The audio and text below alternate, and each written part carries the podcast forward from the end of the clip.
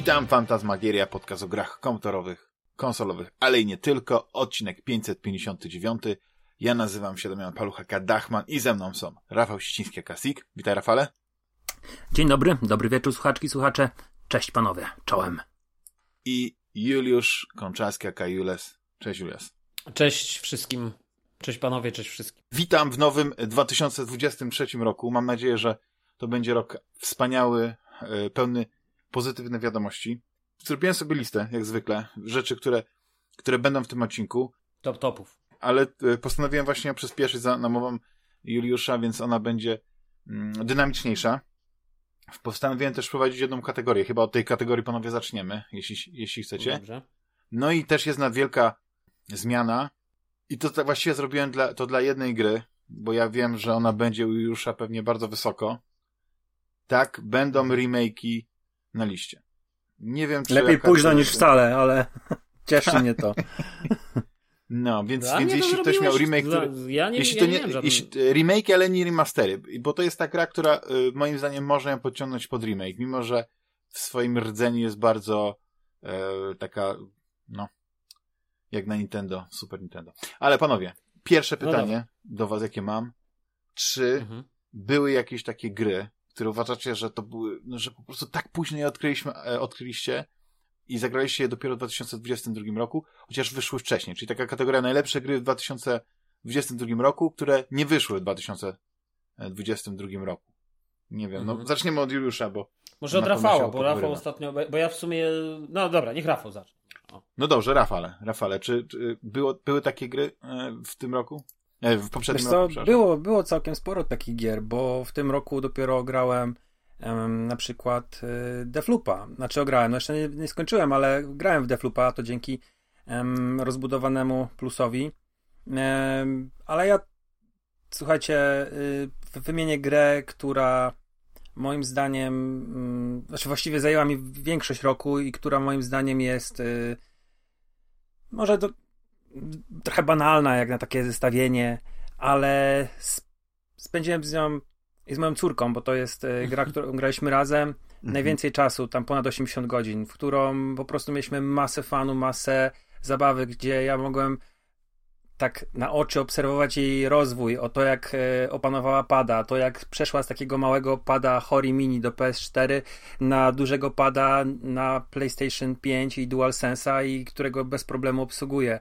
I to jest e, Lego City Undercover. To jest rewelacyjna gra, to jest e, pastisz, może trochę nawet parodia wszystkich filmów e, sensacyjnych, od Szklanej Pułapki zaczynając, przez Zabójczą Broń, Terminatora, ci twórcy w bardzo Taka naga fajny broń w sposób... świecie Lego.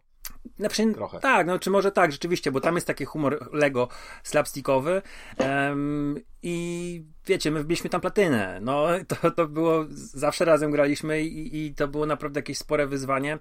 Em, najwięcej Friday mi ta gra sprawiła, naj, najlepiej najmilej ją wspominam. Miałem takie momenty, że już po prostu e, śniła mi się po nocach, ale e, najbardziej mnie wymęczyło e, za namową Julesa kupiłem em, Mario Party i Mario Party zbiło się po prostu na wyżyny, zdobyło koronę e, gry, która mnie najbardziej wymęczyła, a Lego City jednak e, te ciepłe uczucia, te ciepłe wspomnienia, te fantastyczne wspomnienia zostały, także u mnie Lego City Undercover. Mhm, mhm. Juliuszu, w takim razie, ty, jest jakaś taka jedna gra, bo nie, nie musi być jedna, mogą być dwie, jak chcesz. No, mnie, be, znaczy ja, ja, ja powiem więcej, wiesz, bo, bo dla mnie ten rok, ja pamiętacie, ja się w ogóle bardzo cieszę z mojego zeszłorocznego postanowienia.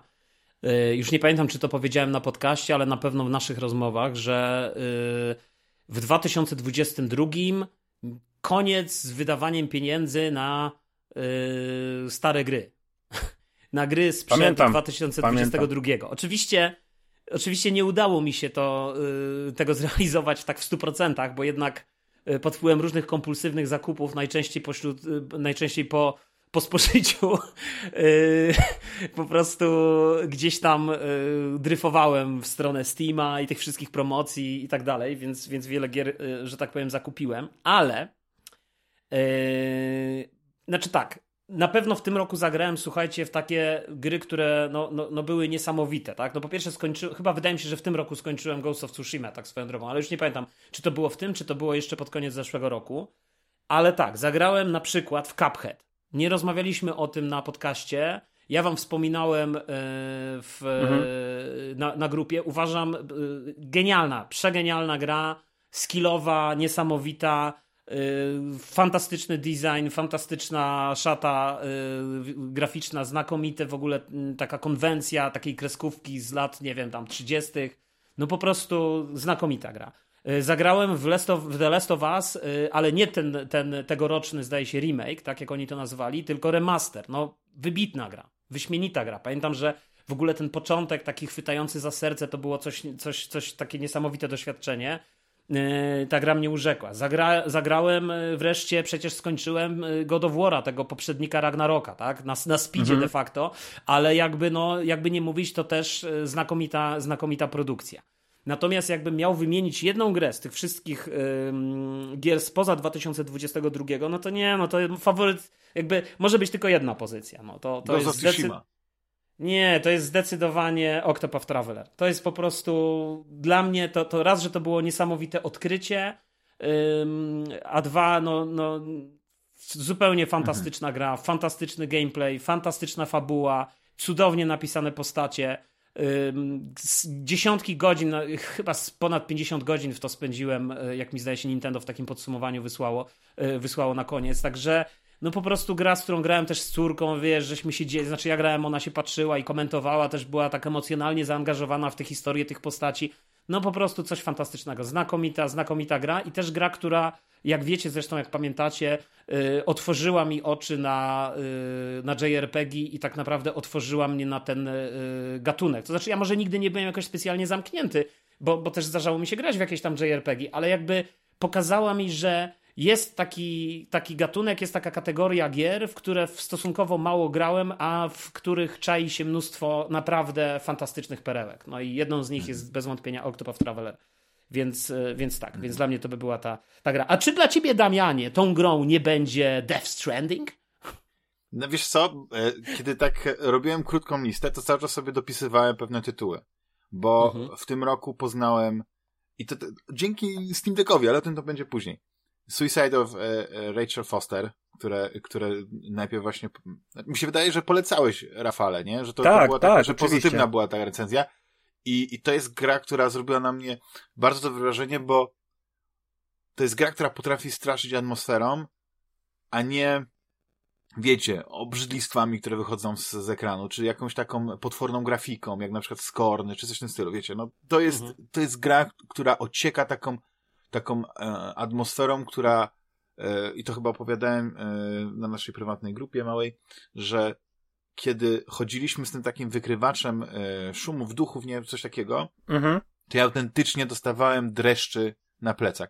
I to jest gra, którą bym pociągnął do, ja bym ją nazwał Gone Home 2, bo, bo na podobnych zasadach ona wprowadza ten dreszcz. I, to, I ta gra mi się bardzo podobała. Później zacząłem wypisać, no to przecież skończyłem niedawno e, Plague Tale Innocent, więc to kolejny tytuł, który, który postanowiłem odkryć po czasie, no nie? I teraz, jak wspomnieliście o Deathloopie, no tak mówię, no przecież ja Deathloopa skończyłem w tym roku, nie w no tak, tamtym. Tak, tak, tak, tak. I Deathloop y, fenomenalną grą jest. I, i, I, chyba to będzie moją grą mhm. e, 2022 e, roku, która nie wyszła w tym roku. Dlatego, że e, tam naprawdę wszystko świetnie zagrało i, i fabularnie, i, i, i gameplayowo, i wiecie, no ona mi się naprawdę bardzo podobała, także nawet nie, nie postanowiłem ją zostawić w kolekcji. Tak jak chyba ty E, później po naszej rozmowie już poszedłeś do sklepu i kupiłeś jeszcze raz, żeby ona stała ciebie na półce. Nie, może zdążyłeś tak, Nie, stoi, sprzedać. nie, nie, stoi cały czas, stoi cały czas i, i, i myślę, że tak. i myślę, że będzie, że będzie cały czas stała, bo ja niestety miałem takie y, przygnębiające wrażenie, że, że y, jakby skrzywdziłem tą grę w, w zeszłym roku w moim zestawieniu bo jednak wydaje mi się, że to chyba była najlepsza gra 2020. No ja się cieszę, roku. że w końcu y, Xboxowcy mogli ją poznać i, i, i to jest dla nich na pewno gra roku, nie? Dla tych wszystkich zamkniętych w tych kartonowych, e, czarnych pudełkach. A e, o, wspominając o Death Stranding, no Death Stranding to jest, to jest gra, która mnie... Znaczy ja już, już, już opowiadałem w tym odcinku poprzednim, to ja nie będę się teraz powtarzał, ale powiem tak, że y, y naprawdę faktycznie to, był, to był pierwszy nasz odcinek, który nagraliśmy. Ja nawet sobie nie zdawałem sprawy, że to było tak dawno temu. Wiesz, no, że, to było że, że... listopad 2019. Tak. Ja nawet próbowałem sobie znaleźć gdzieś listę y, gier z tamtego roku, z 2020, zobaczyć jak wysoko Death Stranding było i nie mogłem tej listy znaleźć, więc musiałbym słuchać odcinka po prostu podsumowującego, zobaczyć jak to było, ale y, koniec końców przeszedłeś, nie? Death Stranding, Rafale. Tak, tak, tak, oczywiście. Właśnie, no ja, I... ja jestem prawie przy końcu i jestem bardzo ciekawy, co tam się dzieje na, na końcu. Może kiedyś wrócimy do tego, tak? Już wróciliśmy do tego. W jakimś następnym odcinku rozmawialiśmy o zakończeniu i jeszcze Aha. były jakieś tam wrażenia, także ja całkowicie złamane wyparłem... Serce, ja... Złamane nie, serce, nie, nie, nie, nie pamiętał, że... nie pamiętał jest... pierwszego nagrania, nie pamiętał moich zwierzeń, także słuchajcie, drodzy Nie, no ja pamiętam, tak pamiętam ale to, to, słuchałem tego odcinka i miły było troszeczkę głupio. Nie, znaczy, nie pamiętałem, ale wtedy też nie, nie przeszkadzało mi to, że rozmawialiśmy otwarcie o fabule Death Stranding, bo nic mi z tej, z tej fabuły nie zostało. Wiecie, to jest to, jest to że yy, w dzisiejszych czasach, kiedy jest spoilerofobia, nie, nie można powiedzieć na przykład, nie wiem, że akcja się toczy w górach, w grze na przykład, która się nazywa, nie wiem, e, alpinista albo coś w tym stylu. No takie hmm. wiecie, no takie rzeczy, no to, to, to, to ja zupełnie wchodzę w tę grę, mimo że wiem, kto jest kto, jakie są postacie, to jednak jestem chyba teraz w rozdziale dziesiątym, to nic z tego, co, co widzę, yy, nie jest dla mnie, a, no tak, to tak, aha. Tylko to jest, wiecie, no, aha, okej, okay, rozumiem. To teraz jest tutaj twist, to teraz e, ta postać odkryła swoją twarz, to teraz e, tego pokonaliśmy, no i tyle. No ale. Yy, ja, ja tylko tak, powiem yy, a propos Death Stranding, że yy, pod wpływem twoich, twojej Ochów fascynacji. Najpierw chciałem ściągnąć na PC-ta i zagrać w Game Passie, ale potem myślę, dobra, to jeszcze coś tam sprawdzę na tym PS Plusie, więc kupiłem sobie ten pakiet, nie wiem, bodajże ekstra, czy, czy ten tam wyższy, w którym już ten Death Stranding jest. Ściągnąłem, zacząłem oglądać, y, chwilę pograłem, niedużo, ale powiem szczerze, że na razie mam takie zupełnie mieszane uczucia yy, i nic mnie specjalnie nie urzekło, ale też nic mnie jakoś specjalnie nie odrzuciło. Może jedyny wniosek, który mi. Tylko, że naprawdę bardzo krótko grałem, to był taki, czy czasem to nie jest troszeczkę przerost formy nad treścią, że te. To wprowadzenie, to wszystko tak powolnie opowiadane, to trochę mi to niestety. To jest Kojima. No tak, czyli japoński Vega. Yy, bo akurat jestem na, na, na, świeżo po, wiesz, tam obejrzeniu jakiegoś filmu Patryka Wegi i po prostu ten koleś yy, działa The na menu. takiej samej zasadzie, że po prostu pompuje, wiesz, robi scenę, jak ktoś yy, otwiera drzwi, a pompuje ją w taki sposób, jakby, nie wiem, to była jakaś najbardziej niebezpieczna i radykalna sekwencja i w ogóle i daje orkiestrę symfoniczną i tak dalej, więc więc, y, więc nie wiem, no nie wiem, czy będę dalej grał w Death Stranding, ale na pewno jakieś takie dziwne uczucia. Aczkolwiek co, na ja... PlayStation 5 na, dla widoków, dla, dla tego, ja nie, ja nie wiem właśnie, bo być może, y, ja mówię też jakąś oczywistość, ale to jest jakby taki wniosek mi się wysunął, że, że te tereny, ta Ameryka w, te, w tej grze to jest chyba, to jest ta Islandia, którą się Kojima zainspirował, z, tą muzykę, którą też e, słyszymy w grze, te takie utwory, które znajdujemy, one się czasami włączają same, albo możemy włączyć z playlisty w kryjówkach, to też jest e, islandzkiej e, grupy, islandzkiego zespołu, więc taki, tak sobie wyobrażam, tak by wyglądało właśnie e, takie spacery na Islandii, nie? Tak, i, i relaksujące, i czasami no stresujące, no. ale, ale ja już jestem nie, na takim etapie, nie. że już właściwie przestałem się bawić w, e, w samą tą mechanikę budowania i, i ten, tylko już teraz cisnę tą fabułę, no nie? Już tam, co mogłem zbudować, co zrobić, tą reputację z, podnieść wysoko, to już robiłem. Ale nie o tym, panowie bo to jest temat rzeka. Zacznijmy i teraz szybciutko przeczytam, nie będę się zatrzymywał mhm. i ewentualnie po przeczytaniu tej listy, wtedy jakbyście chcieli jakiś te, tytuł z tej listy omówić e, albo coś dodać, to mhm. bardzo chętnie e, to zrobimy. Wcześniej, wiecie, pamiętacie, robiłem tak, że jakiś tytuł wyczytałem, później czekałem, aż ktoś coś powie. Mhm. Jak nie, to nie. Lecisz. Dobra. No. E, miejsce 40. Tactics Ogre Reborn.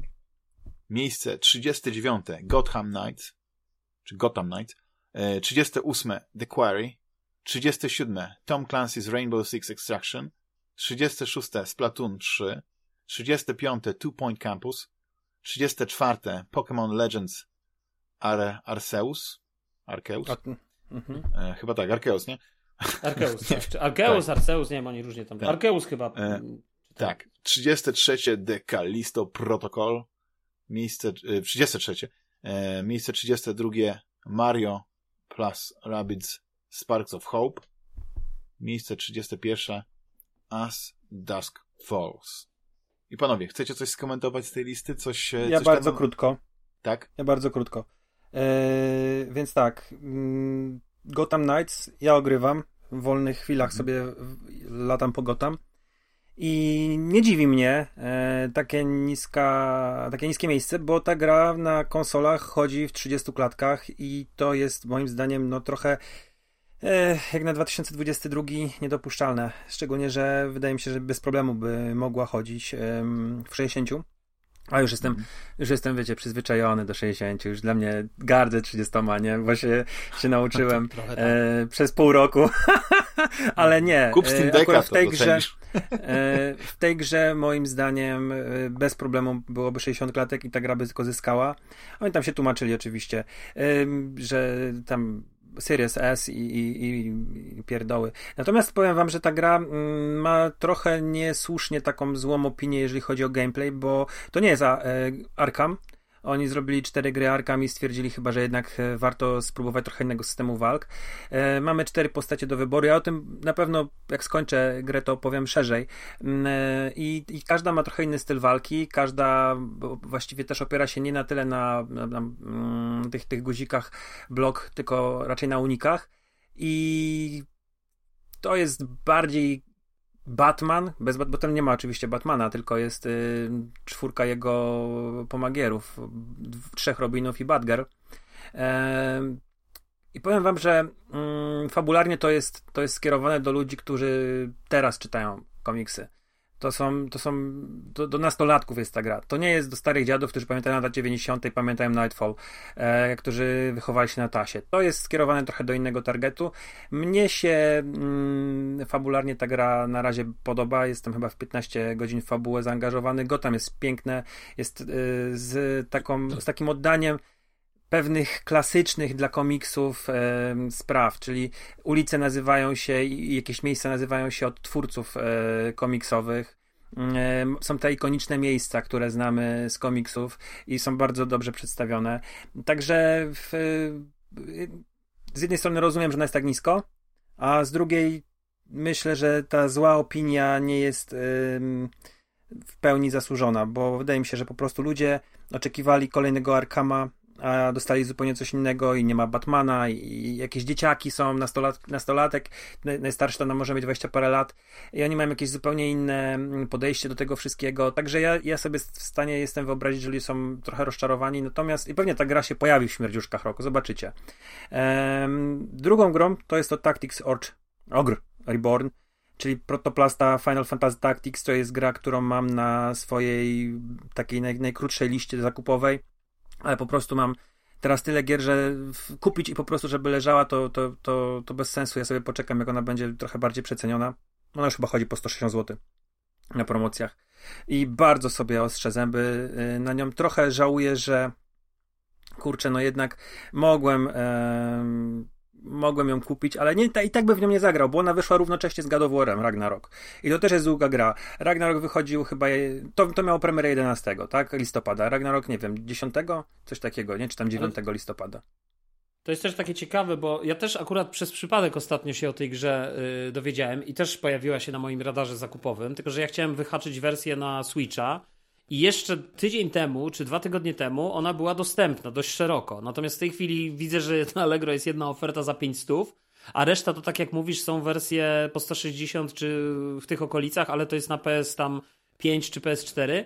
I też taka ciekawostka, która mi się, mi się skojarzyła z tą grą, to jest taka, że yy, nie wiem jak to Square Enix robi, ale mm, oni coś mają jakiś problem z, chyba z PR-em, bo dlaczego ja nic nie wiedziałem o tej grze wcześniej, będąc zapisany na wszystkie newslettery, jakie są możliwe na Square Enix, a jednocześnie wiesz, yy, no to jest jednak jakaś tam ich kolejna nowa produkcja, tak? Wiadomo, to jest jakiś remake i tak dalej, ale... Tak, ale to jest remake wszystko, chyba ze Super Nintendo. Tak, tak, ale, ale wiesz, ale mimo wszystko, nie? Coś jakby nie potrafią w PR za bardzo, tak mi się wydaje, w tym Square Enixie.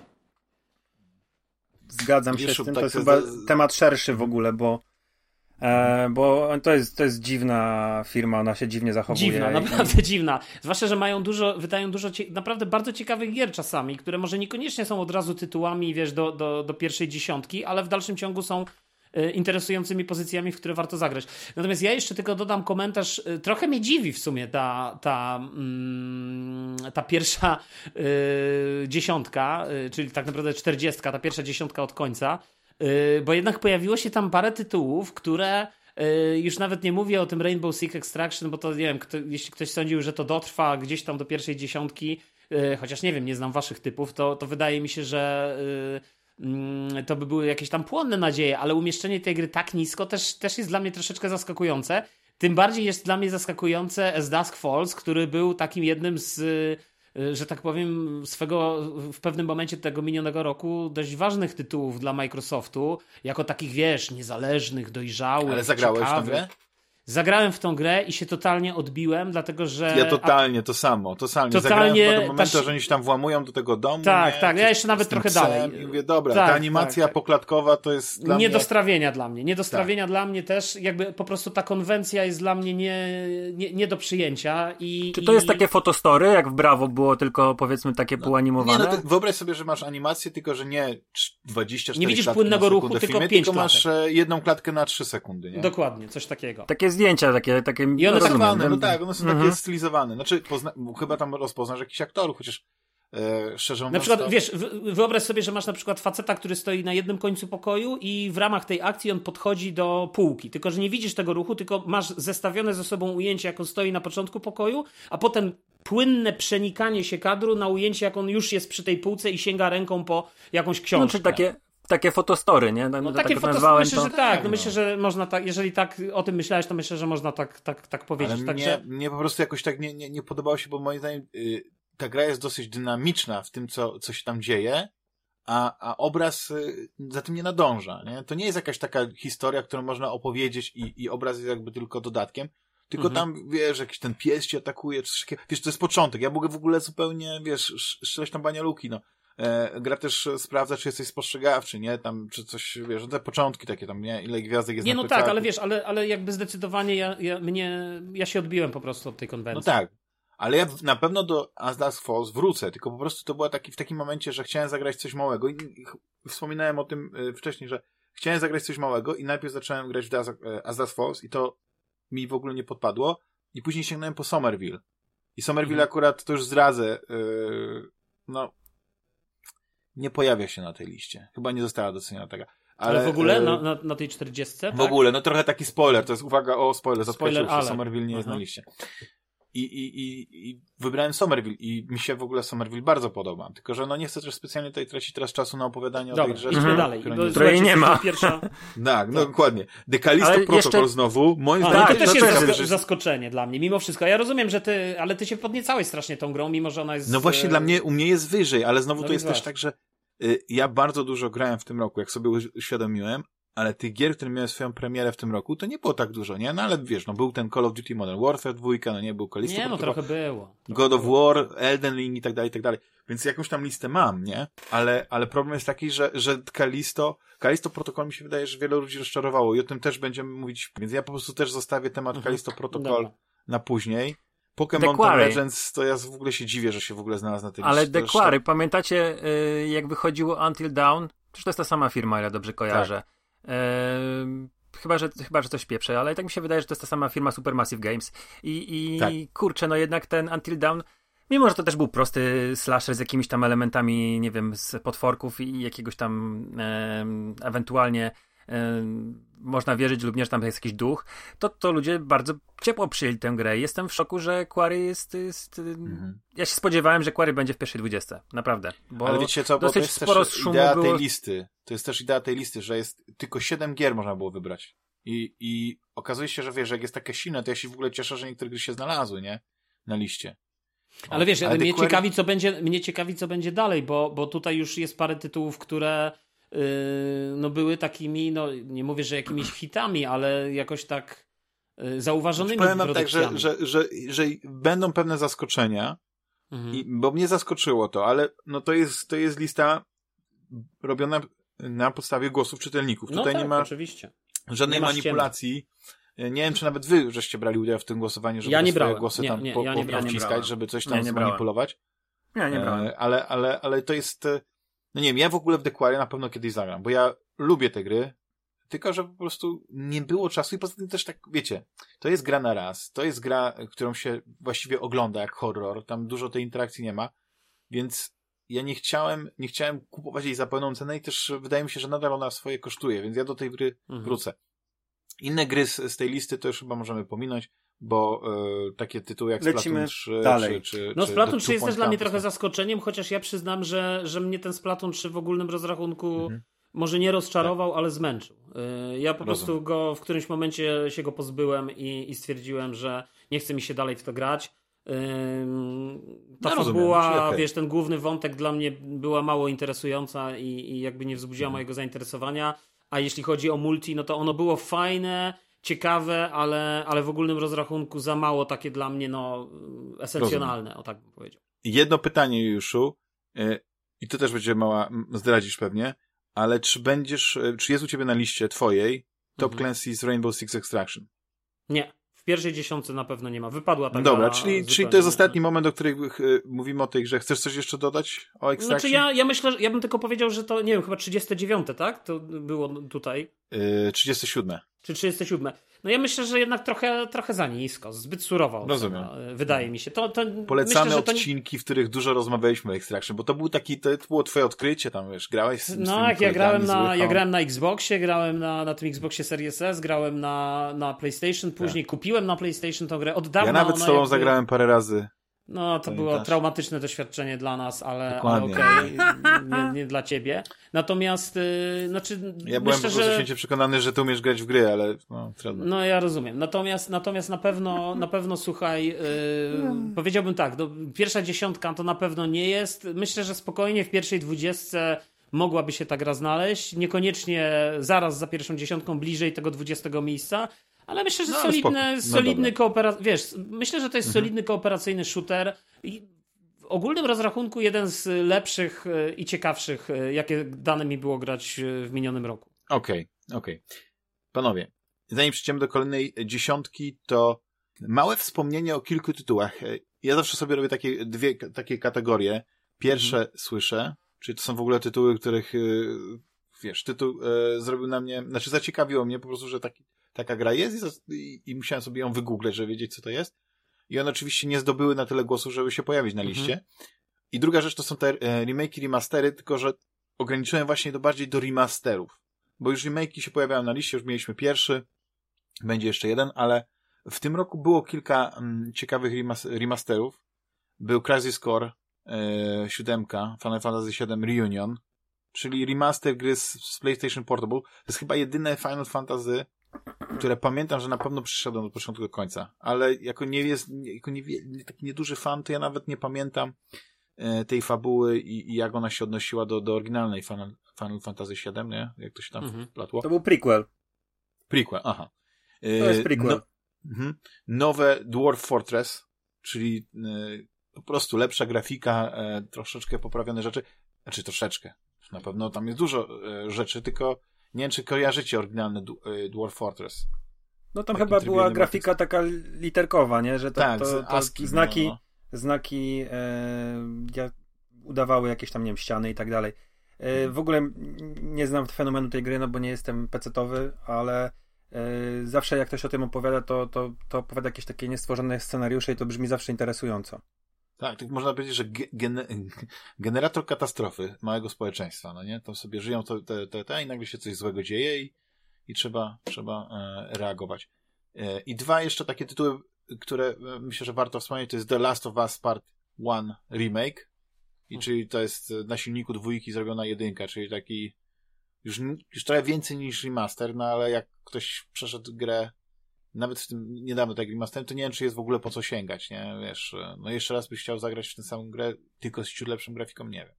No Nie, i- nie, nie, ja nie mam absolutnie potrzeby. Ja, ja w ogóle zagrałem y, w ten y, remake, czyli ten, ten, ten, tą pierwszą grę. Remake czy remaster? Nie, już ja się gubię w tym Remaster, to jest remaster, aczkolwiek on już miał poprawione pewne elementy e, gameplayu. Znaczy w to, co ja zagrałem, to wersji- jest remaster, tak, tak? Tak, to był remaster. To jest tak. remaster, tak, no to- i on, no to- ale on miał i tak poprawione elementy w stosunku do tej oryginalnej, takie już bardziej wchodzące w, e, w szaty dwójki, nie? No i też y, aż tak źle nie wyglądał. Jasne, no widać było, że to nie jest gra z y, y, powiedzmy z 2022 roku, ale w dalszym ciągu przyjem, przyzwoicie, no przyzwoicie, tak bym powiedział. Mhm. Kolejny tytuł na tej liście krótkiej remasteru remake'ów to jest Front Mission First. Czy tak to chyba, nie? Mówi Front Mission First. First Remake. Tak. No to ja o tym mówiłem parę razy na podcaście. Mm. Nawet tę grę kupiłem, ale też nie miałem czasu w nią A zagrać. to wyszło w ogóle? Bo to w końcu Tak, bo to na wyszło- Nintendo Switcha, studio tak? Forever Entertainment. Tak. Pol- Polacy robili e, ten No tak, remake. E, chyba nie był jakoś szalenie e, mocno i wysoko oceniony. Natomiast z tego, co ja przynajmniej czuję, to ja bardzo chętnie w to zagram, bo to jest jednak Front Mission. Mechy, jakaś taka bardziej polityczna fabuła. No, ciężko mi też wypowiadać się, bo jeszcze nie grałem, ale Mhm. mówiłem Damian o tej grze kilkakrotnie. I mówiłem też o Front Mission 3, które uważałem za. No to za nie, no Front Mission właśnie gier. pamiętam, bo jak rozmawialiśmy o tych grach, które nas ukształtowały, to, to, to Front Mission, Mhm. tak, tak. Nie, ja w ogóle W myślałem, ogóle że nagraliśmy myślałem, tam ten podcast i, i rozłączyliśmy się i ja kupiłem ten pierwszy remake. Aha, Mhm. no widzisz. No to, czyli powinieneś sobie sam zapłacić jakiś taki, wiesz... e, e, Uścisk jakąś- dłoni sobie zrobiłem. Tak, tak, tak. Mm, No i to jest tyle. A teraz jeśli chodzi o tytuły, kategoria pierwsza słyszę. Mhm. Jakiś taki lekki komentarz, oczywiście tutaj wstawiłem, ale jeśli wy znacie te gry lepiej, to, to, to dajcie znać. Aha, dobra. E, Faith, the Unholy Trinity. Tutaj e, komentarz e, jednego z słuchaczy. Fenomenalny, klimatyczny indie horror przygodowy w stylistyce 8 bitów. Multum ciekawych pomysłów na straszenie zostało w niej zawartych. I to jest natrak. E, taki, taka ksywka. Ale jakbyście zobaczyli tę grę, ja sobie ją odpowiem, bo byłem bardzo ciekawy, to ona wygląda jakby to była zrobiona gra na ZX Spectrum. Naprawdę. I to jeszcze z tej samej palecie barw. E, Mhm. Chyba nie, nie, nie symulowano kolor Clasha, ale naprawdę wygląda jakbyście grali grę z, z lat 80. No, no, No fajnie wygląda, Bardzo ciekawie. rozbudowana. Bardzo rozbudowana pod tym względem. To jest bardzo ciekawe. E, Expedition Rome. Nic mi ten tytuł nie, nie mówi, A to ale chyba tak słyszałem, sobie a to nie, jest, to nie była strategia, ten Expedition Rome, bo to gdzieś mi się pojawiało yy, na PC-ta, Mhm. Tak, no to to bardzo gdzieś mi rozbudowana się- właśnie taka gra. Tak. bo to gdzieś mi się pojawiało, wiesz, bo to gdzieś mi się pojawiało w podpowiedziach yy, przy okazji bodajże Steama i bo ja wiesz, ja, ja też sobie kupiłem w końcu w tym roku, kiedyś kupiłem w ogóle edycję kolekcjonerską Medieval Total War 2 yy, na tego, na, na, na PC-ta, wiesz, jeszcze tam była taka, to wszystko było w taką skórę zawinięte, CD Projekt to wydał, była książka Jacka chyba Komudy odnośnie tam tych różnych historycznych e, królów, czy tam armii i tak dalej. E, Ale niestety to było w zamierzchłych czasach, więc e, jakby ani ten klucz był bezużyteczny na Steamie. W związku z tym tak sobie od jakiegoś czasu chciałem wrócić, wiesz, e, do tego, e, do tego Medievala i, i, i sobie zagrać e, i sobie go zagrać, wiesz, na Steamie, normalnie teraz na, na, na PC wrócić do tej gry. Ona się bardzo zestarzała. I właśnie wtedy zdaje się ten Expedition Rom mi gdzieś tam się pojawiał finalnie w różnych. Tak, to jest to. Panowie, dokładnie, to nie jest to jakaś wygooglałem. seria? Czy nie było już kiedyś mówione na podcaście wiele lat temu o Wikingach, Expedition Viking? A to nie Być wiem. może. Coś takiego? Być może. Być może, bo ja grałem w Expedition chyba Vikings. Tak, tak. I to była nawet niezła gra.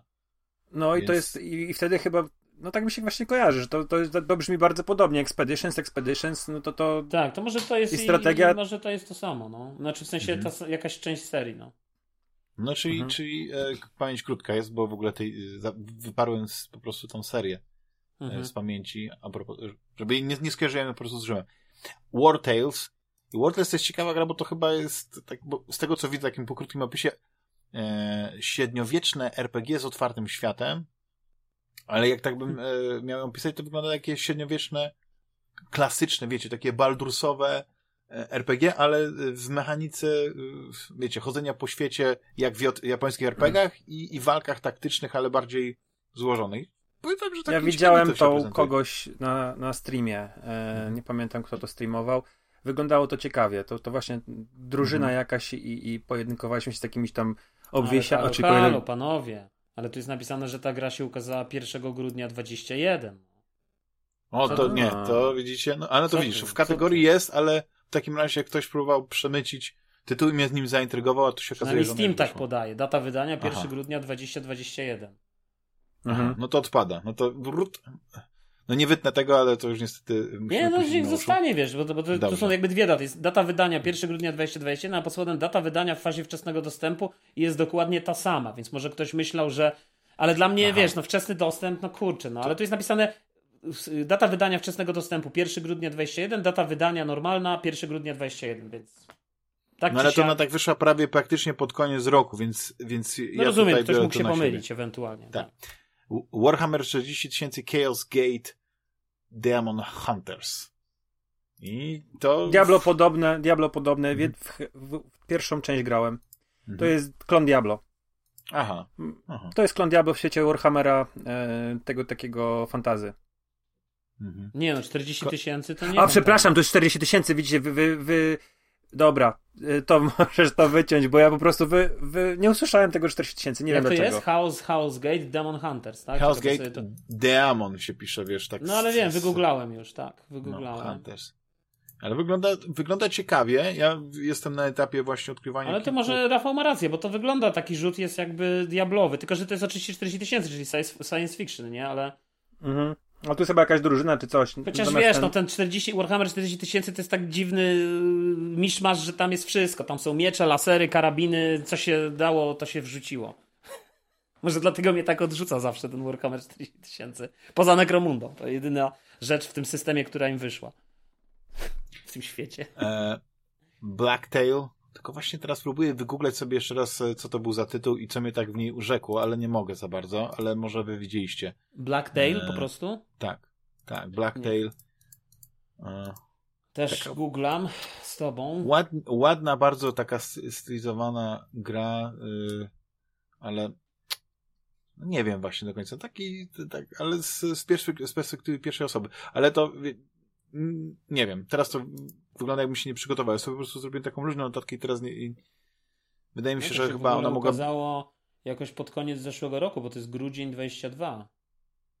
No właśnie, dlatego wydaje mi się, że, że ta gra może jeszcze, jeszcze gdzieś zabłysnąć, nie? Tylko nie wiem właśnie, czy ja to, to co widzę, to jest ta gra, czy ja znalazłem coś przypadkiem innego, Znaczy, ale ja mam tak Blacktail pisane razem, tail jakby ogon, nie? tak, Tail. tak. Tak mi się I to jest wydaje, że polskich, polskich, e, polskie studio z Krakowa, Parasite. No, no Mhm, więc, tak, więc być tak. może właśnie to mnie zaintrygowało.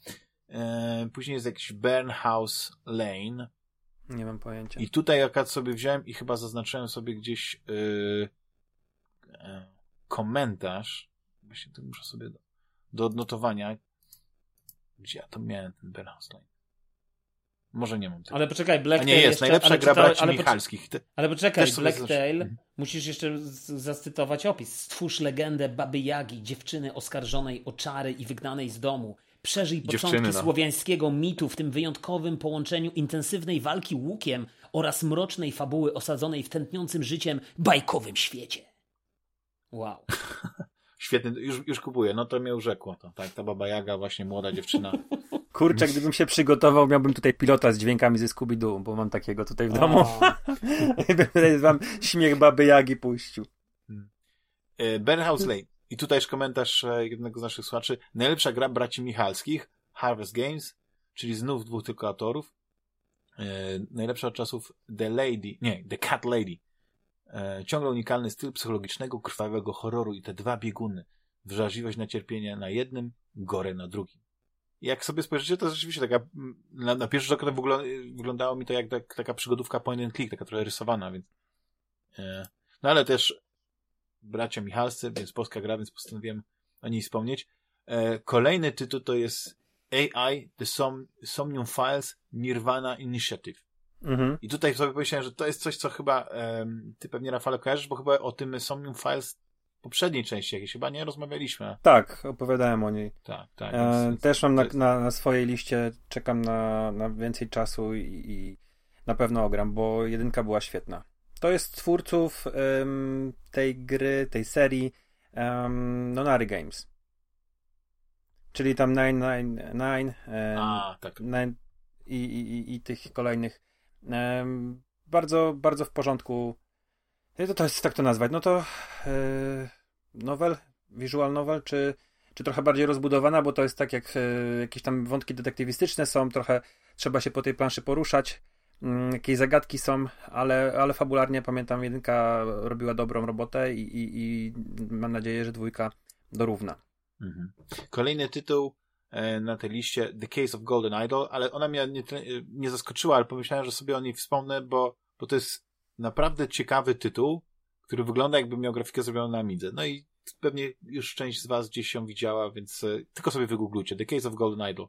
Kolejny tytuł to jest Aperture Desk Job i nie wiem, czy to jest coś związanego z portalem i chyba tak. Tylko No to jest ta widzicie- gierka wbudowana w twojego Steam Decka.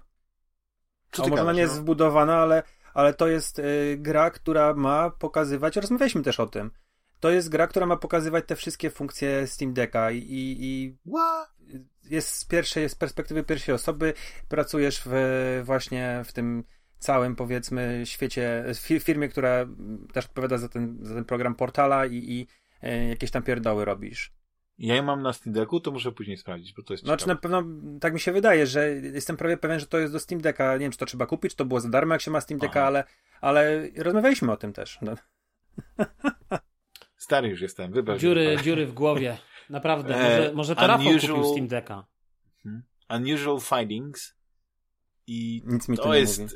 super gierka, przynajmniej tak wygląda. To wygląda jak takie, wiecie, przygodówka w stylu Goonies, ale taka rysowana na- modłę tych wszystkich Indiana Jones, and Fate of Atlantis, czy, czy Monkey Island, o trzech przyjaciołach, którzy e, odkrywają jakąś tajemnicę i tak to się dzieje w latach, w latach 80., więc, Mhm. więc wiecie, ta cała ta nostalgia z lat 80., to tam kasety VHS wypływają po prostu z ekranu. Woda tej na młyn dla ciebie. form- Tak, woda na młyn, dokładnie. E, Kolejny tytuł to jest Martha is Dead. Horror I psychologiczny. Jezu, Tak, tak, same tak, tak. horrory. walking, walking Simulator chyba, nie? Taki, e, Mhm. no, akcja się dzieje tam w 1944 roku we Włoszech i, i, i to, to mnie zaciekawiło i nie wiem właśnie, Rafale, czy my o nie rozmawialiśmy, czy ty je Nie, nie, nie, nie, nie grałem. Aha, aha, no właśnie. Uff, to chociaż razem mi się upie- upiekło, że te, że nie, że zapomniałem.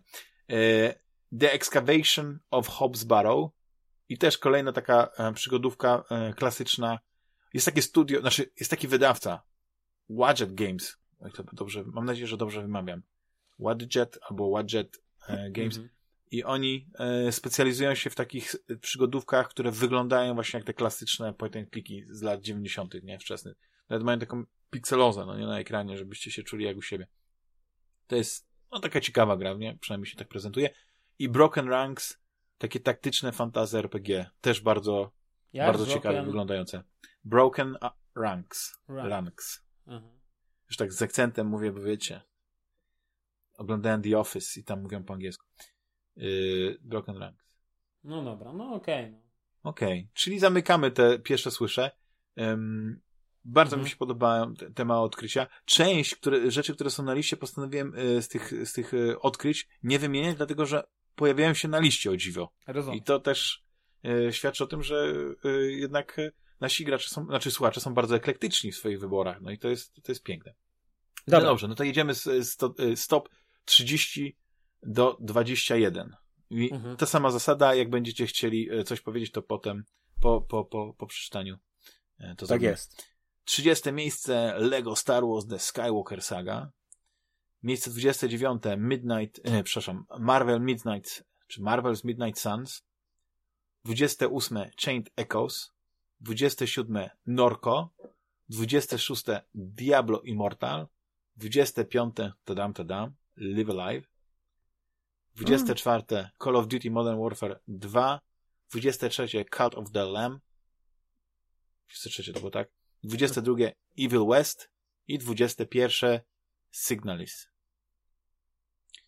No i panowie, od czego zaczynamy? Od, e, ja, tak jak zobaczyłem Lego Star Wars, The Skywalker Saga, to mówię, nie, no muszę chyba wyciąć to z listy, no nie, bo to tak nie wypada, nie, taka gra, ale znowu gra, którą tutaj zagrywałeś, e, też jest, e, drogi Rafale, e, z, z uniwersum Lego, więc nie wiem, czy Zostawiłeś. To nie jest, tak, tak, bo, bo tak sobie pomyślałem, że wiecie, długo chyba, bo był taki okres, na pewno pamiętacie. Ale słucha, słyszeliście to, najpierw mówił, tutaj nie ma żadnych moich tych... E, No ale nie zgiąłem się, nie ugiąłem zmian, się. Wiecie, wiecie, nie wprowadzam nic, wszystko jest niezłomny. Mhm. E, A dlaczego? Znaczy, wiecie, no, no to jest, ludzie lubią Gwiezdne Wojny i No, to jest no. remake tych dwóch pierwszych trylogii, plus ta trzecia, zrobiona w humorze Lego, rozbudowana em, na modłę tych nowszych gier Mhm. i to jest duży fan. No, myślę, że to No. wielu ludzi podejrzewam, że się lepiej bawiło z tą grą niż z tą nową trylogią, nie?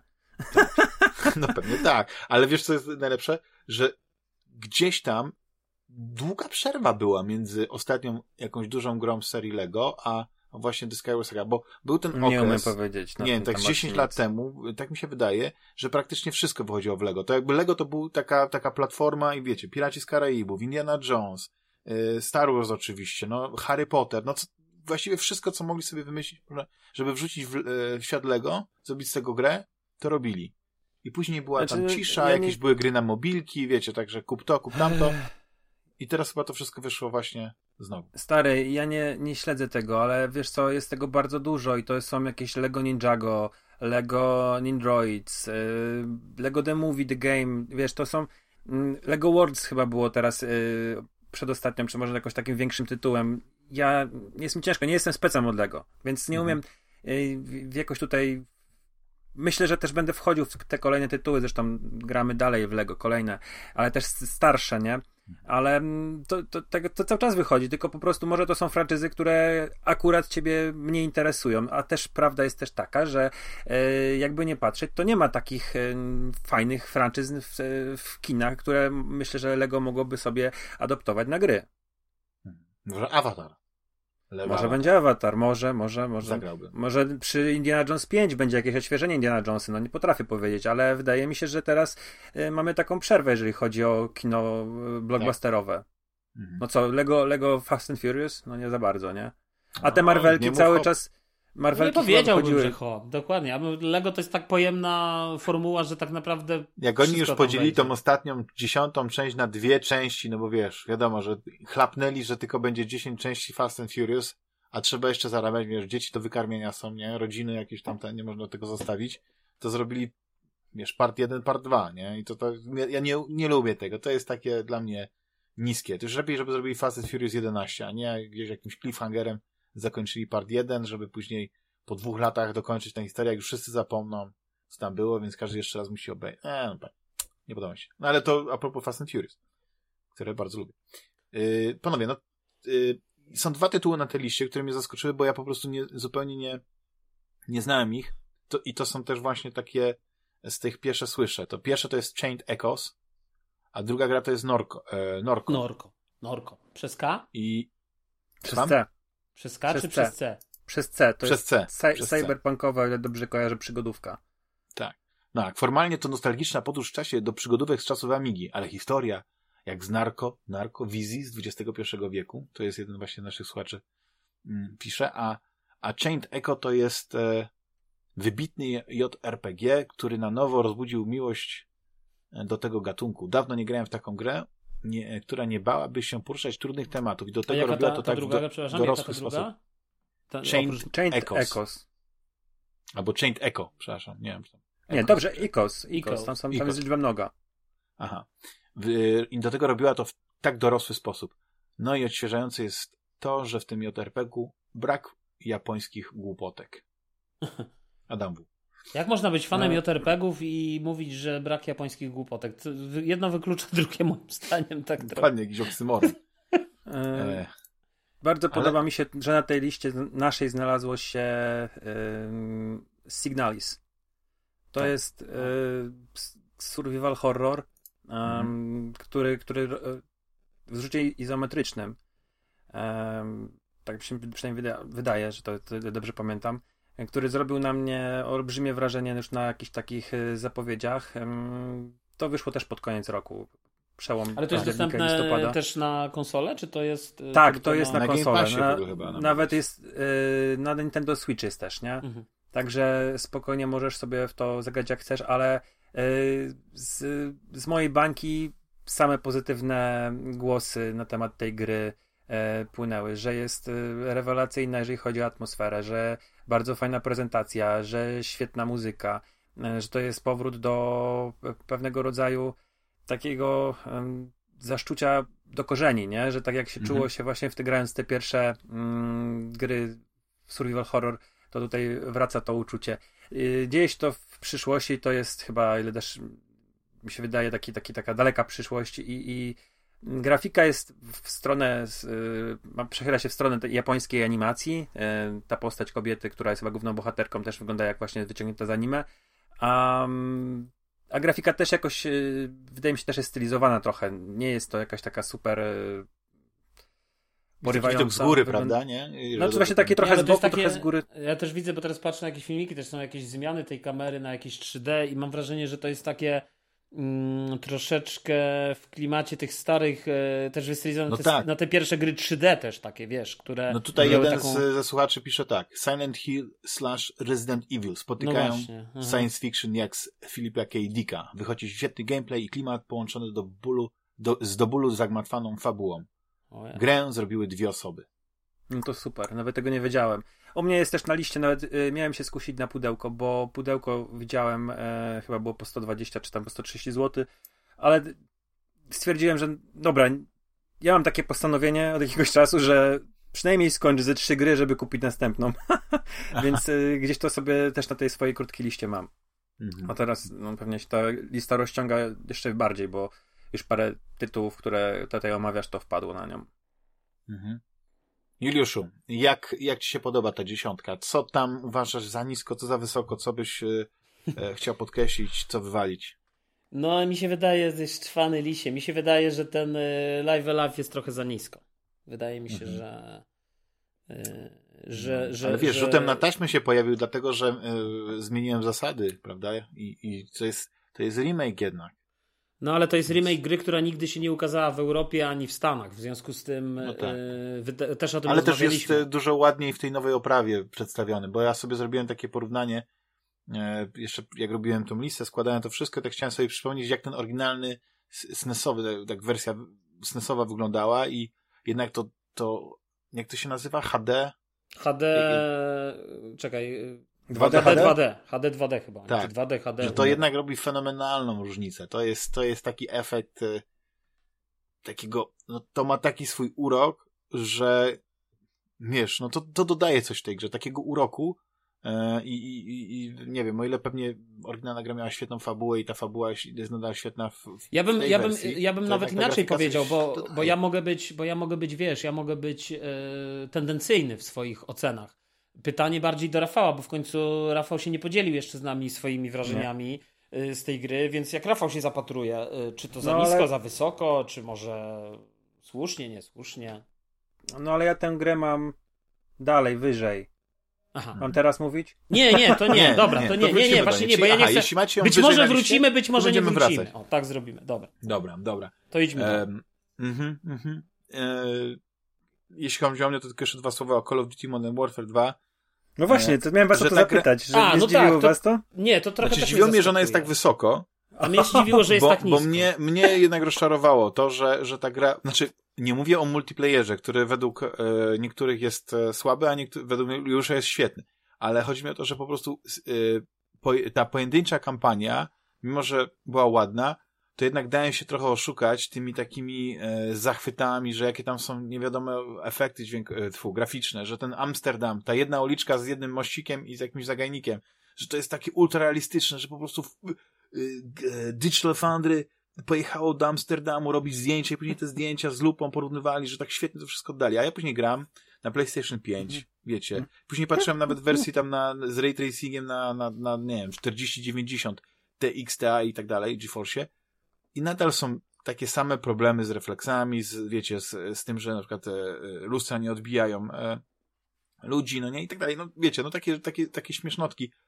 I mówię, okej, okay, to ładnie wygląda, ale nadal to jest taki, znaczy nie chcę widzieć dymy lustra, bo to nie o to chodzi, ale e, że dają się oszukać, że tam jest jakieś takie y, graficzne y, on ale sama gra nie była taka zła, no nie? Tylko po prostu uważam, znaczy nie, że... Nie, no ja, ja, ja, się, ja się trochę nie do końca z tobą zgodzę. chyba znaczy Vanguard nie... był lepszy, nie? Juliuszu, pamiętasz ten Vanguard? Yy, znaczy, wiesz co, być może, być może pod względem tej kampanii dla, pojedynczy, dla pojedynczego gracza, być może tak. Nie, nie będę tutaj ci ściemniał, bo, bo bo, bo Vanguard miał swój urok, yy, taki rodem z tych bankartów wojny i, i, i, i, to było ciekawe. Ja też nie zamierzam jakoś specjalnie tutaj być adwokatem diabła i wiesz, i, i, i bronić tego Call of Duty.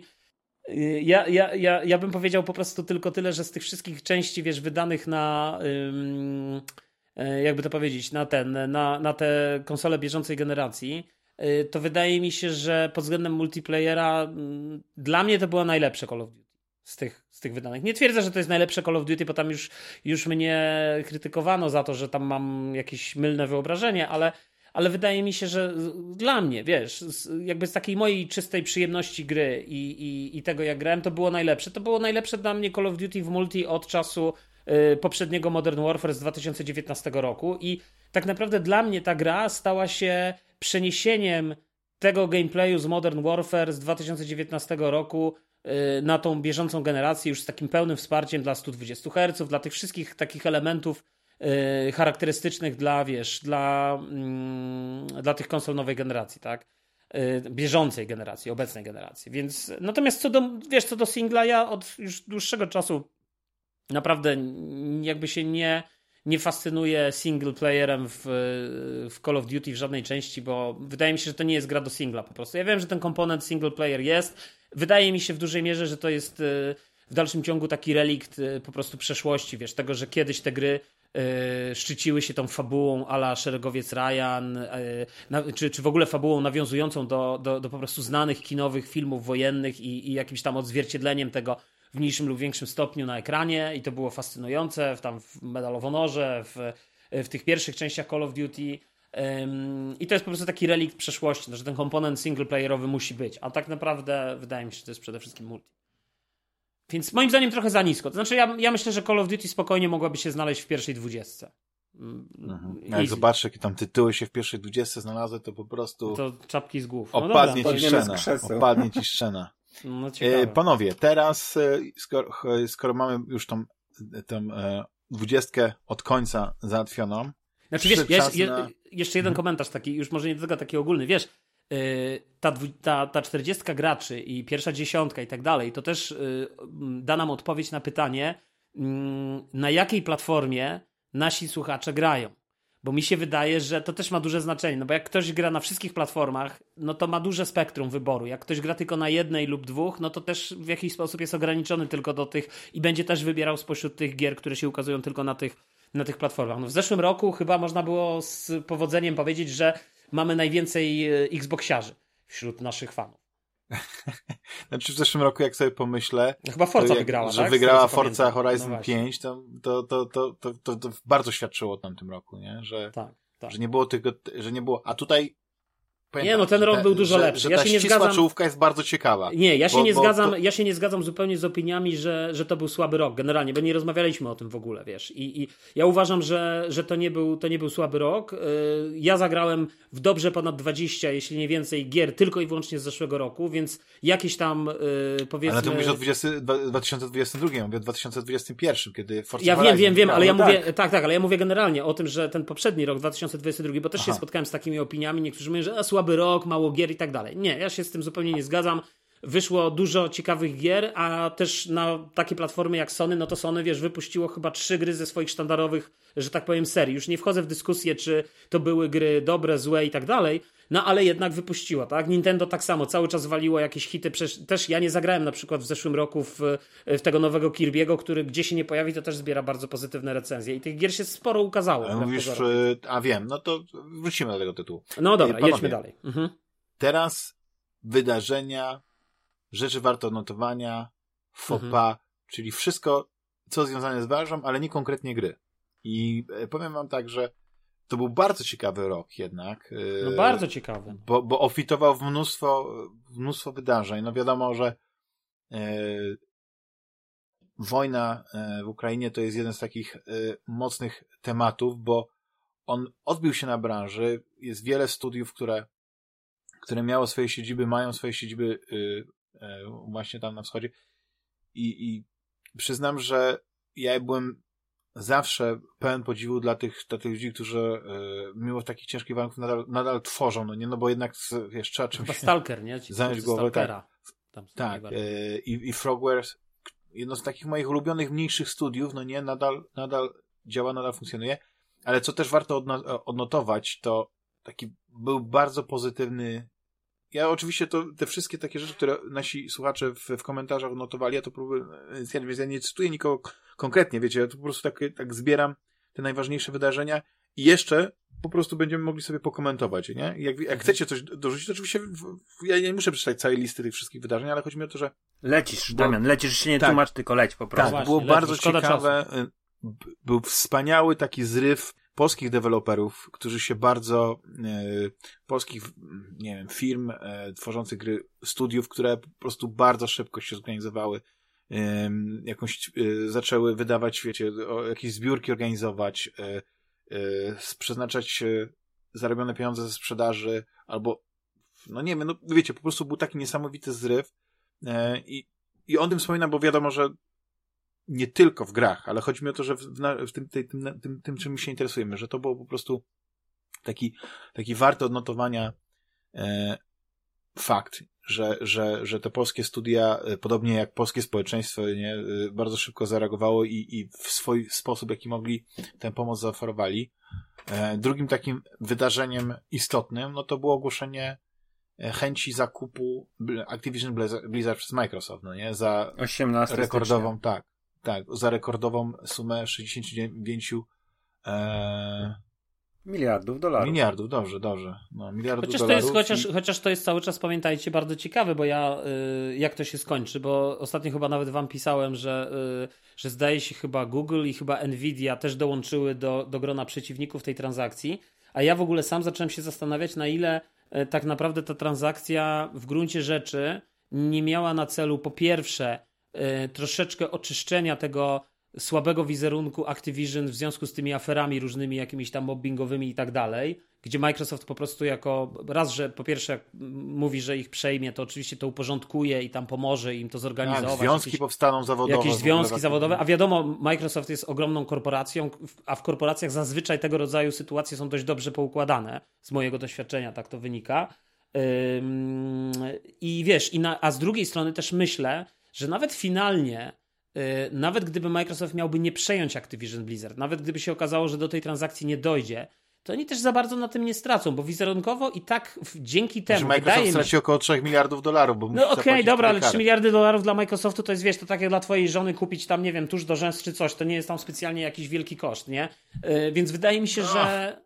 No, okej, okay, dobra, nie wiem, jaki tuż do twoja żona stosuje. Okej, okay, wyprowadziliśmy z Nie wiem, czy ta czy Microsoft by się zgodził z tą, ale okej, okay, nie? Ale no, wydaje mi się, że, wydaje mi się, że oni, oni mają przepasne. Słuchaj, to jest naj, jedna z najbogatszych w ogóle chyba firm na świecie w tym momencie, więc y, czy, czy, czy tak, a już tak. na pewno w tym, tym przemyśle. Ale wiesz, co jest ciekawe, y, że tutaj, y, bo to też jeden z naszych słuchaczy podkreślił, że doczekaliśmy się do powrotu starych, dobrych czasów, gdzie korporacje po prostu nie, nie wiecie, nie ma tego kumbaya, spijania sobie z dzióbków, i mówienia, o, kochany Mike. Wiecie, wiecie, wiecie, był taki okres, mhm. że Microsoft gratulował Sony sukcesów wydania jakiejś gry, no nie, tam Sony... Nie, teraz na noże, masz rację.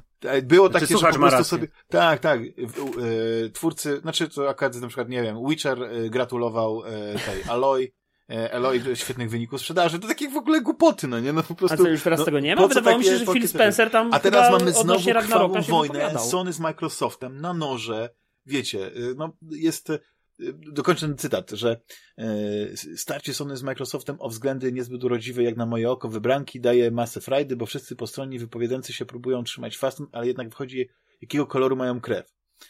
No taka to jest bardzo. Znaczy, takie... wiesz co? E, nie, no okej, okay, tak, ale to jest takie znowu sprowadzanie wszystkiego, wiesz, y, tak naprawdę cokolwiek nie powiesz, to ci przykleją taką czy inną łatkę. Natomiast mnie bardziej interesuje kwestia tego, że nawet jeżeli do tego przejęcia miałoby nie dojść finalnie, no to, to wydaje mi się, że Microsoft i tak dzięki tym, tym y, rumorom, przecież ja pamiętam, jakie były, słuchajcie, ogłoszenia, witamy gry Activision Blizzard w Game Passie i tak dalej. Zastanów się pięć razy, zanim kupisz konsolę, czy aby na pewno będzie na niej Call of Duty, tak? No, były takie zdjęcia tam ze sklepów, jak tam pisali i tak dalej, więc podejrzewam, że w ogóle y, Xbox się całkiem nieźle sprzedawał. Ja nie śledziłem tych, y, tych wyników sprzedaży, ale biorąc pod uwagę fakt, że, że jednak y, nie wiem, czy się ze mną zgodzicie, może nie, może ja jestem tendencyjny w swoich opiniach, ale jednak ten miniony rok był dość słaby, jeśli chodzi o gry dla Microsoftu, dla Xboxa generalnie. To wydaje mi się, że mimo wszystko yy, tak naprawdę właśnie dzięki takim plotkom i takim zagrywkom PR-owym yy, Microsoft był w stanie po prostu yy, no, dotrzymywać kroku, tak? W, w, tej sprzedaży, czy nawet, nie wiem, tam może nawet były miesiące, gdzie oni lepiej się sprzedawali finalnie, więc, więc wiesz, więc to też jest ciekawe. No tak, że e, ktoś myślał, że po prostu kupię teraz Xboxa, to jest dobra inwestycja, bo już niedługo e, będą dokładnie, e, Call of dokładnie. Duty w Game Passie. Tak, no tak, tak ale a, widzisz, ale, wiesz, ale, ale Microsoft jest trochę jak, nie wiem, czy śledzicie politykę amerykańską, ale teraz tam wybierali tego, tego, nie wiem, jak to się mówi, marszałka ich Sejmu, nie? I tam po Mhm. prostu, żeby ten marszałek e, już, żeby go zaklepać tak dalej, bo nie mogli wybrać, to on już się zgadzał na wszystko. I Microsoft Mhm. jest teraz taką, wiesz, y, tak, Call of Duty będzie przez 20 lat na wszystkie platformy. Tak, y, będziemy otwierać te Nawet na związki zawodowe. Tak, y, będzie, y, będzie to, tamto, tamto i wam. Przy To już, już nie wiadomo, co oni tam obiecują. No nie, oni jakieś podobno reklamy wykupują, gdzie, gdzie y, peany na cześć tej komisji, która ma ich ocenić i czy stwierdzić, czy to jest, czy ma dojść do tej, trans, y, do tej transakcji, czy nie.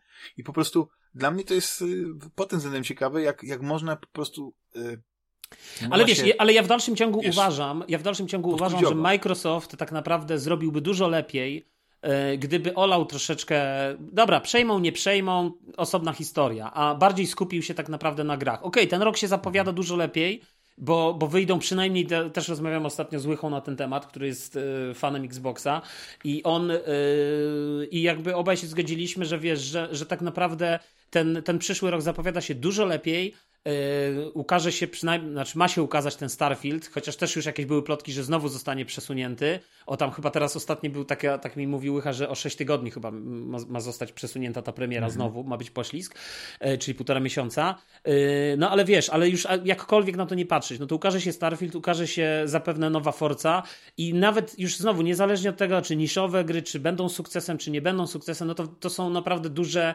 ogromne produkcje. Yy, I, I wiesz, no Forza to w dalszym ciągu jeden ze sztandarowych, zawsze sztandarowych yy, tytułów na Xboxa, więc, więc ten rok się zapowiada.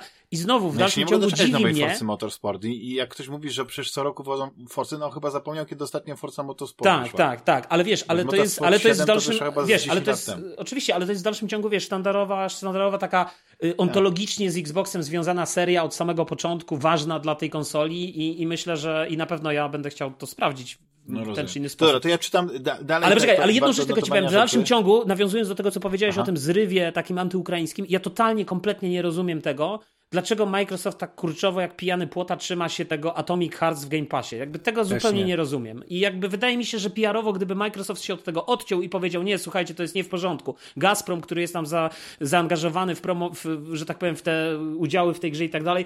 Wiesz, gdyby Microsoft się od tego odciął i to zrobił, to myślę, że zyskałby dużo więcej PR-owo, niż kurczowo się tego trzymają. Zresztą uważam, Tak, że, ale żeby nie było, uważam, nas, że wiesz, to jest w uważam, Polsce, że Wiesz, to jest w Polsce, ale na przykład w Ameryce zupełnie tego tak nie czują. no rozumiem, I- ale a- uważam, ma- znaczy wiesz, ale Ale Ameryka to jest też... dziwne, bo Ameryka Ameryka, też- najwięcej kasy wali w, Oczywiście, niż Polska. e, w pomoc Ukrainie. I Dokładnie, powiem tak, dokładnie. nie mogą e, usunąć tego ze sklepu, bo dobra, firma jest z Cypru i no po, pe, pewnego rodzaju, no nie wiem. A myślę, nie że mogą, sklepu. Myślę, że mogli. Mogą, ale nie- ale nie mają za niekoniecznie- dużo gier, tak. nie promować tego w tym Game Passa, nie promować tego w Game Passie. A oni Dokładnie. w tym momencie robią reklamę, hej, zobaczcie jaka jest super gierka. I wiecie, no nie wszyscy śledzą, nie wszyscy interesują się tym tak bardzo, nie wiedzą kto jest producentem. E, Nie, nie, nie, nie oszukujmy się, no to, to, nie, to jest hobby, ale nie, czasami to jest tylko po prostu rozrywka. Oglądasz film i, nie, i wielu ludzi nie interesuje, kto jest reżyserem, kto robił zdjęcia, po prostu obejrzeli fajny film i tak samo y, podchodzą do gier. Fajna gierka, o, pogram sobie. I wieszcie, to jest nabijanie, też uważam, to jest, to jest karygodne zachowanie Microsoftu, Natomiast żeby- chociażby w Polsce. Jeżeli, jeżeli No kurczę, no, są w stanie robić ofertę na, na różne regiony, to słuchajcie, no to nie róbcie w Europie tego, nie dawajcie tego do oferty Game Passa. No to jest, to jest, ja się zgadzam z Julesem w pełni. To jest, mam w dupie ich PR, po prostu dla mnie to jest obrzydliwe. Znaczy, ja, ja w ogóle Dobrze, też powiem więcej, ja też powiem więcej, bo ja uważam, żeby też, y, żeby było jasne, że tak samo ta gra powinna być wywalona z PlayStation Network, bo w sklepie jest i tak samo. Ja bym to po prostu wywalił. W ogóle, wiesz, ucinamy łeb. No studio, które się po prostu w, na szybciutko przeniosło z Moskwy, wy, wy, wykasowało te informacje o tym, że są z Moskwy, że, siedzi, że, że siedzą w samym centrum matuszki Rosji i wiesz, i, i, i tworzą gry, to natychmiast szybko na Cypr, szybko tu, raz, raz, żeby tam, wiesz, nie, nie, nie doszło. No to no nie, no, no, no nie, no, tak nie powinno to wyglądać. To, to powinien być bojkot. Zresztą więc... masz rację, bo, bo pamiętam, że jakieś gry były cenzurowane. nie pamiętam tylko z jakiego kraju, ale jakiegoś, e, jeśli nie mylę, azjatyckiego i, i się e, ugiął e, Microsoft i, i chyba do sklepu ich nie dał, Mhm. ale to jakiś czas temu było. Nie pamiętam, teraz nie będę zmyślał. Coś wydaje, że była taka sytuacja parę lat temu. Może, może masz rację, może to w ogóle powinno być usunięte. Znaczy wiesz, to ja, ja może jestem bardziej hardkorowy, żeby też ktoś mi potem nie powiedział, że ja tam tylko jeżdżę, bo, bo się zgadzam z tym Microsoftem, że, że tutaj jak najbardziej, że tam promowanie Game Passa to jest jedno, ale tak samo Sony mogłoby zrobić ten ruch i wywalić to po prostu w ogóle z PlayStation Network, nie? Jak ktoś znaczy, chce to myślę, kupić, że tu się nie... zgadzamy, że tu nie ma, nie ma co tutaj już więcej dodawać, bo jest jeszcze parę rzeczy ciekawych, które możemy omówić. Dobra, no to tym, jedźmy, tym jedźmy, do, notowania. Mhm. Bo, ale a propos tych, tych, tych, tych wielkich firm kupowanych przez jeszcze większe firmy, to wiecie, Sony zapłaciło niemałe pieniądze za Bungie. za Bungie. Za 3,6 miliarda dolarów kupili firmę, która właściwie teraz ma tylko jedną grę w portfolio. Chyba, że się mylę, no, poprawcie mnie, Nie ale to, nie, nie, ja to nie poprawię, kupili nie, markę może i tak Destiny yy, i jaki tam jest potencjał, żeby ta firma tworzyła, nie wiem, no nie wiem, no może to gdyby, gdyby faktycznie gdzieś postanowili robić na mobilki, bo te gry na przykład na mobilkach, te Candy Crush Saga i tak dalej, to tam e, no, tam jest, tam są ostre pieniądze, ale ja sobie nie wyobrażam na przykład, żeby Destiny było na, na mobilkach, nie?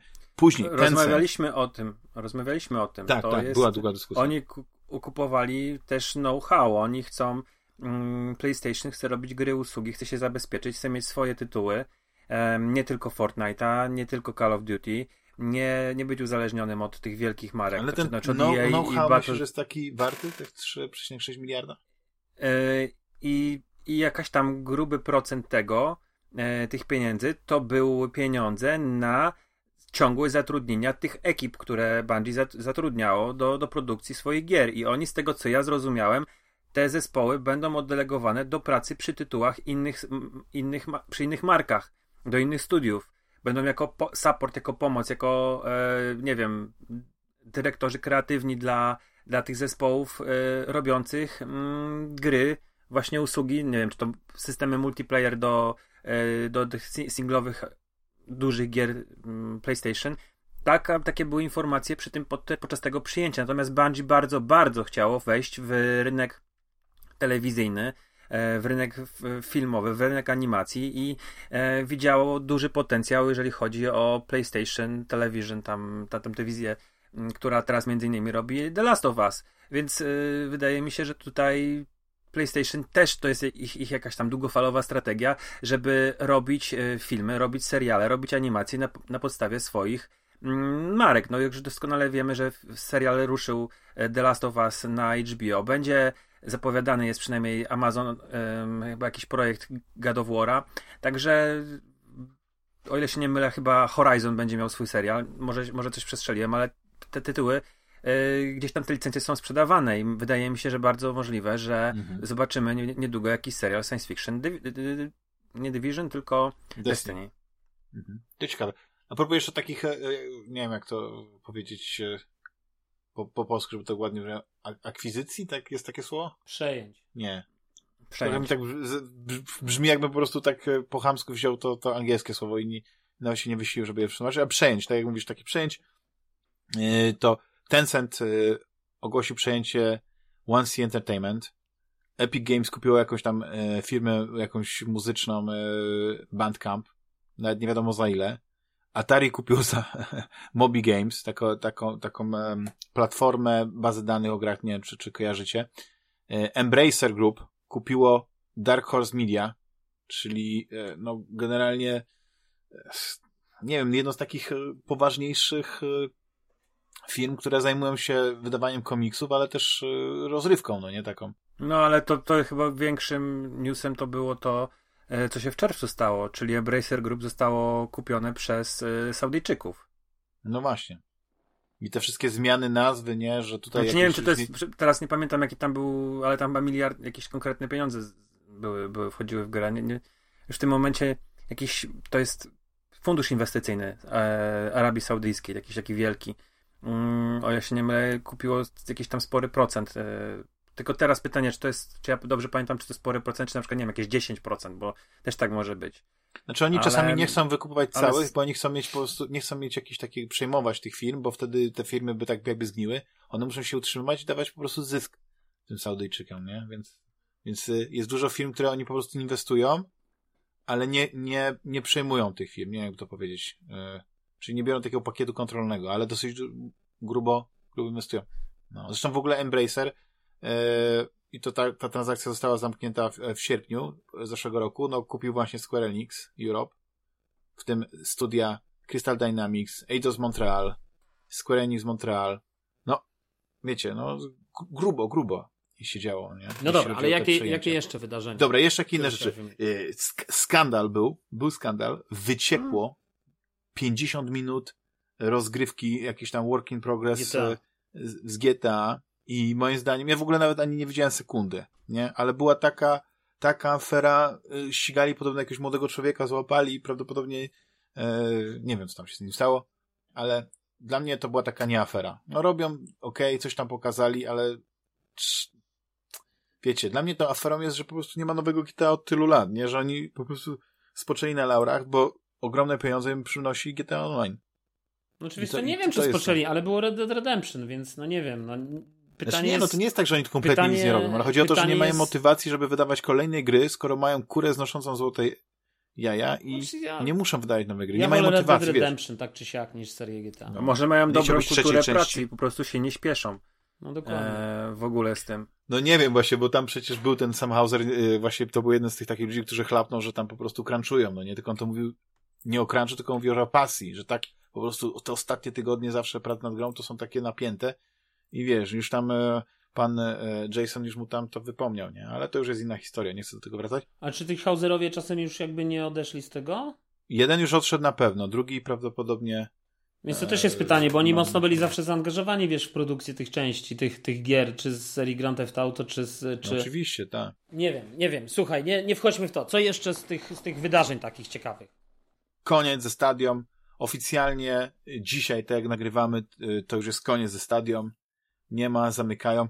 Znaczy, Google zachowało się tak, jak się zwykle zachowuje, ale oddali wszystkim pieniądze, oprócz tylko chyba nie rozliczyli się, chyba, że się rozliczą w jakiś sposób, z deweloperami, którzy tworzyli gry na stadii i byli przekonani, że tytuły, na których e, nie, ja myślę, że to jest, ja myślę, że to jest, ja myślę, że to jest jakoś tam specjalnie e, zaadresowane z tymi deweloperami, tak. tak jak mówisz, bo wydaje mi się, że chyba takim najbardziej jaskrawym przykładem, że jednak to zostało jakoś załatwione, no to miałeś przykład z Y, Kojimą, który robił jakąś grę na stadie i finalnie Microsoft to przejął, więc y, nie wiem, czy oni się do, jakby wiesz, dogadali, czy, czy to było z jakimś tam... Yy... No tak, ale ile jest takich deweloperów na, na stadii jak Kojima, no nie? Którzy pewnie Ale nie, no ja myślę, że jeżeli ktoś tam coś robił, no to były jakieś umowy, jakieś kontrakty i tak dalej, to jakoś tam było, wiesz, z, z, ustawione, no zakładam, znaczy, no, na, no, na taką no, specyficzną, no, to, wiesz, platformę. Cieszmy się, że... że znaczy, ja, ja tylko powiem, że ja też nie, nie rozumiem w ogóle tej, tej afery, bo ja mam akurat znajomego, który korzystał ze stadii i E, i kupił tam parę gier. Mu oddali i nawet, kasę. I mu oddali kasę i on ogólnie był zadowolony. Jakby go nie bolało to, że tam, nie wiem, achievementy mu zniknęły no. czy coś, nie? To nie jest jakiś tam problem. Finalnie przeżył, zagrał w te gry, tak. y, miał fajne doświadczenie i, i, i było ok.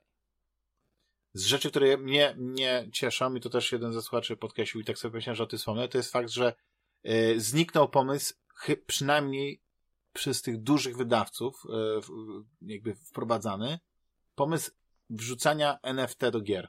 Czyli tych, wiecie, non-fungible tokens, czy jak to się tam No chyba rzeczywiście, bo coś, coś o tym cicho jest, ale być dla może to jest cisza Dla mnie to była taka głupota, wiesz, taki, taki, yy, taki taka wydmuszka, no nie? Taki powód to... na to, yy, żeby, żeby znowu dojść Można było Dody kawałek kupić sobie sposób. w tym NFT chyba, pamiętam. Ciekaw jestem, jak to się skończyło. No nie, no dla mnie to jest tak, że niby ma być coś unikalne, a tak naprawdę jak coś unikalne może być, jak może obrazek w internecie być unikalny, no ale to już inna, inna kwestia. Yy, jeszcze rzeczy inne takie, no to podwyżki cen gier, które już teraz są na poziomie tych 350 zł i chyba to tak nie, nie zmieni się. To jest ja wiem, nie, no w dalszym ciągu wychodzą gry taniej, no, no choćby ten... No, no tak, ale ten remake tak Space'a pierwszy, który teraz e, wychodzi, za pełną cenę 350 zł w jakiejś tam wersji normalnej. Wersji ale czego, przepraszam, deluxe. tego Dead Space'a? Dead Space'a pierwszej części remake. No ale po co to kupujesz? Musisz to kupować na premierę. Ja nie kupuję, przecież, nie, nie kupuję. Przecież to wejdzie, na, do, na przecież to wejdzie do EA Play za pół roku za darmo. No to po co się w ogóle no. tym przejmować, no? E, albo Wiecie, co jest zabawne? Wiecie, co jest zabawne z, z tymi podwyżkami cen? E, jak w zeszłym roku Sony stwierdziło, że trzeba o te 10 dolców podnieść, czy tam 10 euro, to było wielkie było oburzenie i wtedy i wtedy wyszedł e, Phil. Phil Spencer i mówi: My na nasze gry nie podniesiemy w 2022 ceny. Nie, nie będziemy podnosili. Zostawiamy tak jak jest. Po czym nie wydali żadnej swojej gry w 2022 roku. Podwyższyli tylko cenę Game 2020 drogi się kończy. No nie, jednak musimy... Wys, wy, wy, Ale to też było PR-owo 2023. obrobione. Oczywiście, że tak, no. Bo oni tam powiedzieli, No że co by- okej, ale jednak tam w sumie produkcja gier jest po prostu droższa, no i musimy podwyższyć. I wszyscy gracze napisali w komentarzach, no dokładnie, produkcja gier jest droższa, muszą podwyższyć po prostu, no oczywiste to jest. Hmm. Jak w moim ulubionym sketchu Lotka, Pojdełka, nie? Nie wiem, czy, czy oglądaliście, to polecam. To jest, to jest sketch, który ja zawsze mówię, że on opisuje po prostu rzeczywistość w sposób bardzo precyzyjny. Także wiesz, i taki ultra w punkt, że tak powiem, nie? Z takich y, raczej mniej wesołych informacji i trochę tak, znaczy związanych z grami, nie powiem, No. no to w, ta, w tamtym roku odszedł y, Kevin Conroy, głos Batmana, między innymi oczywiście, no, świetny aktor, jeden z, z takich najlepszych aktorów głosowych. No i ja oczywiście uwielbiałem go od czasów e, animowanego e, serialu Batman, no ale on też był głosem w tych wszystkich Batmanach e, Arkham Asylum i, i wielu e, tych f- filmach takich pełnometrażowych, filmach animowanych, wiesz, z Batmanem. Tam nowy później się pojawił em, e, aktor, który też podkładał głosy, ale kurczę, no to, to, to, to był kogoś instytucja. No, on miał tak niesamowity, fantastyczny głos. No ale to dużo w ogóle odeszło od jakichś takich ludzi związanych z branżą, e, ale to już nawet sobie nie przygotowałem listy, bo, bo, bo też chyba nikt nie, nie zaznaczał, też nie myślał o tym. No i taki ostatni rodzynek, e, który, który właściwie w tym roku moim zdaniem e, zawodnął niejedną duszą, no to był ten Steam Deck. Ja wiem, że, że nie wszyscy są fanami Steam Decka, ale dla mnie Steam Deck to, to jest platforma, na której ja bardzo dużo gier w tym roku skończyłem i e, na przykład wspomniany Plague Tale Innocence właśnie na Steam Decku, nie? Tam e, Death Stranding gram na Steam Decku, no Mhm. wracam do, do, do trylogii Dead Space, wracam do, do trylogii Mass Effect właśnie na Steam Decku. No to jest taka platforma, naprawdę momentalnie się włącza, można grać w łóżku, można grać na fotelu. Ja nie korzystam z tego, wiecie, nie, był taki moment, że w pociągu korzystałem, ale jakby to mi przeszło, nie dlatego, że, że mm, akurat nie chce mi się grać w pociągu, tylko że jakby w pociągu y, lubię na przykład czytać, słuchać czegoś, wiecie, tak inaczej się odprężać. No i też ten był ten moment, że mi się wtedy zepsuł ten Steam Deck, no to to f- akurat inna historia, już o, o tym opowiadałem, ale Steam Deck dla mnie okazał się takim urządzeniem, y, game changerem, jeśli chodzi o granie i naprawdę przestałem niemal w ogóle odpalać Xboxa i do, do PlayStation 5 wracam, kiedy właśnie z, z, latoroślą gramy w Spidermana, czy y, niedawno jak kończyłem The Callisto Protocol, czy, czy właśnie Modern Warfare 2. To były takie nieliczne powody, żebym wrócił do dużych konsol. To jest, to jest nie, niesamowite. Mogę jeszcze słowo powiedzieć o Conroyu? Tak, bo y, kiedy Conroy umarł, tak z ciekawości sobie przeglądałem listę jego dokonań i wiecie, że on podkładał też głos do Maxa Payne'a drugiego? Nie pamiętam jakie postaci tam, bo on, on podkładał chyba do dwóch, ale w Maxie Payne'ie Mhm. drugim e, był, był głosem, był też głosem w w Injustice tej serii, w jedynce i w dwójce, e, głosem Batmana, no i z tego co z tych ostatnich gier, no to e, Lego. Lego em, Star Wars. Super Złoczyńcy DC. Nie, nie, Super Złoczyńcy DC. Nie, no bo też y, y, ten, jak się nazywa ten inny aktor, który w Lego The Movie podkładał głos, bo też, y, bo akad jest kilku jeszcze innych głosów Batmana, ale faktycznie jak się zobaczy w wielu, w wielu produkcjach, że tak to uściśle, albo, albo tak ogó- ogólnie powiem, Kevin Conroy podkładał głos Batmanowi, to on był takim numerem jeden, jeśli chodzi o głos Batmana. Chyba żaden inny aktor głosowy, albo aktor, który wcielał się w Batmana, nie miał tylu e, Bardzo możliwe, bo, bo Conroy nie był w każdej animacji, żeby też była jasność. On występował Tak. w niektórych, natomiast mm, tak jak powiedziałeś, y, tych głosów jest y, kilka. Natomiast w Lego Batman Will Arnett podkładał głos. Tak, tak, tak, tak. E, Chcecie jeszcze coś dorzucić, jeśli chodzi o, do, o rzeczy do, do odnotowania, e, o których nie wspomnieliśmy, które wam się gdzieś tam cisną na... na... Ja bym chciał dorzucić jedną rzecz, yy, ale nie wiem, czy to właściwie teraz, czy, czy to później, bo nie wiem w sumie, jakie tam kategorie przygotowałeś na to kolejne wejście, takie przejściowe, ale ja bym powiedział, że dla mnie yy, takim wartym odnotowania faktem yy, jest i, i zarówno pozytywnym, jak i negatywnym. Yy, Jakby to są dwa, to są dwa bieguny. To będzie Game Pass właśnie, bo jakby jedna jest rzecz, którą być może ja powiedziałem, wspomniałem o tym kiedyś na podcaście, może niezbyt, niezbyt yy, dosadnie i tak dalej, ale wydaje mi się, że to jest ważne i warte podkreślenia yy, z perspektywy minionego roku. Że, że to jest trochę tak jak w tej reklamie Hepasliminu bodajże, nie? że on z jednej strony to jest środek na wątrobę, ale jaki efekt uboczny, że tam się przy okazji ktoś może schudnąć, nie? Tak reklamują ten środek. Że Game Pass, e, okej, okay, tu wiadomo, jakieś tam premiery gier, tysiące, bla, bla, bla i tak dalej, no wszyscy mniej, wie, mniej więcej wiemy, jak to wygląda. Natomiast e, na pewno takim efektem ubocznym tego Game Passa, bardzo pozytywnym, moim zdaniem absolutnie mega pozytywnym, wartym podkreślenia i wartym takiego bardzo pozytywnego i, i, i silnego plusa, e, jest to, że przy całym swoim, przy całej swojej Game Passowości, Game Pass wspiera bardzo mocno yy, tych, znaczy inaczej, może nawet nie chcę powiedzieć, że wspiera ten indie gaming i te gry niezależne i te małe produkcje i takie gry, wiesz, od, od małych studiów, ale że wręcz dzięki Game Passowi duża rzesza graczy, no bo nie wiem, tam zdaje się ostatnio się zatrzymało na 30 milionach w Game Passie. Duża rzesza graczy ma szansę sięgnąć po tytuły i zagrać w gry, y, w które być może nigdy by nie zagrała. I to się na przykład dotyczy mnie. Że wiesz, że jest, że jak ja sobie nawet patrzę i myślę z perspektywy czasu, jest wiele gier, w które zagrałem dzięki Game Passowi, a w które nigdy bym nie zagrał, bo, bo być może nigdy bym ich nie kupił, bo nawet jeżeli mówimy o małych produkcjach i małych grach, no to ich ceny są zawsze w okolicach tam powiedzmy nie wiem, tych 50-100 złotych i tak naprawdę nie za bardzo chcesz, wiesz, w dobie Steama, y, gdzie czasem promocje są takie, że kupujesz gry, ja ostatnio kupiłem Blood Bowla full edycję ze wszystkimi dodatkami za 19 złotych, no to wiesz, no to nie przebije tego żadna jakaś gra niezależna, tak? Jakkolwiek Blood Bowl też pewnie nie jest jakąś tam yy, super AAA produkcją i tak dalej, nie?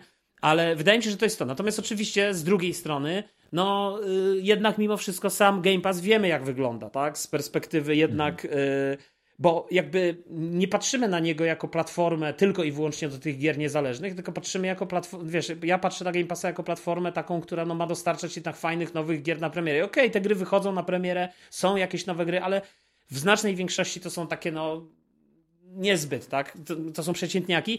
Yy, nie mówiąc już o grach od samego Microsoftu, których po prostu w zeszłym roku chyba nie było. Mhm, finalnie. -hmm. Rafale, ty masz jeszcze coś takiego, o czym mógłbyś wspomnieć? Coś, co e, wydarzyło się, albo jakiś taki jakiś faux pas, Tutaj też faux pas, no, no to co, no, no Kojimo Kojimbo, Kojima wystartował swoim podcastem, który jest e, A, no tak. totalną lipą. E, to są jakieś pochwały wobec jego osoby i, same pierdy, które on opowiada, które wystarczy 3-4 minuty na, na Wikipedii i to się wszystko znajdzie. Mm, słuchałem nawet kilku odcinków.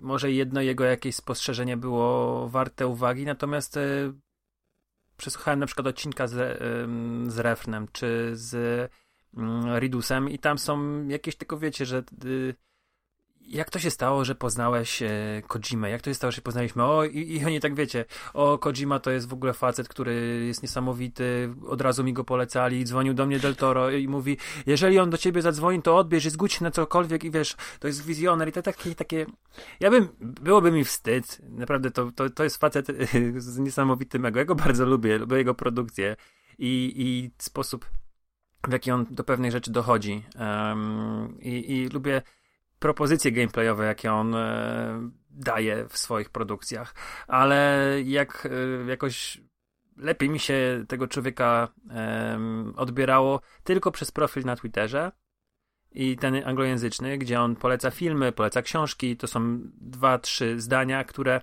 są konkretne, celne, mm, a niestety ten podcast po prostu obnażył, że facet jest chyba jakimś strasznym narcyzem.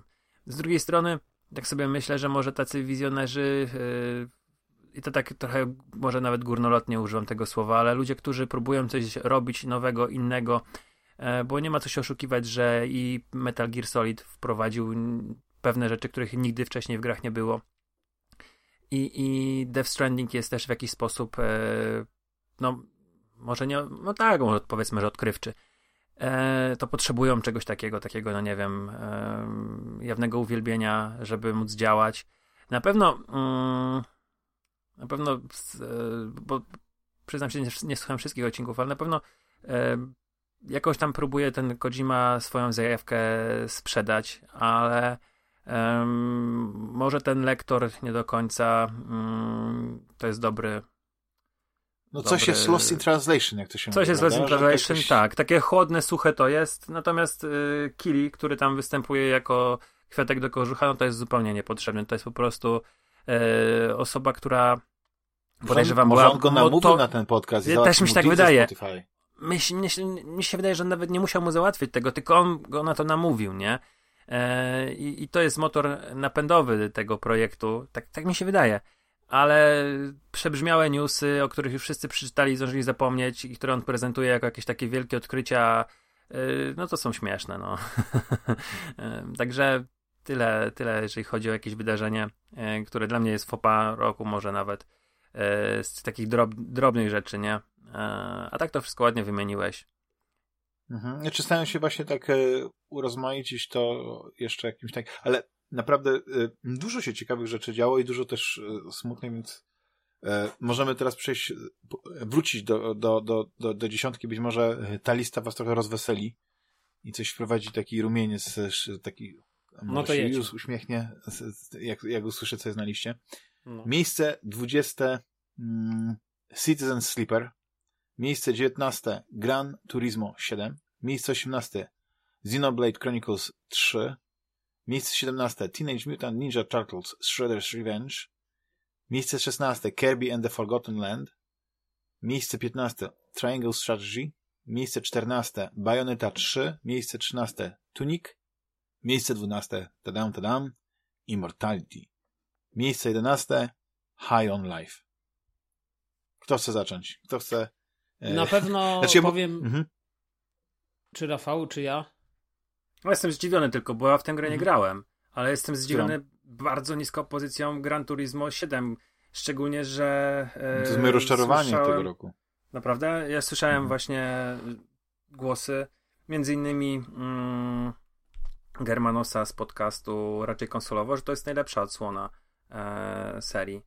E, Także jestem zdziwiony, bo jakby nie patrzeć, to na prezentacjach ta gra wyglądała fantastycznie i no ja się swojego gry mnie progres w tej grze niestety... rozmiótł, wiesz, może, może Juliusz trochę więcej o tej, o tej grze powie, bo on się na, naprawdę bardziej wkręcił. Dobra, i, ale... i to koniec ode mnie. Jestem zdziwiony. Resztę, resztą okej. Okay. Mhm.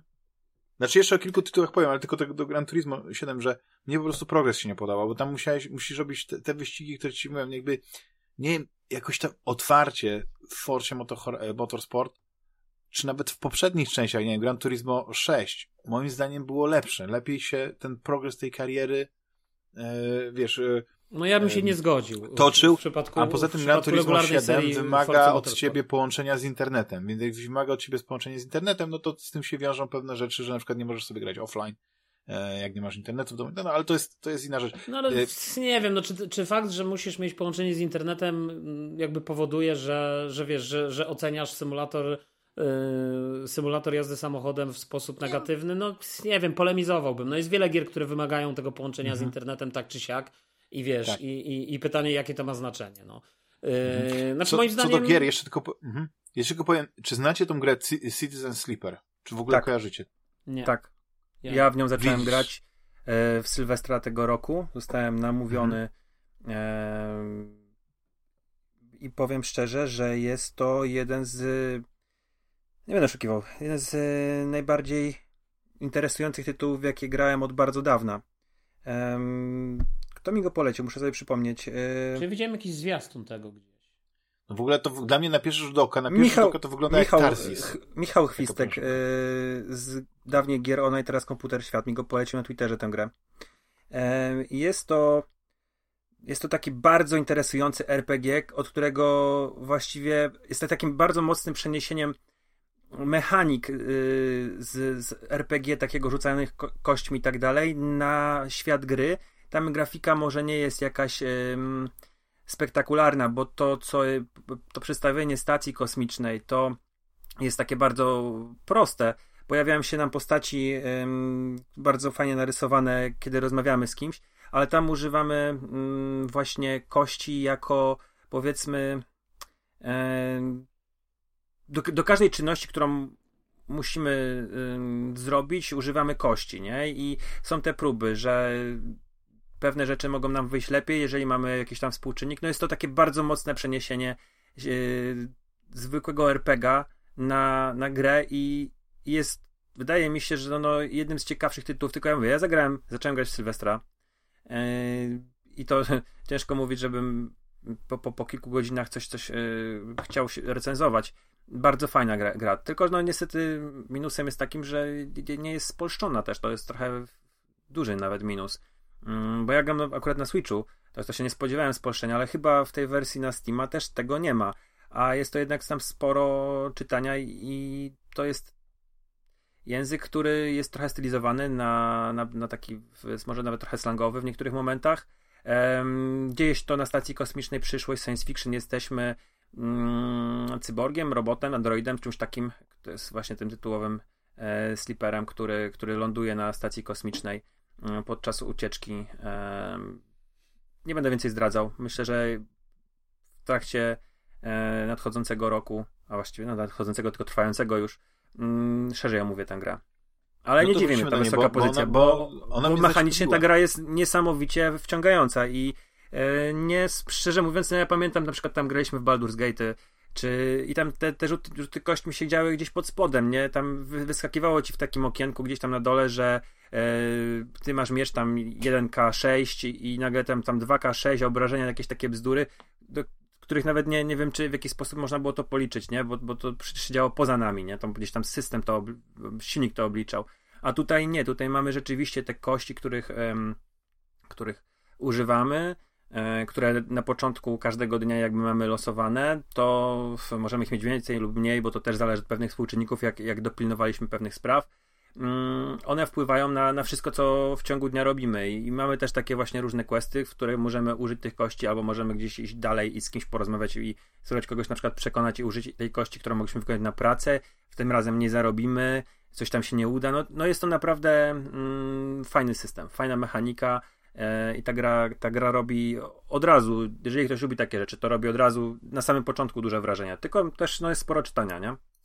Mhm. Simplex na, napisał, że to jest świetna gra z mechaniką rzucania w kośmi i granie w nią po ciemku w łóżku e, na deku wzmaga imersję. To jest bardzo ciekawe, że akurat po ciemku w łóżku wzmaga imersję, hmm. no ale okej, okay, no to, to jest... E... No każdy ma ale swoje prostu... fetysze, no.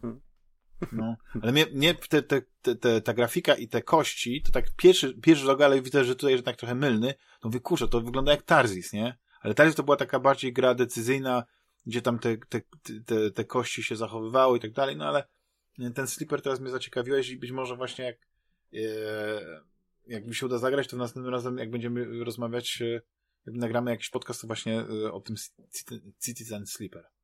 E, Tylko mój progres jest bardzo powolny, ja sobie to, to dawkuję, wiecie, robię mhm. dwa dni i odkładam Switcha i za, za 3-4 dni wracam i znowu sobie coś tam pogram, także ja mam progres rzeczywiście strasznie powolny w tej grze, bo podejrzewam, że mógłbym ją dużo, dużo szybciej skończyć, gdybym po prostu któregoś dnia przysiadł i no i pocisnął, nie? Mhm, mhm. Y, czy zaskoczyły was y, jakieś tytuły na tej liście? Za nisko, za wysoko? Ja myślę, że, że, że mimo, znaczy wiesz, tego to wynika też miałem w ogóle o tym powiedzieć na samym początku, a potem pomyślałem, że powiem o tym przed naszą dziesiątką, że jakby ja w żaden sposób nie wybieram y, do 10 gier, nie wybieram gier, które. Oczywiście wybieram gry, które według mnie były najlepsze. Y, ale według mnie to jest słowo klucz. To jest, to jest bardzo subiektywny wybór. I ja rozumiem, że, że też to jest taka specyfika tego plebiscytu, że ty tak naprawdę nie wybierasz żadnej dziesiątki, tylko uśredniasz wybory wynikające z, z tego, co, co wpisali jakby na te listy graczy i tak dalej. Natomiast dla mnie na pewno Gran Turismo 7 to nie jest żadne rozczarowanie. Dla mnie i, i, i mi się bardzo podobała, mm, po, podobał progres, podobała kampania. Yy, i, nie, on jest i... wysoko na liście, to nie, to, to, nie, to znaczy moim zdaniem rozczarowanie, ale tak na liście jest wysoko moim zdaniem. Słuchaj, no okej, okay, no jakby ja, ja, ja tego no, nie... ale w porównaniu z Forzą e, Motorsport 5 to nie jest e, Forza Horizon, sorry. Horizon, Horizon Forza 5, Horizon tak. 5 no to, to jest bardzo słabo, bardzo Ale nisko. wiesz, ale to Ale są to są dwie zupełnie- różne 16 gry pozycji. Ale to są dwie zupełnie różne gry, wiesz, bo Forza Horizon to jest po prostu taka bardziej, raz, że to jest y, zręcznościowa odnoga Forzy, chociaż w dalszym ciągu z fajnym modelem jazdy, ale jednak y, i zupełnie jest inna charakterystyka, tam masz otwarty świat, wiesz, y, zupełnie inną grafikę i tak dalej, ale na przykład ja, ja nie wiem, może jestem w mniejszości, ja uważam, że grafika akurat y, y, Gran Turismo jest super, jest to w jaki sposób jest zrobiony HDR zaimplementowany, zresztą to zawsze była cecha, dla mnie, wiesz, rozmawialiśmy o prezentacji Forcy Motorsport. Dla mnie Forza Motorsport w dalszym ciągu na tych. Mam nadzieję, że to. Bo zaraz lada chwila ma być konferencja znowu Microsoftu, na której mają pokazać kolejne, zdaje się, fragmenty z nowej Forcy. Więc ja też z niecierpliwością czekam. Mam nadzieję, że, że pokażą gameplay z konsol, bo, bo to, co dotychczas pokazali, to było z PC-ów. Ale jakby pierwsza rzecz, która dla mnie jest oczywista i rzuca się w oczy od razu. Forza zawsze wyglądała jak gra z taką. Nie wiem, nie, nie wiem, czy ja to umiem opisać słowami, ale y, z grafiką taką, no, w cudzysłowie rysunkową. Nie wiem, z braku lepszego określenia. Natomiast nawet jak porównuję sobie te stare Gran Turismo, nie wiem, jakąś tam piątkę, szóstkę z tych, z tych poprzednich, wiesz, y, jeszcze z PlayStation 3 y, i zawsze pamiętam, zestawiam, to mimo, że ja nawet wtedy byłem wielkim fanem zawsze jakby Forza Motorsport y, pod względem gameplayu, to pod względem, wiesz, wizualnym y, bardziej mi się zawsze podobało Gran Turismo, bo Gran Turismo zawsze ocierało się o ten taki fotorealizm, że oni jakby zupełnie co innego, zupełnie co innego jest na tym pierwszym planie, jeśli chodzi o, wiesz, oddanie tego, jak światło jest, y, y, się y, układa na to, że i tak dalej, już, już, już nie mówiąc o, o, o innych elementach. Natomiast dla mnie w ogóle to Gran Turismo, y, haptyczny feedback, wiesz, to jak czujesz, gdzie koła ci wjeżdżają i czujesz to na padzie i tak dalej, no to to jest znakomicie zaimplementowane. Model jazdy znakomity. Wiesz, podejrzewam też, że ta gra A znowu... będzie, będzie już u ciebie to w tej dziesiątce, czy nie? Nie będę spoilował swojej dziesiątki, więc na razie nie odpowiem na to pytanie. Nie, chodzi mi o to, że jeszcze możemy wrócić później do Gran Turismo 7. No to okej, chcesz nie, nie, no to okej, możemy wrócić. Natomiast chcę tylko jedną rzecz powiedzieć yy, jeszcze, że wydaje mi się, że też Gran, wiesz, yy, zaraz wyjdzie yy, PlayStation VR 2 i Gran Turismo ma już, zostało zapowiedziane, że ma dostać też yy, ten wsparcie dla VR-u, nie? Ten, więc myślę, że to też będzie dodatkowy jakiś element yy, gameplayu, czy, czy, czy czegoś, co zmieni też percepcję tej gry. No ja mówiąc szczerze, jestem na razie tak trochę, powiedziałem, że zrobiłem preorder na y, PSVR 2, ale tak do końca nie jestem pewny, czy, bo ja nie jestem jakimś wielkim fanem tego VR-u i tak dalej. Ale z drugiej strony, Gran Turismo pomyślę... 7 będzie chyba na VR-ze. Tak, Będzie tak. Będzie, VR będzie, 2, tak. będzie, mówię właśnie, że będzie dodana specjalna y, aktualizacja, która będzie dawała wsparcie dla VR 2. Więc, y, więc wiesz, więc y, nie wiem, czy to nie będzie dla mnie jakiś tam powód do tego, żeby jednak sięgnąć po ten VR. No, w najgorszym wypadku go sprzedać. Więc ja zobaczymy. pamiętam chyba z, z poprzednia część, e, ta co wyszła na PlayStation 4, miała chyba VR, a mogę się mylić, chyba że to było Drive Club VR, Znaczy była osobna. taki Nie, nie, moment, była się- osobna, nie, nie, była osobna część. bo są nagra. Aha. Była osobna Panowie- część, wydaje mi się. Tak, ja Pozwolę- pamiętam, że tam był, ale nie czy to było właśnie w tym Drive Clubie VR, czy właśnie w tym Gran Turismo VR, że jakiś taki był efekt, że bardzo powoli, ale zapadałeś się w fotel. Więc po takim wyścigu, to ty byłeś po prostu, wiesz, zaczynałeś jako mężczyzna 1,80 m, a kończyłeś jako taki, wiesz, y, dzieciak 1,60 m w kapeluszu, nie? To jest taki, wiesz, który Nie za, wiem, za nie kierownicy wiem, wygląda. nie. Ciężko jakiś taki ja mogę jeszcze jakiś błąd, wejść nie? w słowo i cofnąć się na No. chwilę z tematem, bo No, dostałem śmiało. właśnie e, wiadomość i, i otworzyłem ją. E, tutaj zdradzę magię podcastingu. Nagrywamy 18 stycznia 2023 roku, czyli rok po przejęciu, e, właściwie ogłoszeniu planów przejęcia Activision Blizzard za 69 miliardów. I teraz e, ulubieniec Damiana, Jason Schreier, informuje, że Microsoft właśnie zwolnił 10 tysięcy osób dzisiaj. Między innymi z dywizji growej od Xboxa i Bethesdy. E, na pewno z Bethesda, Bethesda Game Studios polecieli ludzie i z e, e, Może Free za wyniki, for wiesz, Free za Interactive e, polecieli ludzie. Także Microsoft na razie się wstrzymuje od komentarzy. Ale wiesz co, ile Microsoft Bloomberg- zatrudnia w ogóle ludzi? Cała firma Microsoft. Nie wiem, jakieś Bo- bo- miliony. Nie, bo tak, dwa miliardy ludzi. Y, No, nie no, ale miliony, Całe- no na pewno. No to jak? Nie, no miliony nie, ale Także- kilka, no, no niech, Także niech spojrzy. Niech to będzie 221 takie tysięcy około. 221 tysięcy. 5% ucina. Tak, tak. Ale niech to będzie takie podsumowanie. e, No tak, ale niedawno newsa. Właśnie mamy tak- całą falę tych zwolnień. Zaczęło się od zwolnień e, po przejęciu przez Maska Twittera i wszyscy y, tam widzieli po prostu, tylko, to- że to było związane z tym, że on chciał po prostu y, ciąć koszty. Ale później tak, przyszło Activision i oni zrobili, y, Activision, przepraszam, Amazon zrobił swoje zwolnienia. Później przyszedł e, czas na Facebooka, czyli Metę, i oni dużo, w ogóle jest bardzo dużo zwolnień w tych firmach technologicznych, takie straszne są cięcia, ale to, że akurat, e, ja bym chciał zobaczyć właśnie, jaki procent z tych wszystkich pracowników właśnie był w tej Bethesdzie i pracował na przykład, nie wiem, nad Starfieldem, albo nad jakimiś innymi tytułami. I, bo, bo mam nadzieję, że to nie wpłynie na, na, na opóźnienie premiery Starfielda, nie? Bo to już by był w ogóle skandal totalny. Nie no, mówię, że mówili, że będzie opóźniona. Rycha mi mówił, że będzie opóźniona o 6 tygodni. Już takie plotki się pojawiły. A teraz jak Rafał znaczy, mówi... ja to wiesz, zakładałem tak żartem, że w ogóle Starfield nie wyjdzie w tym roku, no ale mam nadzieję, że się mylę. Odpukam. Znaczy w ogóle to będzie bardzo ciekawe, bo Starfield przecież był na tej prezentacji, w której Microsoft wyraźnie powiedział, że wszystkie gry, które na niej prezentujemy, ukażą się do połowy 2023, czyli w ciągu roku. No ale tam była... zaraz nad głową miał taki Asterix, taka gwiazdka, nie? Chyba, że coś wypadnie, Nie. no nie? Jak, to się, No, jak jest w tych nie, umowach, nie miał, to nie miał, nie miał. To coś tam znaczy, Majoris? Nie, jak to się Nie. mówi ten, y, że wola Boża? Nie. Wola na- Wyższa story. No nieważne, nieważne. Znaczy no wyższa tutaj instancja, no. Tak, tak, tak. Także Yy, przepraszam, że przerwałem. Mhm. Nie, Ale bardzo dobre. Właśnie poda- za to, za to lubię. Breaking newsy. Dobrze, Rafał coś chciał do, dorzucić tutaj, no. Nie, chciałem też tego newsa tylko. Aha, a aha, aha, aha. Triangle Strategy to jest kolejny tytuł, który Jules mnie mocno. Jules i e, Ania Rogala z Filmwebu mnie nakręcili strasznie na tę grę. E, czyli to jest trochę jak gra o tron w, w turowej oprawie. Bardzo I, szanuję. I też jest na krótkiej, krótkiej liście i kurde, znowu po prostu nie starczyło czasu. Em, no nie wiem, czy w tym roku e, uda się, Mhm. bo Luigi Mansion 3 jest na tapecie, jest mocno grane, Ale też świetna gra E, skądinąd. jest kapitalna. To jest po prostu, będziemy Piękna musieli kiedyś Jules zrobić odcinek i o nim pogadać, bo to, co się tam dzieje, to jest, Mhm. to jest po prostu rewelacja. Też z twojego polecenia, ale, ale jestem No, zachwycony. Rafał doceniasz, że to horror jest, a ty lubisz horror. No, no bo to, to, to, to, to, jest, to jest horror, bo moja córka po prostu chciała, że ona się nie boi horrorów, nie? To chyba wam powiedziałem, czy nie powiedziałem No, tego? chyba nie. We chyba krwi nie. właśnie. E, Masz, nie boisz się horror. ogląda, to, było, to było jakoś święta i oglądaliśmy, nie wiem, jakiś tam Renifer Nico ratuje święta, nie? Mhm. I ona Myślę, że powiesz, że czas... obcego pasażera. Nie, nie, nie. I ona cały czas opowiadała, że ona już mogła obejrzeć horror, bo coś tam na YouTubie zobaczyła i ona się nie boi. No i w, e, Renifer Nico ratuje święta i tam się pojawia wilk. To już później oglądała tą bajkę z przedpokoju, nie? z kosza, za kosza na, na, na, na pościel. A ja mówię, jak chcesz horror, no, no, no tak bardzo bym chciała. I tak w pierwszej myśli myślałem, że jakaś gra Scooby-Doo będzie, ale zobaczyłem to Luigi Mansion i pamiętałem rekomendacje, gorące polecenia Julesa i mówię, dobra, to, to ci kupimy tę grę. Mhm. I, I jesteśmy zakochani teraz tylko Luigi i Znaczy cudowna animacja tam jest, cudowna animacja tam jest działające lustro. No tak. No, no. Wyższość Switcha, wyższość Switcha nad, nad, nad PlayStation 5. Nie no, ale gra Ale nie, wygląda panowie, pięknie, w ogóle pięknie. zauważyliście, jak ta dziesiątka jest taka bardzo mocno mm, switchowa?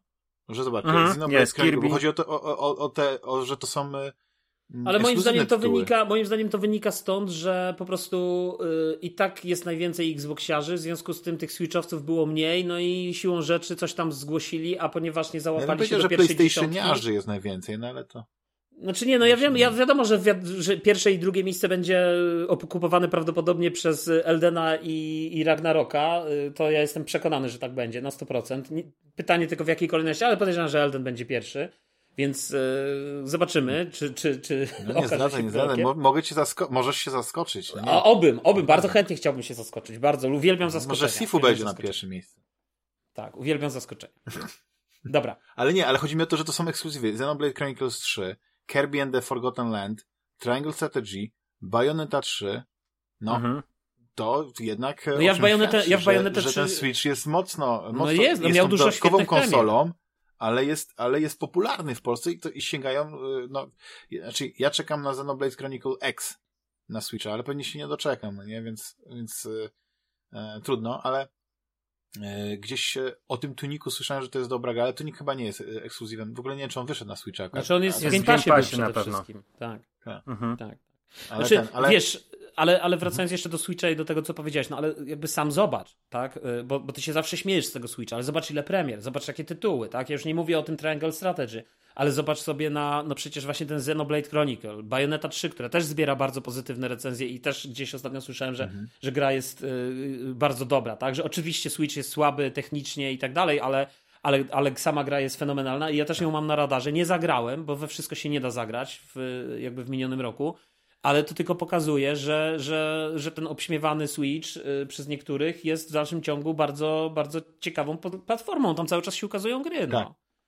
Wiecie, ja mam takie wrażenie bardzo... a propos Switcha, że chyba trochę złego PR-u zrobił stan techniczny Pokémonów, yy, że ludzie zaczęli strasznie mówić i to też trochę przy Bayonecie 3 wyszło, że te gry no nie wyglądają jakoś, e, znaczy stan techniczny z Pokémonów no to był bardzo głośny, to się po prostu przez jakiś czas tylko mówiło o tym, co tam e, leży i kwiczy. Natomiast jeżeli chodzi o Bajonetę, nie, że tam raczej ludzie, mimo że grą, z, z gry zadowoleni, grą zachwy, zachwa, zachwyceni, mm, to komentowali, że to już niestety to jest za słaba konsola, bo tak mi się wydaje, że bardzo ciekawą ofertę ma Nintendo. Mimo wszystko mhm. te gry, tak. które y, wychodzą, to są rzeczy, po które ja się wcześniej bym nie skłaniał, a teraz ze względu na właśnie y, pewnego rodzaju, nie chcę tego może słowa używać, ale to głupy zabrzmi, ale familijność tej konsoli.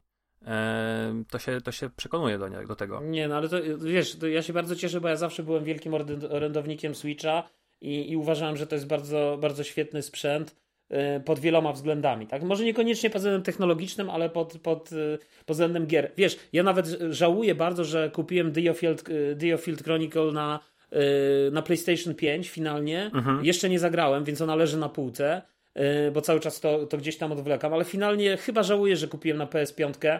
Bo, bo wydaje mi się, że na Switchu by mi się dużo fajniej grało jednak. Ja wiem, że ta gra nie wygląda, ale też ona nie jest jakaś super imponująca graficznie. A, a, a wydaje mi się, że na Switchu byłoby to, y, byłoby to dużo przyjemniejsze do, do, do ogrania. Więc, więc wiesz, więc y, no kurczę, no to jest dobry sprzęt. Co tu no rozumiem. Panowie, jest na tej liście w tej, tej dziesiątce Immortality, ale my naprawdę bardzo dużo o tej grze mówiliśmy. Nie było ci niestety, Rafale, y, podczas tego nagrania. Nie wiem, czy też wtedy w cudzysłowie przeszedłeś tę grę. Nie, Więc, nie skończyłem jej. Nie. Więc, nie, ale, odpadłem ale w pewnym momencie. E, mhm. U mnie jej nie ma. Pewnie też dlatego, że jej nie skończyłem i nie będę e, wypowiadał się na temat e, gry, której nie skończyłem. Szczególnie, że to jest gra nastawiona na fabułę. Ale mam ją cały czas i słuchajcie, no skończę ją. Po prostu no, mojego głosu tutaj na jej temat nie będzie. Mm. Także ja się nie chcę wypowiadać na jej temat na razie, a nie skończyłem ją z różnych względów, ale generalnie miałem wtedy takie, jak, jak graliśmy ją we trzech, bo, bo, tak naprawdę to ja wam powiedziałem. Ona jest na Netflixie, namówiliśmy razem Julesa, ja ciebie namówiłem. Um, i, i, ja byłem nakręcony na tę grę, ale to się zbiegło z takim gorszym moim e, okresem, jeżeli chodzi o, o stan zdrowia i mm, no i jakoś tak e, po prostu mm. do niej nie wróciłem w pewnym ja, momencie. Ja ale... zagrałem w tą, w tą grę tylko i wyłącznie dzięki waszej rekomendacji. Yy, a skończyłem ją po prostu na, na Game Passie, bo ona była w Game Passie, a ja wiecie, Chociaż teraz mam akurat subskrypcję Netflixa, bo tak się złożyło, że miałem różne jakieś No tam... wiem, nowe Wiedźmin ja jest to, wiedziałem, że Nie, nie, nie, nie, to nie, nie, nie, ja słuchajcie, ja od razu muszę powiedzieć, ja tak się złożyło, że miałem jakieś tam wyjazdy służbowe i po prostu moja żona powiedziała, o to ciebie nie będzie, to pojawiło się parę seriali, które ona tam powiedzmy od czasu do czasu sobie na tym Netflixie ogląda yy, i mówi, no to wiesz, to załatw mi tą subskrypcję, bo ja chcę sobie je obejrzeć. No i tylko dlatego, ale ja tak szczerze tam nic nie oglądałem na Panowie, tym. Dużo, dużo częściej... mi coś do głowy, co chciałbym powiedzieć jeszcze a propos no, Netflixa. Jak skończysz to daj, zostaw mi... Aha, no to ja tylko, ja tylko chciałem powiedzieć, że ja dużo a, częściej... Wiecie, będzie popkulturalny y, ten zaraz. Nie, nie, nie, ja mówię o grach. Aha. Aha, ja, tylko chciałem, ja tylko chciałem powiedzieć y, ostatnie słowo komentarza, że ja po prostu dużo częściej, mimo wszystko z tej perspektywy czasu y, oglądam filmy na Kanal Plusie swoją drogą.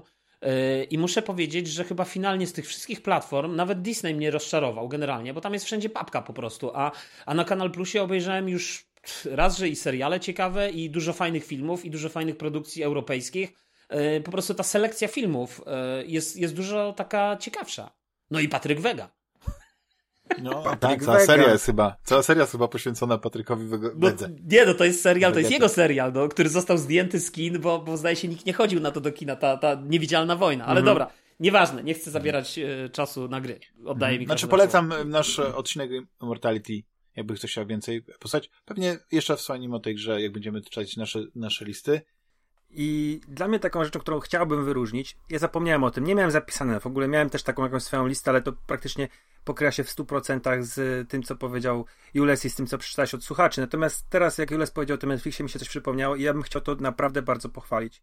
To jest, Netflix umożliwia na urządzeniach mobilnych granie w gry yy, i co jakiś czas dodają jakąś tam, jakiś tam tytuł do tego swojego portfolio. W zeszłym tygodniu, czy tam w tym tygodniu, było, były to nowe Shredder's Revenge, Teenage Mutant Ninja, Ninja Turtles.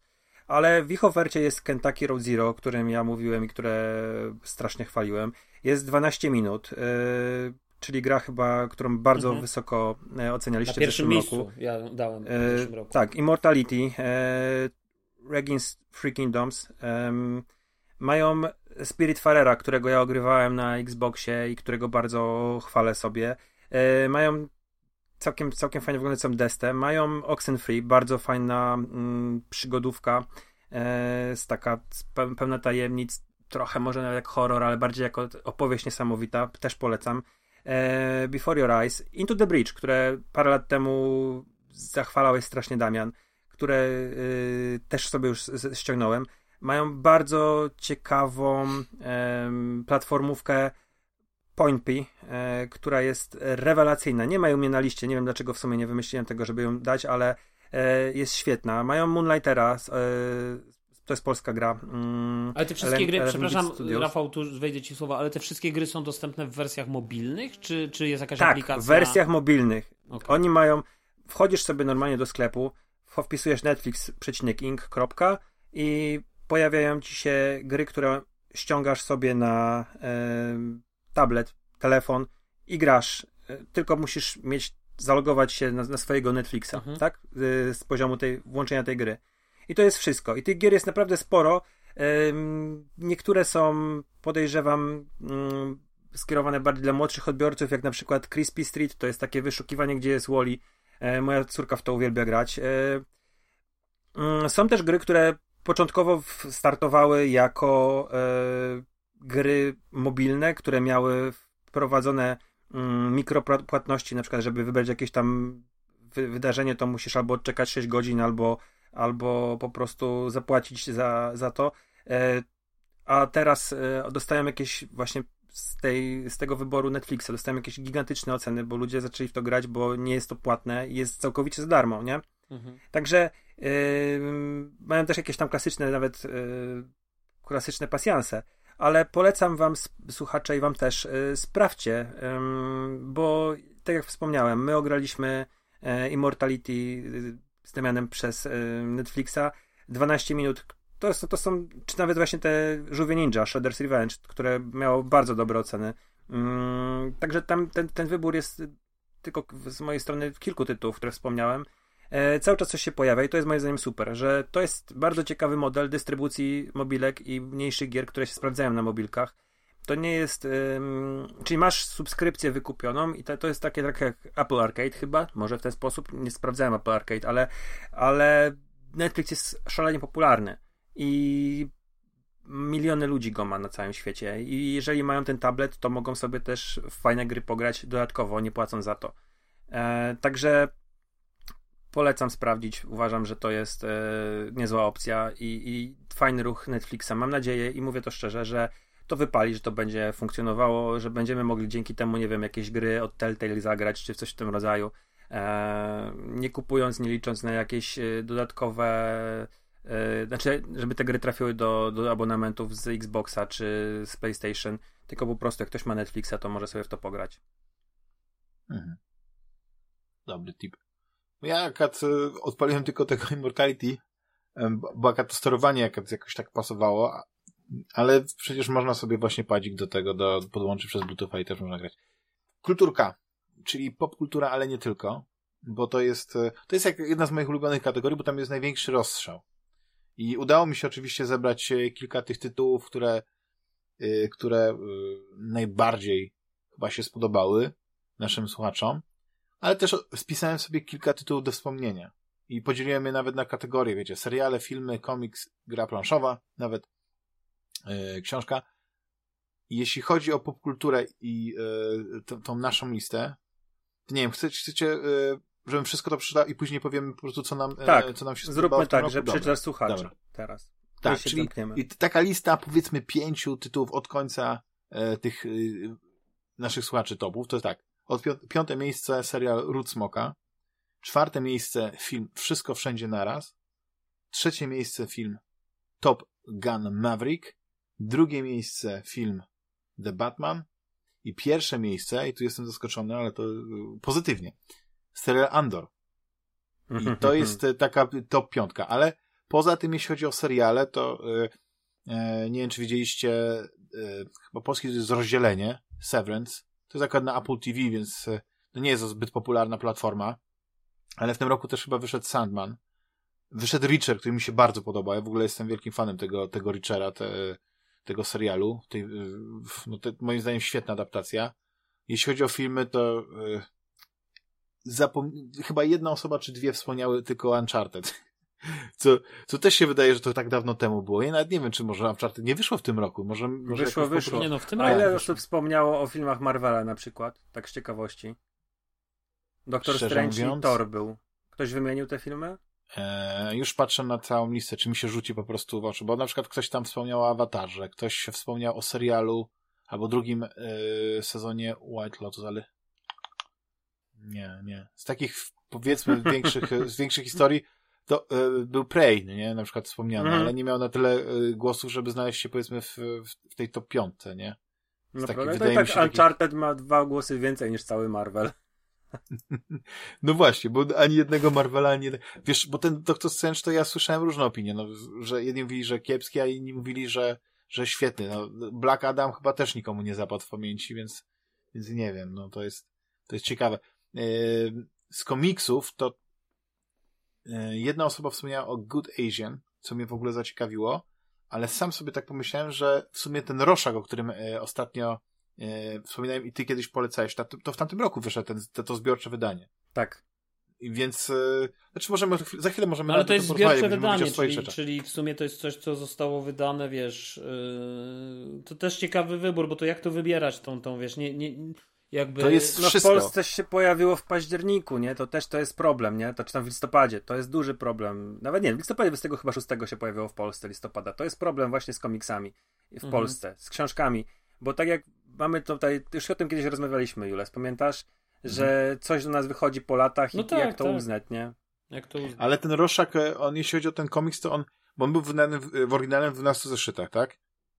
I zdaje się, że chyba ten pierwszy mhm. zeszyt to chyba Maxi wyszedł w, w 2021, ale ostatni chyba w 2022 i wtedy zrobili tego paperbacka, no nie? W Polsce w ogóle on jest bardzo ładnie w takim, z grubą oprawą, no nie? Wydany, Jest, a, mhm, a y, wydanie, które ja mam jest w miękkiej, chociaż e, nie wygląda źle, że tak. Wolałbym Ale w te- miękkiej, szczerze mówiąc, bo te twarde oprawy to jest po prostu zabójstwo. Czytaj dalej słuchaczy. E. Y, Gry planszowe to e, tylko dwa tytuły są. E, I, to, I one nie były jakoś tutaj popularne, ale tak jak mówię, no to jest duży rozstrzał, bo to jest, każdy mógł wpisać co chciał. Jeden to jest e, gra Zatoka Kupców, oryginalny tytuł Merchant's Cove i drugi Mhm. tytuł, druga gra planszowa też ładna, bardzo ładna, jak wizualnie ją oceniam, bo po prostu oglądałem zdjęcia. Pagan Fate of Ro... Ro... Ano...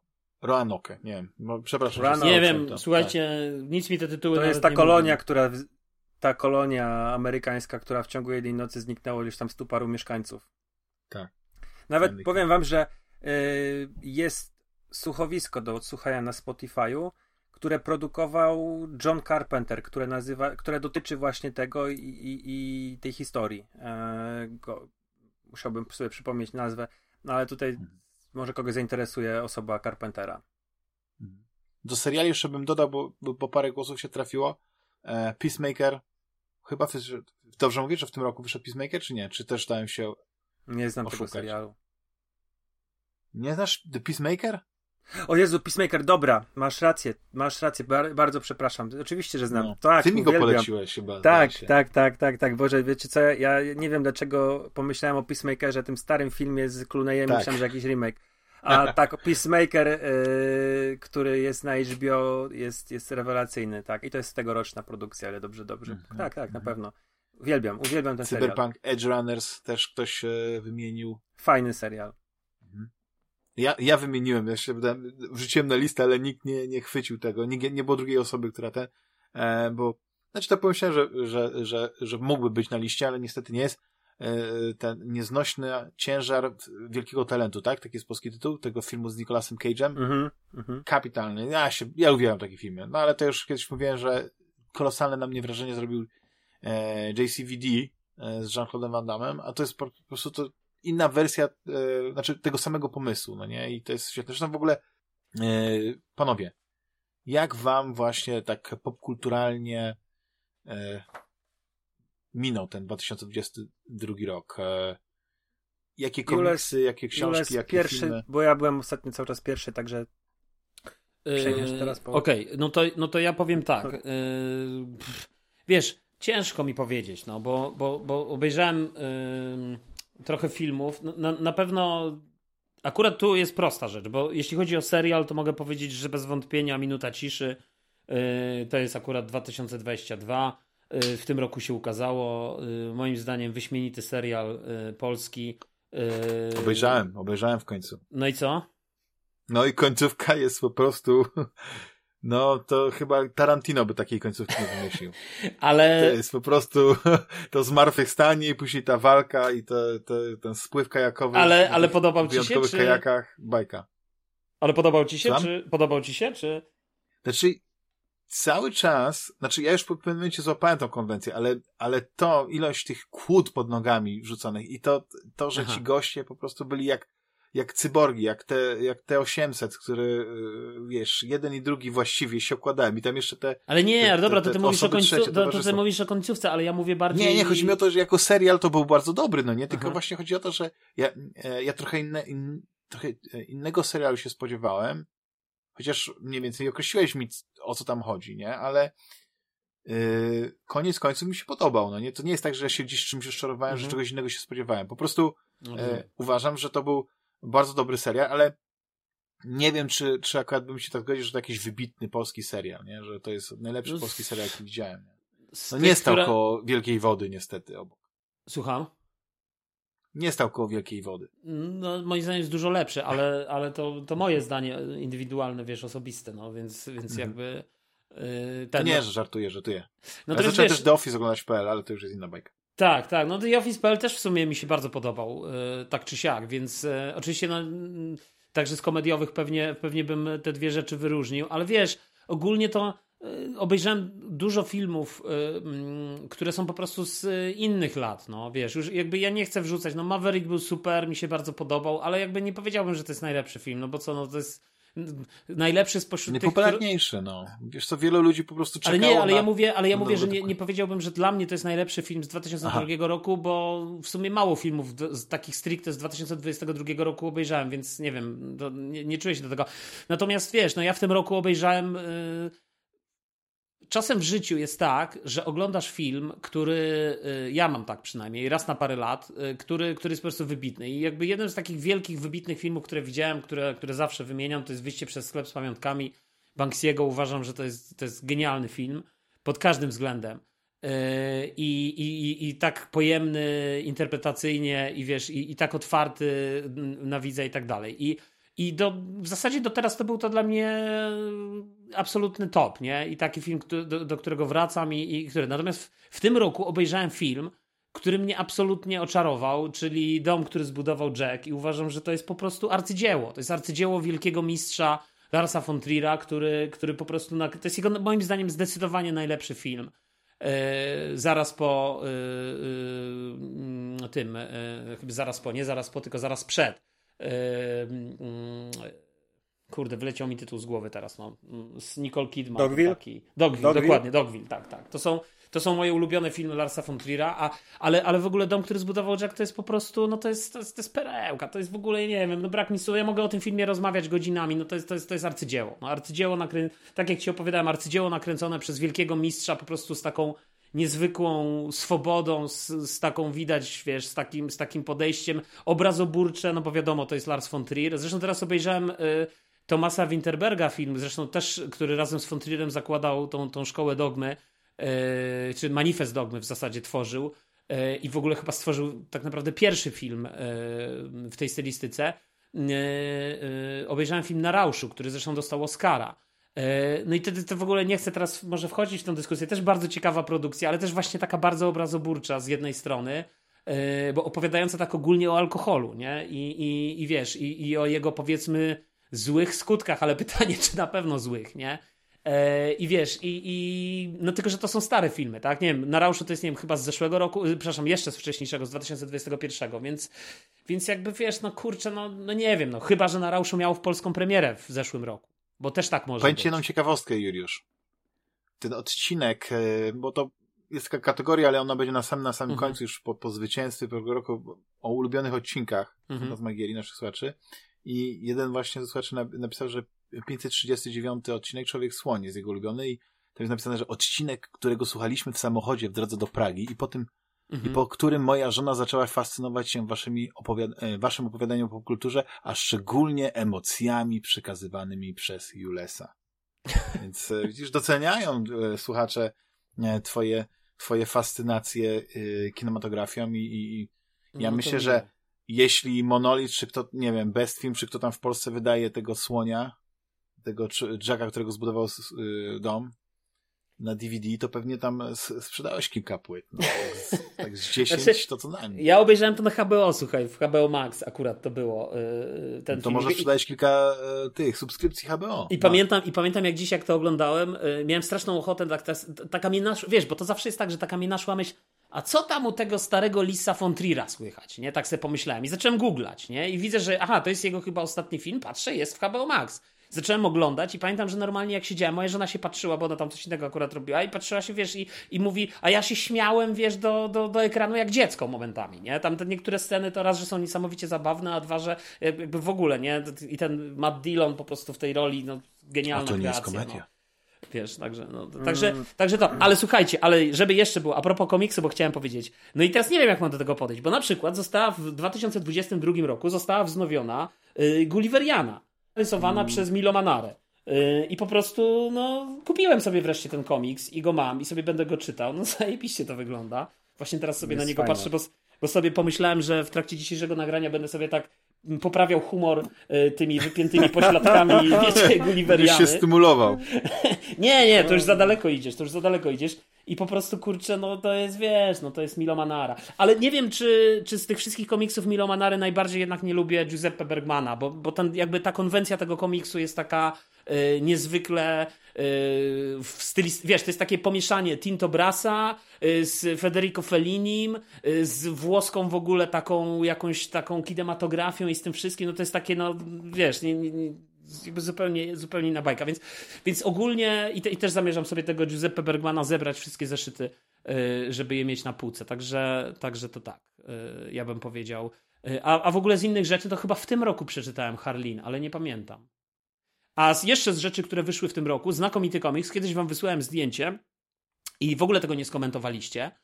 E, I przyjąłem to jako afront e, z waszej strony, no mianowicie. Nie komentujemy takich zdjęć wyuzdanych. Ale nie, nie, to nie było wyuzdane, bo to był komiks e, Noir Burlesque, który włoskiego autora, nie pamiętam jak on się nazywa, który w sumie ukazał się, sam komiks miał premierę w, pod koniec 2021, ale pierwsze polskie wydanie jest w zeszłym roku. Egmont to zresztą wydał. Myślę, że tobie by się Dachman spodobał, bo to jest jakby właśnie noir, historia, wiesz, fan fatal i wiesz, i główny bohater i, i wiesz, taki twardziel i tak dalej. Świetnie narysowany komiks. Yy, bardzo mi się też podoba ta kreska yy, i, i wiesz, i coś takiego, co no myślę, że wartego jakby polecenia, nie? To a propos, to ja przeproszę cię, Rafale, że ci, że ci dopiero za chwilkę oddam głos, bo jak wspomnieliśmy o tych komiksach, mhm. to ja, ja w tym roku, nie być może się mylę, ale tak jakbym odkrył na nowo Black Sada. I, i w ogóle Black Sad y, tak, w, w tym roku zdaje się wyszedł, Egmont wydał y, ten os, chyba szósty czy siódmy, chyba szósty tom, tak? Dobrze, o ile, czy siódmy? Znaczy wiesz co, bo jest to ostatni, to, to, znaczy ja czytałem w, po angielsku, no nie, bo on jest w ogóle chyba podzielony będzie na, na cztery części, co mi się w ogóle nie podoba, bo nigdy nie wiadomo, kiedy te kolejne części wydają, mhm. chyba They All Fall Down. To jest chyba ta, ta ostatnia. Nie pamiętam, bo ja, go, ja, ja mam to, mam to. W dwóch częściach. Kupiłem, ale, ale... Tak. Tak. Jest, i, i, I powiedzmy, e, chyba Dru... Znaczy nie, właściwie to obie te części zostały wydane w 2021 roku, więc to ten. Ale Black Sad dla mnie kapitalny komiks, ja go w tym roku powiedzmy odkryłem, nawet próbowałem zagrać w grę i dosyć dużo grałem, tylko później się mi save zepsuł. Jeszcze o grach nie powiedziałem planszowych, tak swoją drogą. Tak, no to zaraz będziemy mówić o tym. To Rafał coś powie i później wrócimy do tego, bo to jakaś jest bardzo Tak, ale Black Sad, Black, Sad, Black Sad pamiętam, że kiedyś też żeśmy o tym rozmawiali. Ja też wklejam jakieś tam zdjęcia, tak. po prostu genialnie narysowany, genialna no, w ogóle... Pierwszy, pierwszy, pierwszy tom kadrów, to jest w ogóle wiesz, jakieś arcydzieło. Tak, ale wiesz, chodzi, tam... tak, tak, chodzi ta, ta, ta struktura kadrów, wiesz, to, to, to jak on jakby tak. to rysuje poszczególne elementy, no to, to jakby mhm. niesamowite w ogóle, nie? Zresztą pierwsze dwa komiksy, ten e, Somewhere Within the Shadows i Arctic Nation, mhm. kapitalne, kapitalne. Tak, tak. Kolejne też nie są złe, ale po prostu e, ten pierwszy to jest, to jest tak pieczoł, znaczy pieczołowicie, to też złe słowo. Po prostu no, ale tak, taki wypieszczony tak, ten pierwszy. Dokładnie w detalu tak. i e, narysowany komiks, tak, tak świetnie każdy kadr jest przemyślany w tym, co mhm. pokazuje. Mhm. Że, że po prostu ten album się ogląda, później jak go przeczytasz, to jeszcze raz go oglądasz, po prostu, e, no rewelacja, rewelacja. I apeluję na takie wydanie, tylko że nigdzie go nie ma, gdzie po prostu masz zbiorcze wydanie tych pierwszych chyba e, pięciu tomów właśnie, nie wiem jak to jest, to jest nie, nie, nie dostanie, no ale to jest już inna bajka. E, ale generalnie Black Sad. No i drugi komiks to ten e, Roszak, który jest komiksem no, ja mnie zaintrygowała okładka i okładka jest naj, najmniej interesująca, wiesz, bo jest taka anty anty superbohaterska czy cokolwiek, nie? Mamy taki odcisk palca i na niej taki, taki zarys e, roszaka, nie? I to w ogóle jest tak stylizowane, nie wiem, czcionka wygląda jak, nie wiem, jak ten styl Bauhausu, nie? Tam z lat 70. czy z jakichś. No taki, tak to, tak to pierwsze wrażenie sprawia, nie? Ale już tak sobie obejrzałem i tam widzę te pierwsze strony, co się dzieje. Ja mówię, nie, no dobra, podoba mi się to. Tylko, że jeszcze wtedy nie byłem pewny, czy chcę przeczytać. Okazało się, że Rafał zna ten komiks, bardzo dobrze polecał. Mówię, dobra, wracam do tego sklepu, kupiłem i strasznie mi się podoba, bo to jest taka historia, e, która moim zdaniem mogłaby się spodobać Alanowi Murowi, gdyby, gdyby go interesowało, bo to nie jest prequel, tam nie wykorzystuje się jego postaci, tylko jakby się wykorzystuje pewną ideę. I, i to jak, e, do czego ten komiks doprowadza, nie, jakie jest zakończenie, to ja w pewnym momencie się domyślałem, ale mi się po prostu świetna ta struktura podoba, bo ona się dzieje po wydarzeniach z oryginalnych strażników, tak nie wiem, 30 lat. To społeczeństwo oczywiście żyje tym. Dodatkowo jest ten, ta alternatywna rzeczywistość, tak? Tak jak e, strażnika, powiedzmy, Nixon był tym prezydentem, no to później ta, ta, ta, ta jego spuścizna i, i ci kolejni prezydenci, ten prezydent Redford i tak dalej, to wszystko tam jest. Oczywiście to jest gdzieś w tym tle, ale wiesz, że mamy do czynienia z alternatywną historią. Mamy ten 20, 21 rok, nie wiem, w tym się chce, nie chyba się w tym roku toczy i to, to jest tak fajnie napisane, tak ciekawie przeprowadzone śledztwo, przeplatające się retrospekcjami historiami, ale najbardziej mnie urzekło, być może y, to jest jakiś spoiler, ale no Rafał to, to wie, że tam pojawiają się nazwiska na przykład innych rysowników, a jeden rysownik, Frank Miller, to wręcz, wręcz no, jest, jest tam przedstawiony. I oczywiście y, kiedy on tam mówi y, o swoim takim największym dziele, jak, jak był inspirowany i co, co osiągnął i tak dalej, to że się nie mówi o Dark Batman, e, Dark Knight Returns, przepraszam, tylko tam Dark FIFA e, Returns, I, ale no, no wiesz... Bo to jest świat, gdzie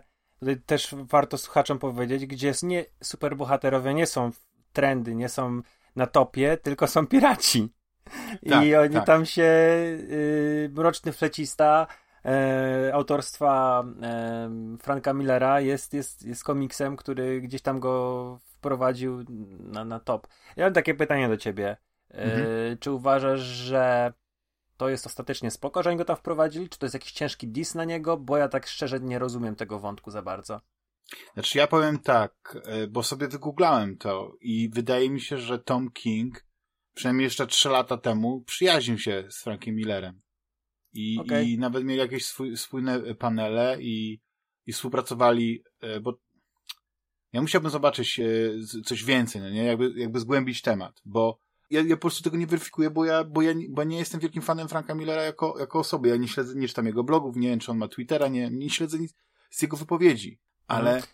ale wiem, że jeszcze parę lat temu e, Tom King i, i, i Frank Miller współpracowali, nie, ze sobą. I no nie wiem, czy ta rasa panów nie panele. jest właśnie e, ich, ich wspólnym mm, dziełem, bo ja tego akurat nie kupiłem. E, na pewno Frank Miller chyba e, współpracował przy tym Superman Year One. On tam, nie wiem, czy, czy pisał scenariusz, a, a rysował Romita, no nie umiem powiedzieć, ale to wiem, że to jest jakiś jego chyba ostatni komiks. E, ale nie, nie chcę się, bo, bo, jakoś powiem szczerze, od paru lat Frank Miller jest dla mnie nazwiskiem, które raczej omijam. E, tak jak kiedyś chyba rozmawialiśmy, Sin City się pozbyłem, nie mam tego, także nie, nie jestem jakąś tam specjalnie nawet zainteresowany jego osobą. Nie, Zazarello, przepraszam, Zazarello robił rasę panów te, te, te, te 7 lat temu, nie? Mhm. Znaczy ja, ja twierdzę, że, że to było świadome, nie jako dis, być może właśnie, nie wiem, yy, trzeba by, no najlepiej by się Tom wy, King wypowiedział gdzieś, żeby można było znaleźć tę wypowiedź, ale moim zdaniem to jest zbyt tam nie, tam nie ma aluzji, rozumiesz? To mhm. jest Frank Miller. I on, i on, on jest przedstawiony trochę jako, jak, jako gość, który, który dał się omotać, ale tam to, te, te, te, to pranie mózgu i tak dalej, to jest wszystko związane z tą fabułą, no nie? Z, z tego, z tą manipulacją i, i, i, i z takim wpływaniem na, na innych, nie? Ale abstrahując od tego, generalnie ja ten komiks polecam. O, że się tak wyrażę. To jest, to jest moja ostateczna mhm. tutaj. Y, Rafale, jakie twoje jeszcze tam e, ja super szybko, w ogóle przede wszystkim? Naprawdę super, super szybko, bo szkoda czasu naszego i słuchaczy. E, z filmów The Batman, najlepszy dla mnie film e, 2022 roku. Nie może niekoniecznie najlepszy, jaki obejrzałem w tym roku, ale z produkcji tegorocznych to na pewno wybijał się ponad przeciętnem. E, a, a jeżeli chodzi o filmy komiksowe, no to już na pewno to jest, e, zdeklasował konkurencję i Black Adam po prostu to jest e, żałosna produkcja, Marvele bardzo rozczarowujące. E, Sam Raimi się nie pokazał. Love and Thunder było fatalne. Z seriali mm, jakoś ich wiele nie oglądałem. Zrobił na mnie dobre wrażenie Kowbojka z Kopenhagi. Kopen to jest Refna serial. Bardzo interesujący był. To na pewno myślę, że. A to na Netflixie jest? Czy... Tak, to jest na Netflixie. To jest e, zrobione tytuł. dla Netflixa. to jest, wiecie, to jest taka. Mam trochę, sprzeczam się z Jerem prywatnie, bo dla mnie to jest. E, to jest kino gangsterskie, tak? Przede wszystkim. Mhm. Dzieje się e, w środowisku mm, mafii albańskiej ale w to wszystko jest plecione jakieś takie ich ludowe wierzenia i E, I Jerry z jednej strony mówi, czy Jerry uważa, że to jest, to jest baśń, a dla mnie to jest e, horror. Nie jest to taki oczywisty, to jest raczej taki horror, urban horror, jaki Łukasz Orbitowski pisał przed 15 laty, na przykład w Trace Ciepła albo w Świętym Wrocławiu, mm, czy w horror show, niż, niż taki typowy horror e, z jakimiś tam duchami i tak dalej to ten serial mi się podobał. Podobał mi się ostatecznie Cyberpunk Edge Runners. Yy, chyba byłem raczej taki średnio ciepły, jeżeli chodzi o, o, o, te pierwsze wrażenia, jakie mieliśmy na podcaście. Ostatecznie mi się ten serial podobał. Yy, bardzo podobał mi się Andor. To jest dla mnie bardzo pozytywne zaskoczenie, jeżeli chodzi o, o uniwersum, które lubię. Fantastyczny, naprawdę. No, wrócę do tego Andora, bo ja zacząłem to oglądać, tak, tak chwala, chwalicie, wiesz, a ja się zatrzymałem chyba na drugim odcinku i, i wydaje mi się, że chyba wrócę. Musisz przeskoczyć przez, e, przez tych parę odcinków, gdzie planują Andor, skok. Andor ma takie jakby trzy arki, tak jakbyś miał na te 12 odcinków składa się ta historia powiedzmy z trzech, tak, z czterech takich trzyodcinkowych e, wątków, znaczy wątków, epizodów, o. Mhm. E, i, i one są wszystkie połączone, ta akcja się tak jakby e, cały czas toczy, ale w, e, dotyczą tak jakby innych wydarzeń, nie? Czyli tam w pierwsze trzy odcinki to opuszczają planetę, trzy kolejne odcinki to jest skok, trzy kolejne odcinki to jest coś innego i trzy kolejne odcinki to jest coś innego. bardzo, bardzo, wiesz, to jest takie odkupienie, nie? Gwiezdnych mm. Wojen dla mnie.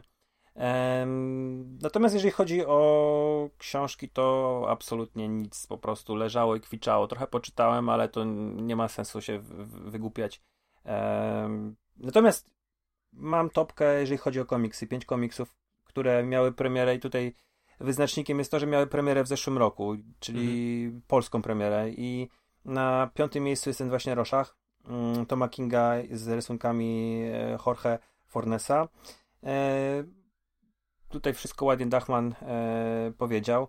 Na czwartym miejscu polski e, komiks Zasada Trójek autorstwa z rysunkami, scenariuszem Spela, wydany przez Kulturę Gniewu. Jest to taka podróż w najbardziej odjechane rejony wyobraźni. E, stworzony przez Spela świat jest, jest, jest naprawdę rewelacyjny i mam, mam nadzieję mam wrażenie, że do tego komiksu będziemy e, wracali, mm, tak jak wraca się do komiksów Baranowskiego. No niestety to nie są już te czasy, kiedy te nakłady są takie olbrzymie. Ten komiks też swoje kosztował, więc podejrzewam, że trafi do mniejszej ilości, znacznie mniejszej ilości odbiorców. Natomiast to jest ten sam poziom wyobraźni, ten sam poziom kreowania fantastycznego świata z taką bardzo mocną charakterystyczną kartunową kreską. E, pozycja trzecia to będzie dwa, dwa tomy Departamentu Prawdy. Chyba wspominałem o Departamencie Prawdy kiedyś na podcaście. Teorie spiskowe, które e, powiedzmy, tak jak u Gaimana był, byli amerykańscy bogowie, czyli jakaś zbiorowa wiara ludz, ludzi, ludzkości pozwala tym e, bogom istnieć, to tutaj w Departamencie Prawdy zbiorowa wiara w teorie spiskowe powoduje, że te teorie spiskowe zaczynają e, istnieć naprawdę. I Departament Prawdy jest taką organizacją trochę w, z pogranicza mm, agencji rządowej, trochę z pogranicza czegoś innego, jakiejś takiej tajnej, tajnej organizacji Illuminati czy, czy, czy czegoś w tym rodzaju, która ma się tym zajmować, tępić to wszystko i e, Drugi tom ma prawdopodobnie jeden z najlepiej napisanych y, zeszytów, y, jakie, jakie czytałem. To jest, y, to jest rozdział o, o wielkiej stopie, który jest napisany w formie listów ojca do syna. Ojca, który zwariował na punkcie wielkiej stopy. Jest rewelacyjny. Jest napisany po prostu, to jest majstersztyk. Wydawnictwo Stop Comics. Na drugim miejscu będzie Heavy Liquid Paula Popa, scenariusz rysunki.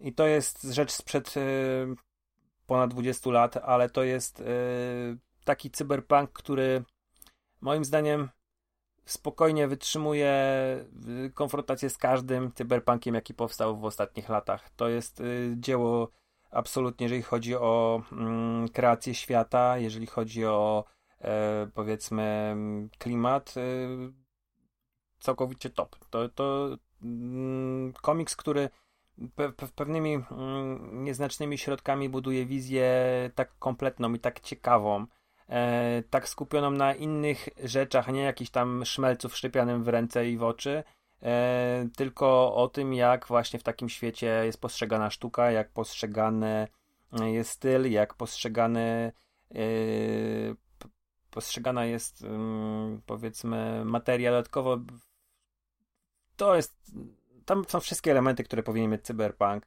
Yy, I mimo, że to jest stara rzecz, to ja tutaj bez, yy, bez pardonu o niej mówię, bo, bo miała premierę w zeszłym roku. A na miejscu pierwszym absolutnie e, najlepsza rzecz, jaką czytałem. Prawdopodobnie też jedna z najlepszych rzeczy, jakie czytałem w ogóle w życiu, to są potwory Barego Windsora Smitha.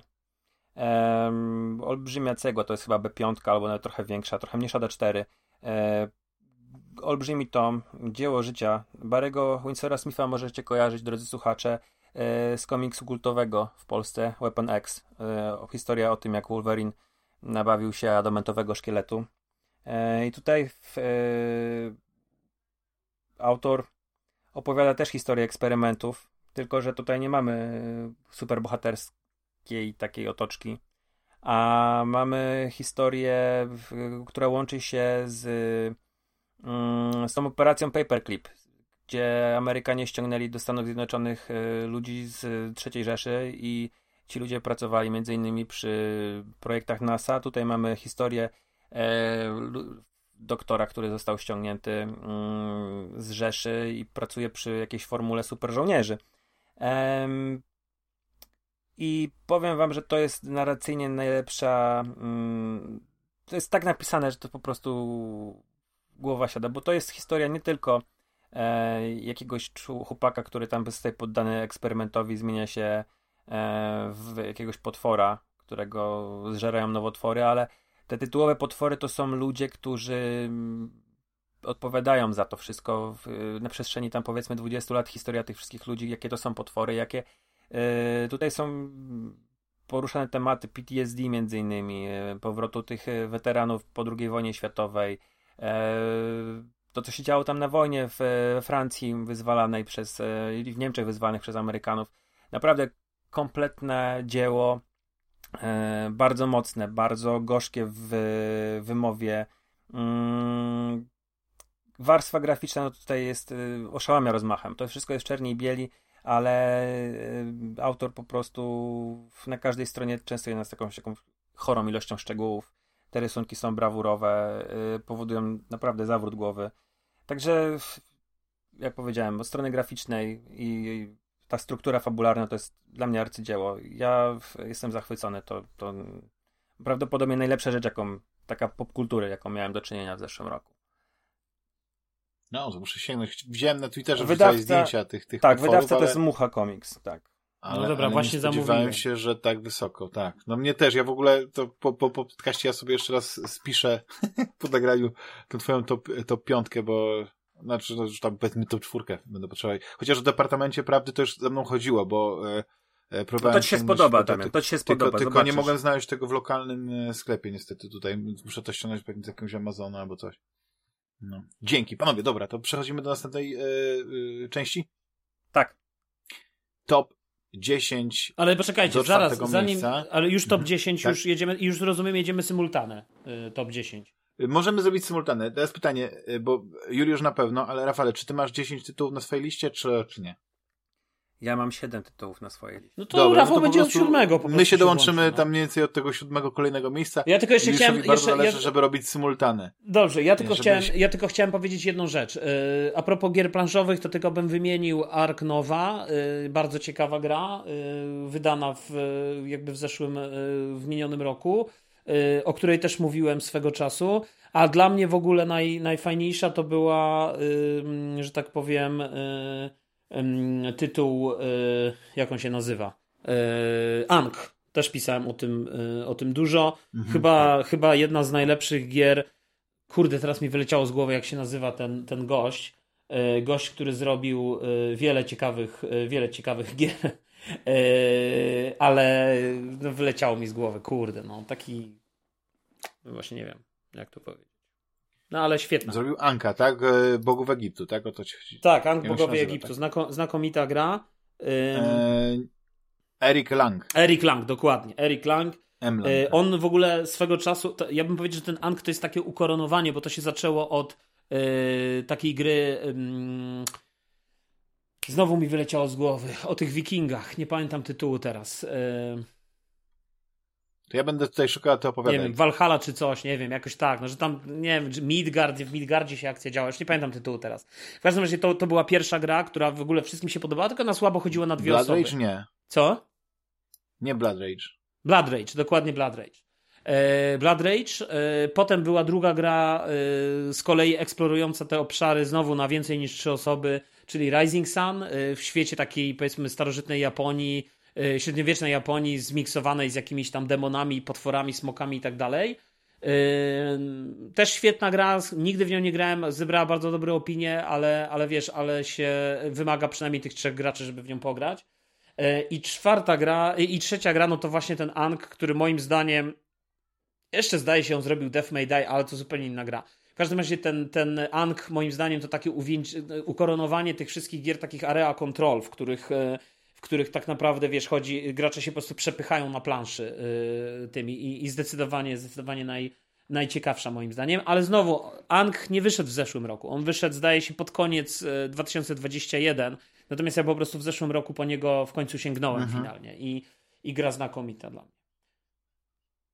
Panowie, to miejsca dziesiąte yy, i tak dalej, i tak dalej będziemy sobie symultanicznie z naszymi wyborami yy, synchronizować. Oczywiście to nie ma większego sensu, ale Juliusz, skoro masz takie życzenie, to e, oczywiście nie ma problemu. Więc tak, miejsce dziesiąte według naszych słuchaczy Vampire Survivors. Nie wiem, czy graliście w czy nie. No graliśmy, nie no, come on, no to jest joke, no. Kurde. Dla mnie nie u mnie, jest, u mnie jest na siódmym. Nie, no panowie, to jest żart. Dla mnie to jest żart. No dobra, dobra, ale nie, nie, nie, nie komentujemy wyborów. No rozumiem, okej, w sensie, nie, no jasne, wiadomo. jest- Oczywiście piszą ktoś, tak, masz kiedyś rację, nie, dobra. ludzi nie mogło odszczekuję, oderwać się od- tamtej gry, od Odszczy- Duma. Odszczekuję, odszczekuję. Odszczekuję, bo rzeczywiście Podobno subiektywne wybory Vampire i tak. Survivor wytacza jakiś nowy gatunek, według Wojtka Olczyka, no ale to ja nie wiem, co to jest w takim razie, ten nowy gatunek. No ale dobrze, to twoje miejsce dziesiąte, Juliuszu. Słuchajcie, u mnie na miejscu dziesiątym ym, FIFA 23. Jaki No wybór proszę. oryginalny. Ale już uzasadniam. Myślałem, że powiesz, że Crossfire X. FIFA 23 to jest gra, w którą y, zagrałem y, najpierw na Switchu, dlatego że pojawiła się taka, taki pomysł, że fajnie by było mieć w wersji mobilnej jakąś piłkę nożną. I w sumie ja zdawałem sobie sprawę, że FIFA w tych wszystkich wersjach ukazuje się, y, wiesz, y, na Switchu tak naprawdę to jest ta sama wersja od kilku lat. Yy, ale mi zależało na tym, żeby mieć po prostu, wiesz, jak sobie gdzieś wyjeżdżam, biorę tego Switcha, żeby sobie tam w piłkę nożną popykać. Dodatkowo w ogóle w zeszłym roku dla mnie to jest taki moment, wielki powrót mój do zainteresowania piłką nożną. Wiesz, ja po prostu oglądam teraz Premier League, w trakcie dzisiejszego podcastu cały czas oglądam sobie tutaj, leci Crystal Palace z Manchesterem United, więc, więc sobie zerkam na, na drugi monitor i wiesz, i, i generalnie Mistrzostwa Świata fantastyczne, Yy, I w końcu zagrałem w tą FIFA, bo ona była w Game Passie yy, w takim 10-godzinnym dostępie na PC. I strasznie mi się spodobała. Do tego stopnia, że ogrywałem ją cały czas na tym PC i w końcu stwierdziłem, dobra, kupię ją na PlayStation. Bo, to znaczy na PlayStation też, bo mam EA Play, więc też yy, ogrywałem w EA Play. W tej chwili gram non-stop, codziennie praktycznie online, mecze w tych sezonach, wiesz, tam z, z graczami. Yy, Dla mnie, moje, moje osobiste zdanie, to jest po pierwsze najlepsza FIFA, w jaką grałem od bardzo wielu lat. To Naprawdę. na pierwszym miejscu na liście? Nie rozumiem. Mm, No bo, bo, bo były inne lepsze gry w tym roku, tak? A, a No to jednocześnie. jedziemy z, ko- z kolejną listą. a, jednocześnie jeszcze z a jednocześnie chciałem, wiesz, ale, no ale co ty już tak mnie zwyjasz? No chciałem to wyróżnić, kurde, Ale, ty, no. ale też fabułę tam grasz, czy, czy nie? Grałem, przez, skończyłem sezon, no fabułę, no sezon, wiesz, tam Manchester United y, grałem. y, Aha, czyli tam nie ma czegoś takiego, takiego, a, że jesteś tam Przygody zawodnikiem. młodego piłkarza. Nie no, jest, No, no, tylko że no. mnie nie interesuje tryb zawodniczy, zawodnika nigdy, tylko menadżera, jeśli już, nie? Czyli, czyli Aha, gram, gram z, jakby z całym zespołem, nie? E, więc ym, jakby to powiedzieć, no gra jest naprawdę znakomita i, i zdecydowanie, wiesz, fizyka, model, y, model y, właśnie ten, ten, y, ta fizyka gry, nie? Jak, jak ta piłka jest oddana i tak dalej, no to jest po prostu fenomenalna. Najlepsza FIFA, Dawno nie grałem w tak dobrą FIFA. Mówiąc szczerze, ja od FIFA kiedyś się odbiłem w którymś momencie, bo mi po prostu przeszkadzało wi- wiele rzeczy w tej grze, ale jakby ta jest, ta jest znakomita. W międzyczasie sfinalizowałem właśnie ten komiks, Rafał, co tak zachwalałeś. Jak powiedziałeś, że tam te jakieś Frankensteiny, druga wojna i tak dalej, to od razu kupiłem. FIFA była najczęściej kupowaną grą na PlayStation 5. FIFA? Nie mam FIFA 23. Nie mam podanej może tutaj w swoich notatkach em, A to ciekawe. ilości sztuk, czy tam ilości pobrań.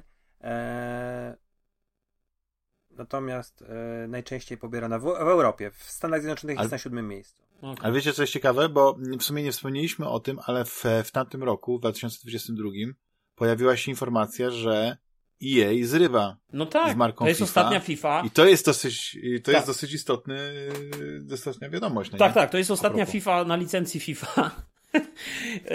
A do tego, wiesz, yy, Nie będzie się EA Soccer nazywał, albo dodatek, EA Football słuchaj, Polsce, dodatek, w dodatek na. Mistrzostwa Świata, wszystkie mecze, granie na żywo i tak dalej. No jest wypakowa- napakowana kontentem. Do tego jeszcze ta Viva Food, nie wiem, Viva, ta, ta st- wersja Street, która kiedyś była osobną grą, od jakiegoś czasu jest już normalnie częścią FIFA. Ale mówię, różnica między FIFA z zeszłego roku jest kolosalna. To jest w ogóle jakby, Mhm. jest nowe animacje, nowy sposób, wiesz, jest haptyczny feedback, genialny zresztą na, na, na, na padzie do PS5. No, rewelacyjna, rewelacyjna gra. Jak No, masz rozumiem. EA Play, Super. to, to polecam spróbować. Mhm. Dobrze. Miejsce dziewiąte i według słuchaczy to Sifu. Ciekawe. Miejsce dziewiąte według Juliusza. Miejsce dziewiąte według Juliusza Horizon Forbidden West. Okej, to będziemy jeszcze o tej grze wspominać, Okej. bo będzie jeszcze na liście, to taki mała zdrada.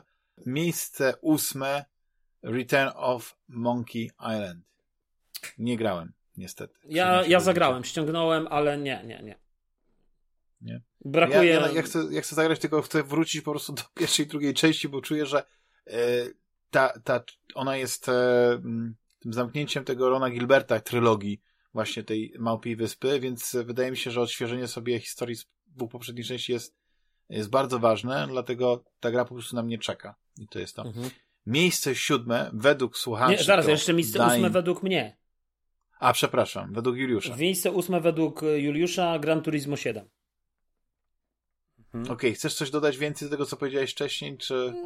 Nie, chyba nie, nie, nie Temat wymaga. Po prostu świetna Bardzo gra, dobra świetna gra samochodówka. razie, tak, tak. Były lepsze Jeżeli gry w tym chodzi roku. o jeżeli chodzi o ści- ściąganie, bo nie mam sprzedaży, tylko to, jak jest najwięcej pobrań Mhm. e, tytułów na PS5. Gran Turismo w Europie jest na szóstym miejscu, jeżeli chodzi o, o ten, o PlayStation 5, natomiast e, w USA jest na dziewiątym miejscu. Mhm. Okej. To całkiem nieźle. No jeszcze w- mogę wspomnieć o For, Horizon Forbidden West, ale to jak będziemy już omawiali. To Dobra, Tak. no to jedźmy dalej. Eee, Siódme, miejsce, siódme. miejsce siódme według słuchaczy Dying Light 2 Stay Human. Miejsce siódme według Rafała. Vampire Survivors. I teraz, w, zanim Juliusz powie swoje miejsce siódme, to powiedz, yy, dlaczego Rafale u ciebie tak wysoko. Vampire Survivors, bo to jest narkotyk. To jest, znaczy wiecie, to jest bardzo prosta gra. To ja bym to nazwał ro, rogalikiem, roguelike'iem, czyli e, pewne rzeczy zdobywamy w ciągu jakiegoś ranu, kupujemy. E, To, to jest też gra, która wymaga chyba jakiegoś tam szerszego e, szerszego omówienia. Natomiast tam, tam gameplayu nie ma tak naprawdę dużo. Po, po, po prostu przesuwamy postacią, która atakuje automatycznie, bo te ataki Mhm. mamy e, w, w, które kupujemy, które zdobywamy, one co odpalają się na przykład co sekundę, co, co ileś tam czasu i progres nasz polega na tym, że musimy zabijać jak największą ilość przeciwników, zdobywać z nich klejnoty, które po, pomagają nam wzbić się na wyższy level i udoskonalać te ataki kolejne. E, I to jest to jest po prostu banalna gra, która działa w ten sposób, że jeszcze jedna runda, jeszcze jedna runda, jeszcze jedna runda i masz czwartą w nocy, a o szóstej wstajesz, wstajesz do pracy. Eee, nie, po prostu to jest głupia, głupia gra. Podejrzewam, że to po trochę jak, jak te wszystkie, nie wiem, klikery czy coś w tym rodzaju. Nie, nie, nie, nie wiem, bo nie, nie grałem, ale eee, jest coś tym, tak po prostu tym, tym, tym przesuwaniem palcem po, po ekranie i uciekanie tą postacią, próbowanie jakichś taktyk na te, na te hordy przeciwników, które zalewają ekran, znaleźć i, i ona pochłonęła mi dużą część końcówki e, roku. E, miałem większą ochotę odpalić e, Survivorsów niż, e, niż jakiś duży tytuł. Ale a na Także- czym to ogrywałeś tak swoją drogą? Na iPadzie gram. Aha.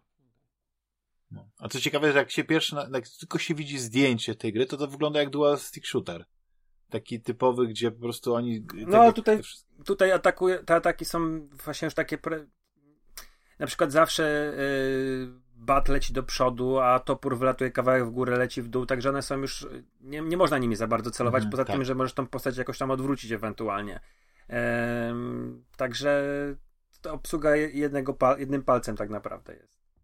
Znaczy ja uważam, ja uważam panowie, że ja mam zawsze Aha. problem z tego typu grami, dlatego że Wiem. jakby z jednej strony zgadzam się w pełni i być z- jakby z tym, co mówi Rafał, że to jest taki uzależniający, y, mm, że tak powiem, y, klikacz i tak dalej, a z drugiej strony zawsze mam takie wrażenie, że jednak no nie wiem, no to, ja nie mówię, że to jest zła gra czy coś, no ale moim zdaniem pff, no nie wiem, no zbyt, zbyt płytka Mhm. jest w moim odczuciu jako gra na mm, Jasne, ja do, to- do ja dziesiątki, to wiesz, ale to jest To moje jest- personalne zdanie, bo ja w to grałem na, na, w Game Passie, w ramach Game Passa zdaje się to tam, to było na PC, odpaliłem, pamiętam, bo też ludzie to zachwalali.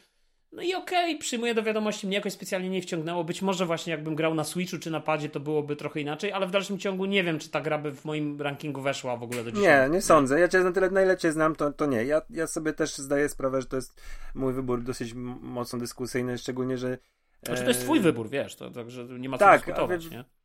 Bo wiesz, bo te, mecha te mechaniki Mhm, ani nie są jakieś odkrywcze, dokładnie. ani Mhm. to nie, ta prezentacja nie jest niczym szczególnym, ale ten loop, nie wiem jak to nawet nazwać, to po prostu taki trans, w który wchodzisz i, i strasznie mi się spodobał. To jest Coś coś, co po wtedy prostu... Z Loop Hero też taki wciągające było. Mhm. Tak, Tak, tak, jeszcze jedno tak, tak. okrążenie, jeszcze jedno kółko i jeszcze coś. Dokładnie. Myślę, że to, to wiecie, słuchajcie, no to, to jest kwestia, nie wiem, jeszcze jednego miesiąca i ta gra mi się totalnie znudzi i, i, i nigdy do niej nie wrócę. Eee... Nasi słuchacze twierdzą, że to w ogóle będzie z...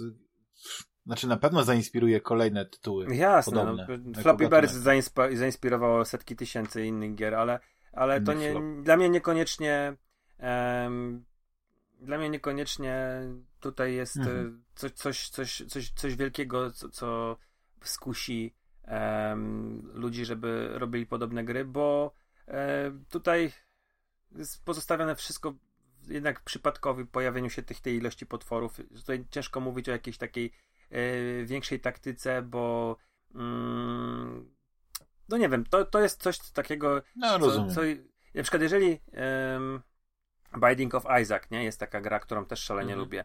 E, I też wiele, wiele osób e, w nią gra cały czas. Tam wyszło dziesiątki dodatków pewnie, jakichś mniejszych i większych. Mm, ale to nie jest tego typu roguelike, że będziemy do niego wracali przez taki długi okres czasu. Chyba, że, no nie wiem, jest jakaś będzie mega oddana grupa fanów, ale nie, nie wydaje mi się. Rozumiem. Siódme miejsce według Juliusza. Yy, u mnie, panowie, to jest Live Alive. Super. No tak. No, no okej, okay, dobra, to miejsce szóste według naszych słuchaczy e, Pentiment. Ja powiem, że Pentiment mnie zaintrygował, ale trzeba, trzeba jedną rzecz właśnie jakby y, trzeba się przegryźć przez formułę, jak, znaczy przez wygląd tej gry, że ta gra po prostu wygląda jak jakby była rysowana w tych takich księgach Ale to jeszcze nie jest najgorsze, jest wiesz, bo ja, ja grałem od, w, w, tego Pentimenta i ja się, ja się od niego znowu odbiłem i on był, scenariusz był zabawny, dialogi były fajne, ale na dłuższą metę y, było to dla mnie zbyt wyczerpujące, żeby, y, żeby przyjąć tą formułę, wiesz, zbyt, zbyt, zbyt wiele ta no, gra... No to jest gra o czytaniu, to jest taki... taki... Tam nawet, wiesz... To jest spolszczone. Ja, ja nie wiem, czy się... Nie, pamiętam. Nie wiem. Cholera, nie, nie pamiętam. Ja widziałem to na Game Passie chyba i, jest. i chyba na Game Passie. Ale nie wiem, tak? kurczę, tak? nie no. wiem, Holender. Ale mogłoby być, bo to jest taka gra, która by pewnie zyskała na tym. No tak, tylko pamiętaj, że na Game Passie na przykład High on Life, e, po którym e, jakby ja się spodziewałem bardzo wiele, no jest grą, która nawet nie ma polskich napisów. Jest, jest całkowicie... Ale wiesz co, bardzo trudno byłoby przetłumaczyć ten humor, wiesz? On, no ale on musiał nie, być no, tak ale moim zdaniem są... po polsku, że uszy by więdły, a po angielsku zdaniem... tak jak sze... No ale to wiesz, może i by więdły, ale wiesz, ale moim zdaniem spokojnie, ale ja nie mówię o wersji nawet, wiesz, z, z, z dialogami. Tylko żeby tylko, napisy były, tak? Tylko żeby chociaż napisy były, nie? To zawsze jest przyjemniejsze i to zawsze powoduje, że, że gra jest, tak. wiesz, y, lepiej jakby odbierana, no. no. nie wiem, no ale tak Ale Pentiment y, podobno ma świetną fabułę i to w ogóle takie imię róży, no. Znaczy, ja wiem, że to jest takie górnolotne nie wiem, czy górnolotne. Taki, no, taki ja prosty, mówię, ja prosty przykład najprościej. Ale ja, ja wam powiem, że... Wrócę. Mów, mów, mów, mów. Wrócisz. Nie... Ja, powiem, ja powiem tak. Y, ja mam z Obsydianem jakiś problem, bo The Outer Worlds zupełnie mi nie podeszło. Um, mhm. Chyba, chyba tak naprawdę to ostatnia gra, którą tak szczerze y, mi się spodobała, to był South Park Kijek Prawdy. To było już 8 y, lat temu albo 9. A ja bym powiedział jeszcze nawet dalej, te... bo czy Obsidian zrobił, słuchajcie, tego Fallout New Vegas? Dobrze ja pamiętam? Tak, Vegas, Vegas, Vegas, tak, tak. tak to był to, 2010. To, to, była dobra gra. Ona wprawdzie była zabugowana, tak, ale bardzo się. mi się podobała. I, i, I była świetna. I to była ostatnia gra, A. bo wszystkie inne gry Obsidianu to zawsze jest tak, że wszyscy mówią, nie, nie, wiesz, przymknij oko na te bugi, przymknij oko na to wszystko, jest super, jest super. No nie wiem. Ja, ja... próbowałem te pilarsy i pilarsy mnie przygniotły na przykład. Yy... Jak to pilarsy? Tą to, to, znaczy, to, e, wiecie, tam, tam jakoś jest to wszystko takie dziwnie podane. Brak tem, te, temu le lekkości jakiejś. Mhm. E, no nie, nie, tak. nie byłem w stanie się do tego przekonać. Może, może krzywdzące w jakiś sposób mm, o tym opowiadam, ale na przykład po Pathfindera czy po Tyrany nie sięgnąłem już ze względu na to, że mi się nie spodobały Pilarsy. E, ja też chyba o tym mówiłem, ja nie jestem fanem Kotora na przykład, nie? Także jakoś tam wielkim, wielką, poza tym i tym New Vegas, to, to Estymą nie, nie darzę tego studia, a po Pentiment nie, nie sięgnąłem właśnie roz, będąc rozczarowany ich poprzednią grą, czyli The Outer Worlds. Ja mam wrażenie, która... że oni, wiesz, zrobili... Ale to są ja tak zupełnie totalnie inne gry, tak, że ale, właśnie... Ale, ale to jest sposób pisania też, to, to, to tak? pewne rzeczy tam... Tak, tak, zdaniem, ja, to, to ja, się, bije od nich. Ja się zasadniczo... Nie, ostatnia dobra gra Obsydianu, to tak naprawdę wiem, że macie krótką pamięć, to jest Alpha Protocol. Nie, błagam ci Boże, ja próbowałem w to grać na PC. Nie, no nie, nawet nie, nawet nie próbuj mnie przekonać, że Alpha Mam to na PS3. Świetna gra. Świetna gra. Nie, nie, nie. Ale powiem wam, że próbowałem thriller. Wasteland 2 i tam się totalnie odbiłem na przykład, nie? To, to totalnie, to, to, to nie wiem, czy z półtorej godziny pograłem, ja to, nie, to nie jest... Ja ale, ale, jest ale, ale Pathfindera, Pathfinder, y, to RPG takie Kingmaker i tak dalej, to też zrobił Obsidian? Pathfinder, King, King, y, Pathfinder, Pathfinder chyba, to jest ich, no. Bo no. Tyreny na no, pewno... Pillars of Eternity? Tak? Pilarsy też na pewno są. No jeżeli Pathfinder to jest ten Kingmaker jest ich, to ja, ja to była jedna z pierwszych gier, którą kupiłem sobie, jak kupiłem sobie peceta, żeby sobie pograć właśnie w takie oldschoolowe i akurat mi się podobał, muszę powiedzieć. Nie skończyłem go nigdy. Um, Pathfinder Adventures to chyba jednak nie jest. A, to chyba co e, innego. Ten, co mówisz, Kingmaker. Kingmaker. A Kingmaker? Bo Pathfinder to jest generalnie od Paizo, to jest taka firma, która zrobiła swój system RPG oparty na D&D mm, 2,5 zdaje się, czy tam 3.0, wszystko jedno tylko że w którymś momencie D&D jakby zarzuciło ten projekt, a, a oni dalej rozwijali na podstawie jakby te, tej, tej poprzedniej jakiejś tam iteracji. Nie wiem, ktoś mnie poprawi, na pewno ja to... Kingmaker, Kingmaker to jest All Cut Games. A to nie. Dobra, nieważne, lecimy. Nie zagraliśmy, mhm. znaczy, albo nas nie rzekła, także. Dobra. Okej, okay, to e, wasze yy, i znowu od, od Rafała. Yy, to było Rafale, twoje szóste, szóste miejsce. miejsce. Ja dam Zastanawiałem się nad tym i ja spędziłem bardzo fajny weekend z tą grą. E, Shadow Warrior 3 i to na tyle fajny, że to mhm. jest to była taka naprawdę w porządku rozrywka, taka, której potrzebowałem mm, miała jakieś tam swoje e, ułomności, ale e, tak jak się zastanawiałem na przestrzeni tego tygodnia, e, żeby wyróżnić, po pierwsze ja też nie zagrałem w jakąś szaloną ilość tych gier z 2022 roku, ale żeby wyróżnić e, znaleźć w pamięci jakieś wydarzenie, które, które growe, nie? Związane z grami z tego roku, to ja doskonale pamiętam ten weekend z y, Shadow Warriorem 3, że ja się dobrze bawiłem. Tam naprawdę było, w porządku wiele rzeczy. I to jest takie moje um, szóste miejsce. Nie sądzę, żeby Rozumiem. to się pojawiło bo to nawet mhm. się nie pojawiło. U mnie się nie tych... pojawi. Juliusza, czy u ciebie się pojawiło na szóstym miejscu nie. Shadow Warrior 3? U mnie, u mnie nie, u mnie się pojawiło Triangle Strategy. Hmm.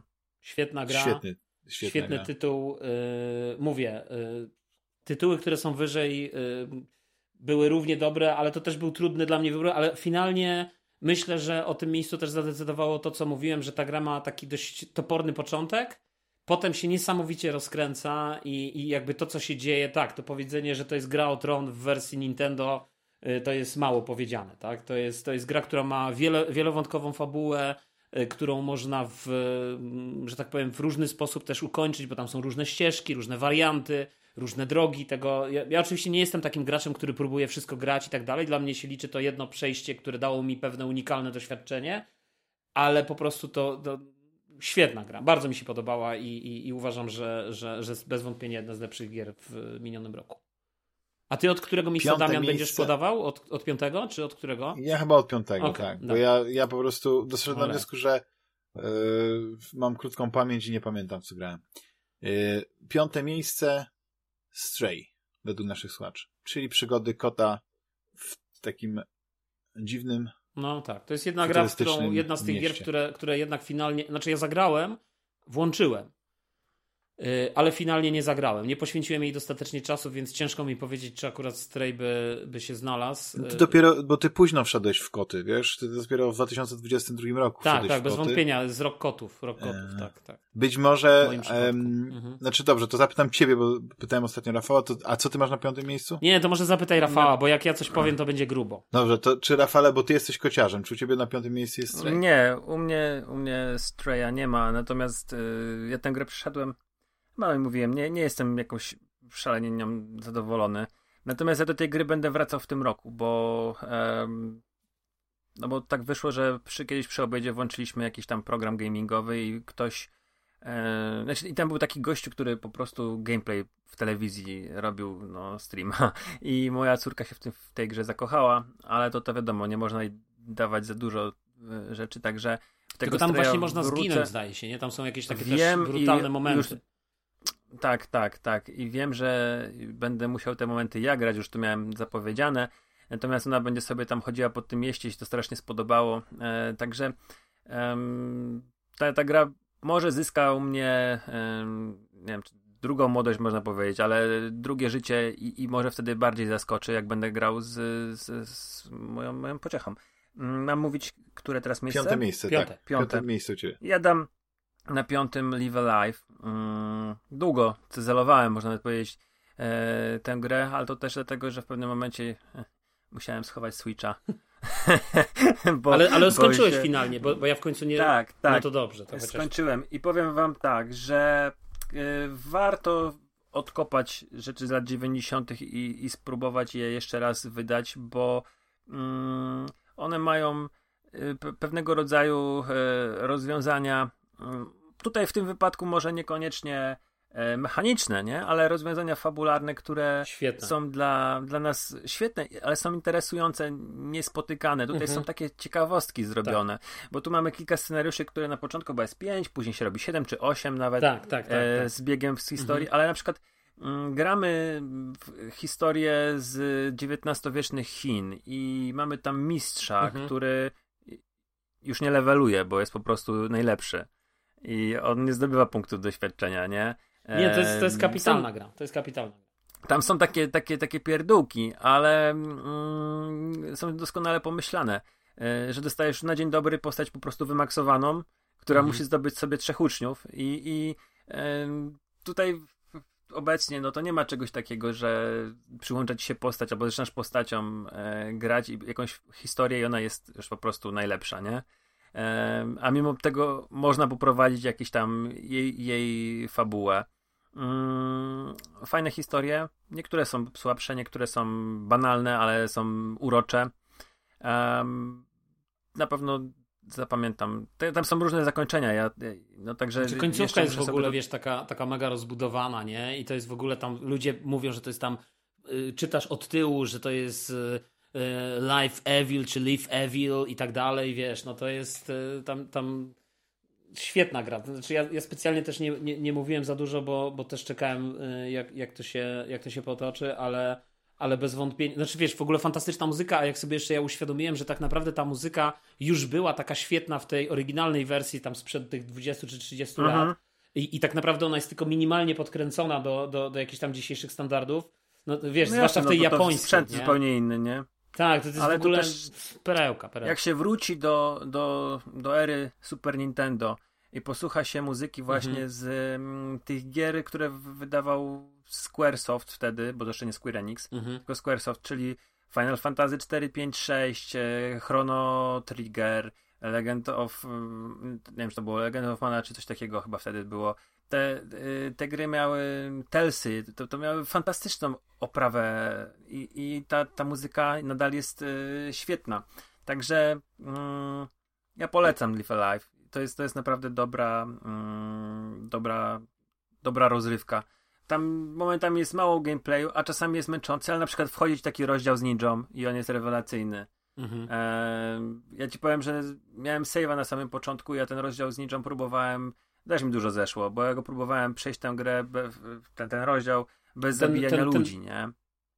Ten, bo tam e, jest- Czekaj, ten taki, ten w Japonii, tak? Tak, w Japonii, bo To ja od, jest ja od niego i- zacząłem, bo mi się strasznie podobała A, widzisz. muzyka i klimat. I ja go Ja skończyłem zacząłem, jako pierwszego. ja zacząłem, a widzisz, no, a ja, ja, ja go już jakoś tam pod koniec, ale widziałem, że jest licznik i się cofnąłem i próbowałem przejść tę grę bez zabijania ludzi, bo za zabijanie demonów tam nie, ten licznik się nie zmienia, natomiast jak zabijesz człowieka, to się zmienia. I nie udało mi się to. E, Mhm. I później wyczytałem, że jest tam, jeżeli nie zabijesz żadnego człowieka, to jest coś tam się zmienia i ktoś ci dochodzi jeszcze. Także tam jest jeszcze. Bo to jest właśnie, wiesz- jeszcze jest coś ukryte jeszcze, nie? Tak, to jest, to jest w ogóle fascynujące w tej grze, że ona jest y, właśnie tak jak te gry, tak jak ja zapamiętałem te gry właśnie z tych lat y, naszej młodości, lat 90., 80., że wiesz, że tam dużo jest takich smaczków na zasadzie y, zrób to w taki sposób, to odblokujesz sekretne coś, nie? I, i, i jest dużo tego w tej grze, także to jest naprawdę na pewno taki tytuł, który gdzieś y, w mojej kolekcji zostanie na zawsze, podejrzewam. Także... Pięknie. A jakie masz na piątym miejscu? A jaki ty masz, Damian? Jaki Bo ja, ja bym chciał na ostatni powiedzieć. Znaczy bo ja mam rozczarowujące pewnie was, bo ja nie mam żadnych takich Aha. gier, które, y, które albo są odkryciem, albo tak po prostu akurat w ten tytuł mi się ostatnio przyjemnie Ale grało. nie, to, to wiesz, to, to po co się tak, wiesz... frustrujące i, i nie podobały mi się. To jest właśnie ten nieszczęsny Kalisto Protocol. o którym jeszcze powiemy w kontekście rozczarowań roku. Więc ja nie będę tutaj za bardzo rozwijał, ale dla mnie, dla mnie fabularnie był ciekawy Josh Duhamel, Duham, Duhamel, tak, ja nie wiem nigdy jak wymówić dobrze, dobrze nazwisko. Bardzo mi się podobał. To jest taki bardzo filmowy, bardzo filmowa gra, ale jednak trochę mi brakowało, żeby ona była wyżej, ale jednocześnie to jest jedna z takich dużych gier, które, które no jednak mimo wszystko yy, miałem jakąś satysfakcję, że ją skończyłem, że przeszyłem tę historię.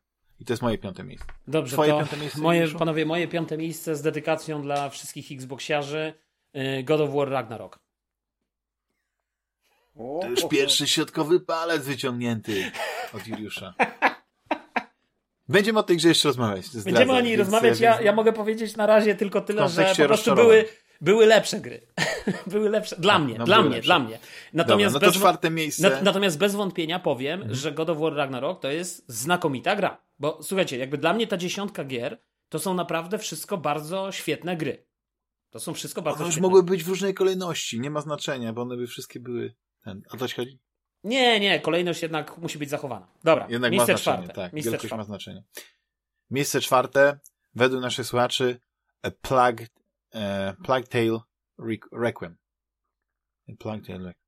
Mhm. Niestety, jeszcze nie dane mi było zagrać. Troszeczkę odpaliłem, ale tak mi się spodobał ten początek tej gry i tak się gdzieś się rozczytałem, że tu już po prostu jeszcze więcej szczurów, jeszcze lepsze efekty, jeszcze lepsze pomysły na rozgrywkę. Więcej szczurów. Że ja wtedy wróciłem do Innocence i przyszedłem Innocence i e, Innocence świetna gra, trochę mnie zmęczyła pod koniec, ale e, to, jest, to jest tytuł, który jestem w stanie zrozumieć, że on jest tak wysoko e, na, na tej liście, mimo że tak naprawdę mam e, bardzo małe pojęcie o tej grze. Nie wiem. E, ja ściągnąłem na ale... PC, wiesz, w Game Passie parę mhm. dni temu, ale jeszcze nie zdążyłem zagrać.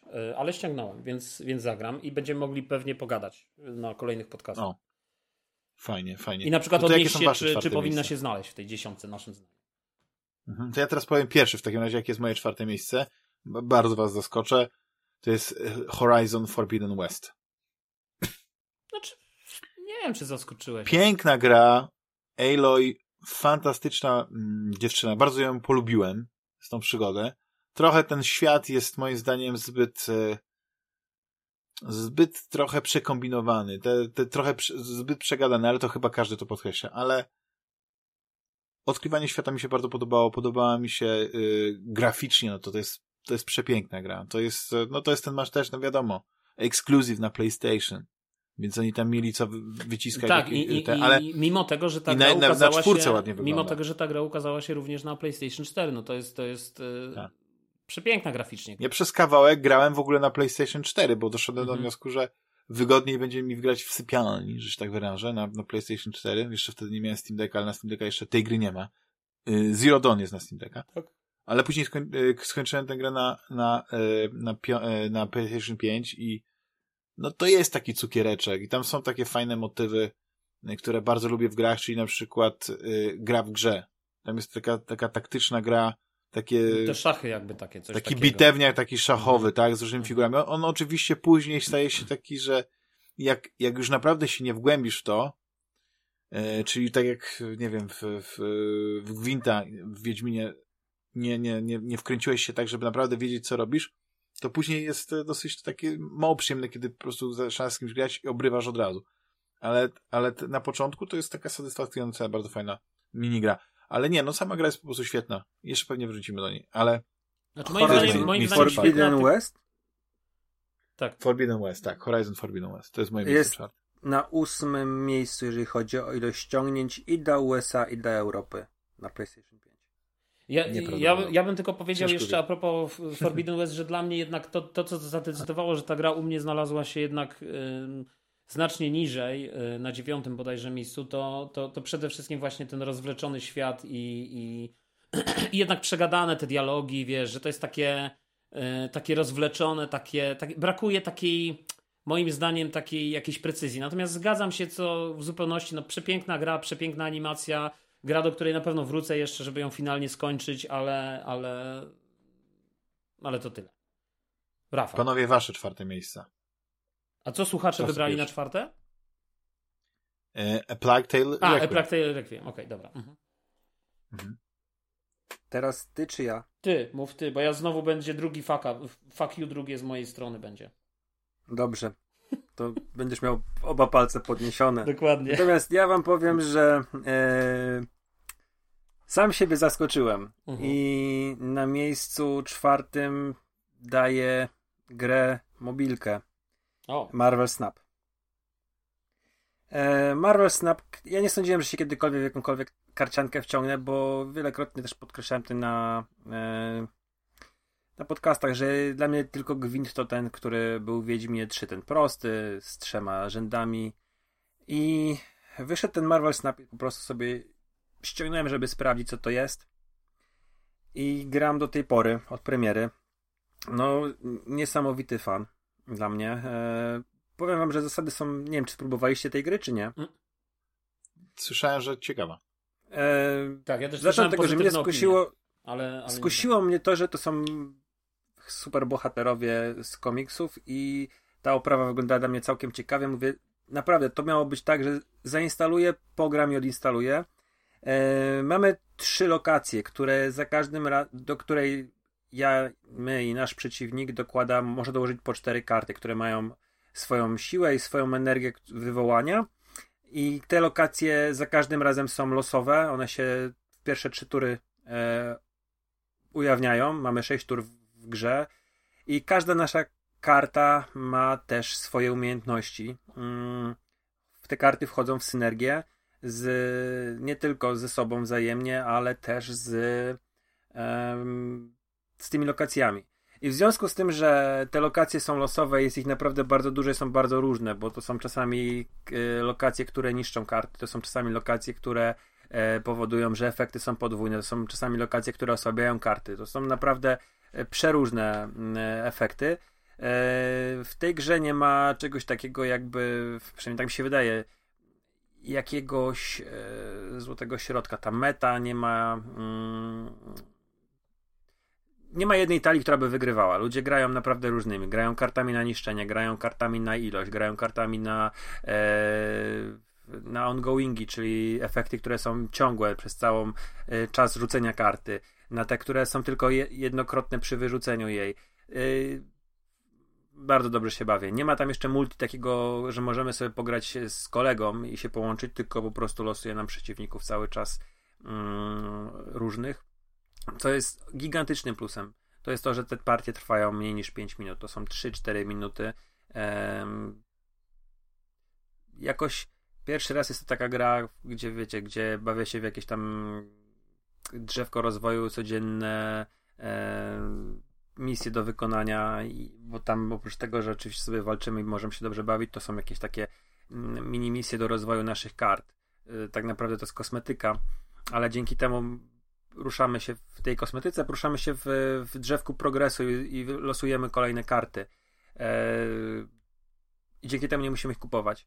Mm, chociaż tutaj też nie ma czegoś takiego, że kupujesz sobie jakiś booster i wyciągasz karty. Nie, nie ma czegoś takiego. Także y, myślę, że tutaj jest, jakbyście wy zagrali kiedykolwiek, i znacie się lepiej na mechanikach gier planszowych i gier, gier karcianych, to moglibyśmy sobie pogadać trochę na ten temat.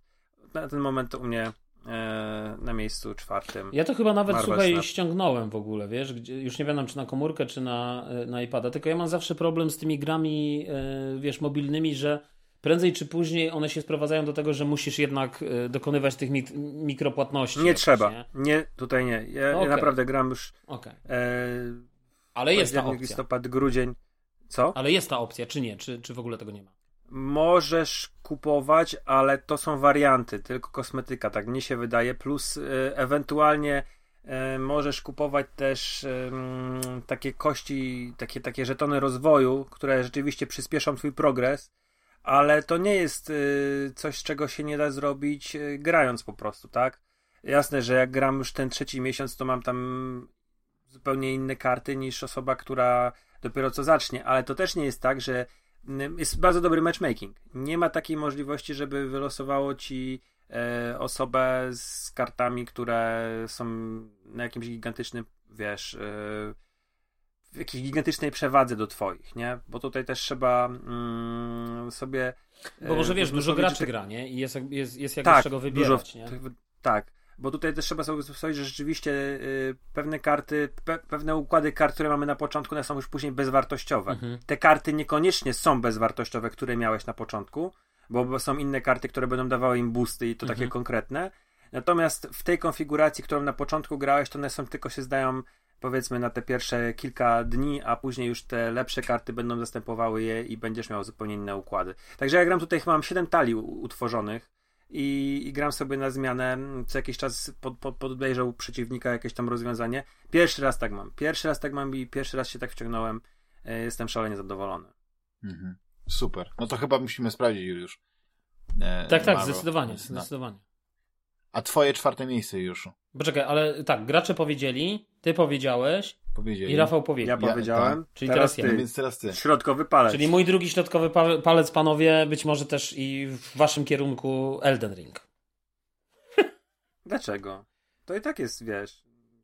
Znaczy, Jak, wiesz, no, gra, w którą nie grałeś i tak e, wysoko? to jest gra, Jak w którą... grał, przecież no, To jest gra, w którą zagrałem najwięcej w zeszłym roku, ponad 100 godzin, więc e, jakby... Nie no, żartuję, żartuję. To, bym- to, czyli sinusoida się zatrzymała mniej więcej w połowie twojego tutaj, Powiem ci- ten, powiem- powiem wam- Pamiętam, powiem jak wam miałeś taką- i zachwyty, i, i, i, w- i wnerwienia, i później znowu zachwyty, i teraz i tak się zatrzymałeś po prostu w środku. Czy dobrze? Znaczy, wiesz co, nie wiem czy po środku. Wysoko. E, Powiem ci tak, Więc to nie jest, moim zdaniem, to jest wyciągnięta ręka, to jest gest wspaniałego tutaj, twojego tutaj, e, no nie wiem, no From Ale to Software jest- powinien ci wy, wy, wysłać Nie, Ale to jest czwarte miejsce i czwarte miejsce zwiastuje, że jak wejdą dodatki, to to wskoczy na, na podium. Także ja bym tutaj, wiecie, znam Julesa już trochę, Za mało także ja bym tutaj nie skreślał, Nie, że ale ta gra... poczekajcie, słuchajcie, On, on, no. powie, on powie przy pierwszym dodatku, no tak, zastanowiłem się, no i wiecie, to ja byłem niesprawiedliwy, jak z tym 12 minutes, to tak Nie, samo z nie, nie, To jest nie, dla mnie gra nie, roku, to jest dla mnie gra roku, tak? To jest dla mnie gra roku. I tak mam zobaczycie, taką grę, tak słuchajcie, będzie... na pierwszym... Nie, nie, Chciałem ci mówić, ale tam jest postać in- inspirowana Wontierem.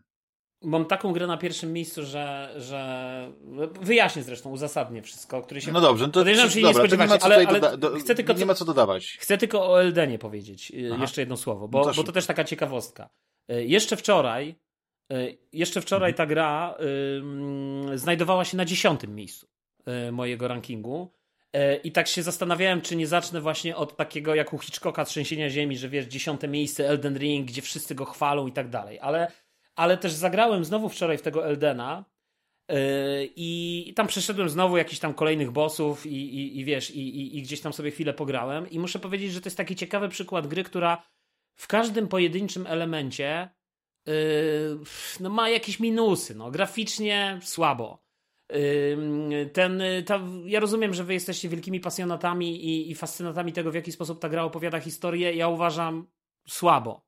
Mimo wszystko słabo. Że to jest jednak ten, ten poziom tego yy, jakby mm, tej, tej pracy dołożonej przeze mnie jako gracza, to, to nie jest to, co mnie, to, to, to, co mnie interesuje. No, ale, w dalszym, ale nie... Mhm. ale w dalszym ciągu, wiesz, y, jakby gameplay i, i, i sam czysty gameplay i takie spojrzenie na tą grę i na, na, na te możliwości, które ona oferuje, jest świetny. Wiesz, właśnie jakby to, że, że możesz w niej grindować, nie musisz, że możesz, y, że możesz po prostu sobie przebiec przez jakieś tam silne lokacje i jakby gra ci na to pozwala, że, że, że to jest jakby rzecz wiesz, ciekawa, tak? Ale z trzeciej strony wszyscy chwalą ten otwarty świat. Dla mnie niekoniecznie. Ten świat jest y, wręcz skanalizowany, doprowadzony do takich po prostu ścieżek, że jakby on jest pozbawiony tej otwartości. Y, y, wiesz, która, która, która się w tej grze jakby mm, z jednej strony właśnie była chwalona, ale w moim, w moim odczuciu to, to, to, to wcale tak nie wygląda, tak? Yy, I wiesz, i final, znaczy moja żona się w ogóle ze mnie śmiała, bo ja wczoraj tak mówię do niej, wiesz, kurczę, wiesz, ten Elden nie jest taki zły, nie? A ona się śmiała, że ona mówi, że kurczę, jeszcze byś więcej pograł, to by na pierwszym miejscu skończyła, nie? Yy, Ale nie sądzę, tak nie jest. sądzę. No to zróbmy teraz, zróbmy teraz tak. Y, Teraz będą śmierdziuszki roku, okej, rozczarowania. Dobrze. Dobrze. I później zostaną na trzy tytuły. I teraz pytanie, chcecie swoje wtedy top 3 powiedzieć szybko i wtedy zrobimy takie, wiecie, Symultana. symultana jednak. Tylko musimy Uważam, to że zrobić symultana. dynamiczniej. Musimy to zrobić dynamiczniej, bo zaraz przekroczymy Rubikon, jeśli chodzi o czas To nagrywania. przekroczymy, no to Boże, trudno. No. Dobra, to rozczarowania roku. E, szybciutko będą, dlatego że e, te tytuły, niektóre są. Te rozczarowania możemy szybko mniej. przejść, no bo jest Tak, po co rozczarowania. Więc na Dawaj. pierwszym miejscu od, odjadę od pierwszego miejsca, albo od ostatniego, z którego wolicie? Wszystko jedno, whatever. No to Jak ostatniego. Od pierwszy- ostatniego. No. Pi- Piąte, y, piąte miejsce Babylon's Fall. I Nie to jest gra twórców e, Nier Automaty i niestety bardzo niedopracowana według naszych słuchaczy, więc e, nie, Mhm. nie dostała tutaj Już Miejsce czwarte, no tutaj już Rafał zgadł troszeczkę, e, że ta, że ta gra może się znaleźć na liście, czyli Gotham Knights. No i to jest e, Wiadomo, 30 klatek. Rafał to Mhm. ładnie opisał. Tak. Dalej. miejsce trzecie Diablo Immortal. I jak tutaj twierdzą nasi słuchacze, między innymi Zgadzam gra, która mogła połączyć społeczność Blizzarda, a dokonała jej rozłamu. Wstrętne mikropłatności, dziwny mechanizm rozwoju postaci, niepotrzebny efekt czasu. To jest gra, która robi świetne pierwsze wrażenie. Ja w ogóle byłem zachwycony Diablo Immortal. Ja nie byłem. Ale nigdy nie doszedłem do tej to ściany. była kupa od samego początku. A widzisz, mi się bardzo podoba ta gra, ale nigdy nie doszedłem do tej ściany, która, która już, y, którą były te mikropłatności i, i to kupowanie tych dalszych elementów. Nie, nieważne. Miejsce trzecie, i tutaj akurat nie ma żadnego komentarza, ale to jest ten Pokémon Scarlet To, to było miejsce albo Violet. trzecie. Tak, to jest. A nie, przepraszam. To jakie to Miejsce drugie.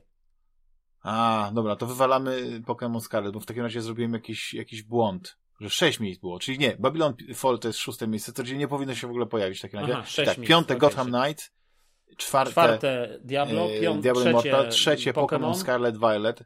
Nie wiem dlaczego, nie no, nie, wiem. niedorobione są tam, to, to powiedziałem, że ostatnie Pokémony graficznie obnażyły nieumiejętność y, Games Freak, tak? Czy jak się nazywa ta firma od Pokémonów, po- chyba Możliwe. inaczej Nie nazywają. wiem, nie wiem. Nie wiem. E, ta gra podobno wyglądała fatalnie, prezentacja jest do kitu, masa bugów, no ale to są Pokémony i, i podobno fan jest i tak bardzo duży mimo wszystko. No. Dobra, następne. Miejsce drugiej, tu się nikt nie spodziewa tego drugiego miejsca od końca. Znaczy, no, No. Od, przepraszam, miejsce drugie duże rozczarowań to jest właśnie God of War. I mi się wydaje, że to O chyba kurczę. tylko wynika z tego, że to jest popularność tej gry jest tak ogromna, bo ja słyszałem, wiecie, że e, God of War, ten Ragnarok to jest, to jest tak naprawdę DLC do pierwszej części, do, do tej Nie, poprzedniej. nie, że to są te same rzeczy, tylko więcej. Tutaj jedna e, z, e, z osób Animacja łódki, no wiemy, wiemy. No. Nie, Tak, no to jest, że- nie, no stary Rafał jest pisał, korytarzowe nie, nie, etapy zupełnie- pozwalają zupełnie ci się nie przejść dalej tymi. Nie, po nie, nie. wyczyszczeniu planszy, rozleczona historia, w przeciwieństwie do jedynki, denerwująca Atreus i cała ta menaże, menażeria bogów z, e, z technicznie świetna, ale co z tego, skoro gra zrobiona po najmniejszej linii oporu względem je, jedynki. Prosty i dobry sequel, nie wnoszący nic. Ja nie wiem, ja akad y, też się nie zgadzam, bo u mnie jest wysoko w, na tej liście, jak już będziemy dalej. No, u mnie też jest wysoko, wiesz, piąte Mhm. miejsce to nie jest jakoś Tak. tam strasznie nisko, nie? No. Ale, ale, ale, a wydaje mi zgadniecie, się, że co jest nie. najbardziej rozczarowującą grą? No, nie wiem. Chyba zgadniecie. Hmm. Elden. Nie. The Callisto Mm. Protocol. A, no, No tak- tak miałem- Okej, no. To- na PC miała straszne techniczne w ogóle problemy na starcie, więc to w ogóle strasznie, co to, to y, sprawiło, że te oceny, które się pojawiły chyba na Steam i tak dalej, to, to, był, to był ten, te, te, ona była z, zmieciona tymi negatywnymi recenzjami. Na konsolach nie było tych problemów, przynajmniej ja nie miałem tych problemów, ale, No dobra, ale to jakby, w- okej, to możemy jest się gra, która, Przejdźmy do no czyli to przyszedł tylko w takim razie uzasadnienia naszych Mhm. słuchaczy, dwa takie wybrałem, no nie, i, i tyle, I, i możemy rozczarowania zamknąć, czyli Kalisto Protocol zostaje śmierdziuszkiem roku, rozczarowaniem roku, co jak mówię, to chodzi o to, że po prostu, to nie musi być nawet słaba gra, to chodzi o to, że po prostu generalnie najbardziej rozczarowała. I zapytam was, jakie wasze są rozczarowania, ja tylko przeczytam tak. E, Kalisto Protocol. Gra miała mnóstwo problemów, początkowo z ekwipunkiem, systemem saveowania i checkpointów, e, mało satysfakcjonujące bronie i walka z bossami. E, miała być gra na miarę Dead Space'a, wyszło jak wyszło. Banalna fabuła, miałki system walki, nudni przeciwnicy, nieróbki techniczne. Dawno nie byłem tak sfrustrowany jakąkolwiek grom, e, jak przy kolejnej próbie pokonania ostatniego bossa. Glenn Schofield miał wszystko, by stworzyć następcę serii Dead Space, a zdołał zrobić tylko niestraszną wydmuszkę epantującą jumpscarami. Żałuję zakupu, ta gra nie wnosi nic nowego do gatunku horrorów. No i tyle. Panowie, wasze rozczarowania, yy, yy, najbardziej rozczarowująca gra. Ja powiem szybciutko, dla mnie High on Life. To jest największe rozczarowanie. Ja, ja spodziewałem się, liczyłem na to, że ta gra będzie yy, Mhm. jakby oferowała coś więcej, yy, będzie, wiesz, że będzie miała fajny scenariusz, fajną fabułę, fajny gameplay i tak dalej, yy, że przede wszystkim będzie fajnie wyglądać. Jak zobaczyłem, jak to wygląda na maksymalnych ustawieniach na PC, to po prostu się złapałem za głowę. No to jest po prostu jakaś totalna porażka. Yy, gameplay, strzelanie, ja się od tego znowu odbiłem. Absolutnie mm, kolejny, kolejny taki śmierdziuszek y, game passowy. Y, Obiecywano, że to będzie nie wiadomo co, a finalnie. A jak ten humor ci podszedł? Wyszło jak zwykle. Nie, no to dziadostwo, dziadostwo. Ja to oceniam. Na mnie ten lubisz- humor najbardziej się broni, ale on jest, ale teraz w kontekście tych informacji na temat e, Nie, to ja nawet nie chcę w to wchodzić, To, to, to, to moim zdaniem, wiesz, jeśli, jeśli humor jest samym, hum, jak to powiedzieć, jeśli humor nie jest jakimś tam e, projekcją e, rzeczywistych myśli gościa, tylko po prostu jego wyobraźnią, to jest, to jest jedna rzecz, ale dla mnie humor akurat mnie zaskoczył, bo, bo był tak ostry, że zaczęło mnie śmieszyć. No to tam ten początek i, i, i te, te gadające broni, ja już wspominałem o tym, ale ten humor, moim zdaniem, y, przez to, że jest tak kulaczny, że aż śmieszny. I, i, i w pewnym momencie jakby śmiechłem.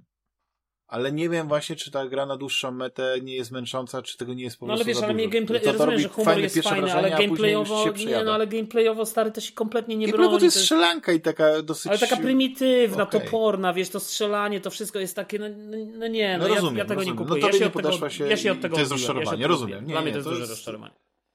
Uzasadniłeś jak najbardziej.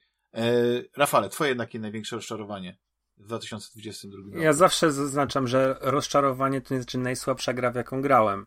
Oczywiście. Ale mm, w związku z tym, że ja miałem jakiś nabudowany hype i o tym mówiłem na podcastach już w 2021 i tuż przed premierą tej gry mm, Ghostwire Tokyo jest dla mnie rozczarowaniem roku.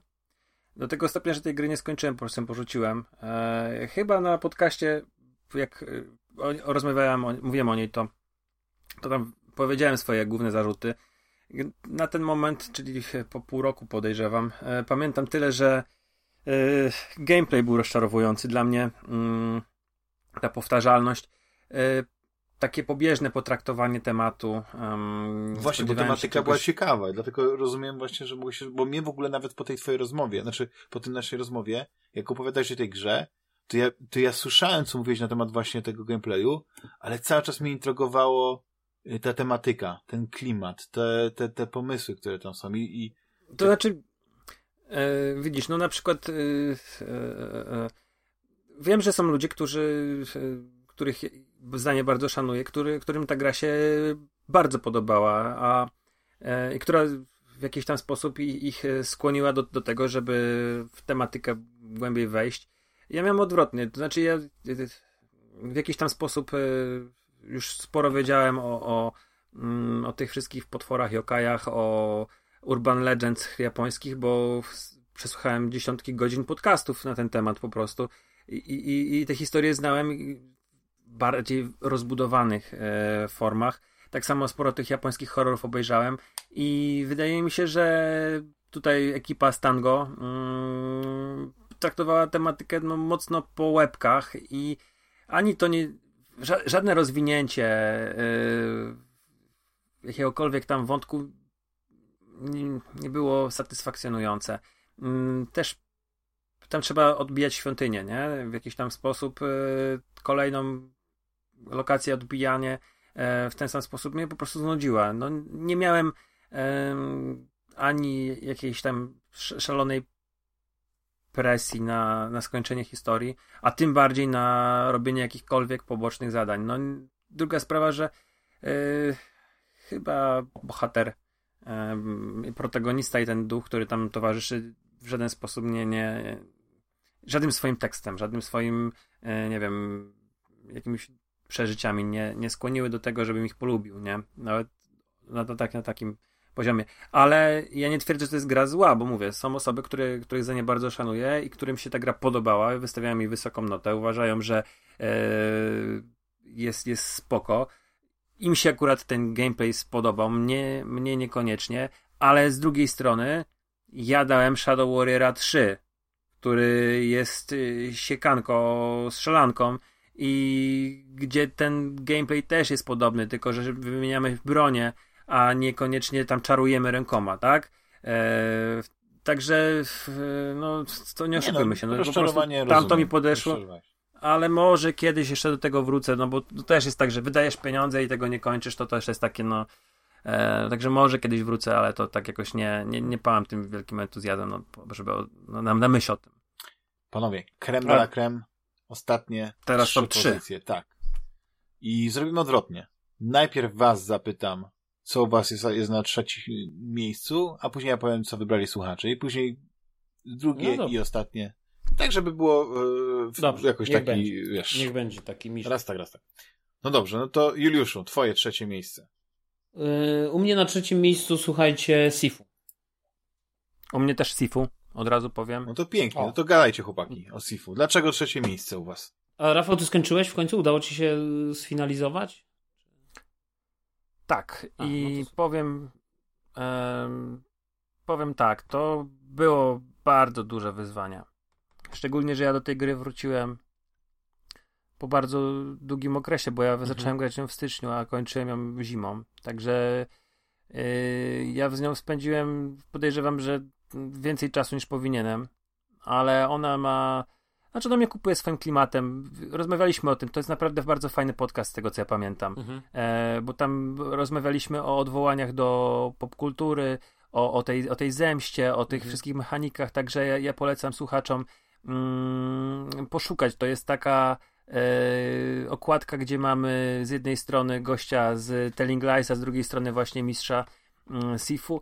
E, i, I tam wszystko powiedzieliśmy, mimo że wtedy byliśmy na etapie, ty byłeś o lokację dalej niż ja, a, ale kurde, no, no to, to jest, to jest e, tam się płynie przez tę grę. Jak się już To jest genialne. dobrze to, jest, to jest absolutnie genialna gra. Pod, pod względem. nauczy, Pod, to tak, pod, pod, ja, ja bym powiedział wręcz pod każdym względem. Y, gameplay, y, fabuła, precyzja w opowiadaniu tej historii, fantastyczna muzyka Hołego Lee.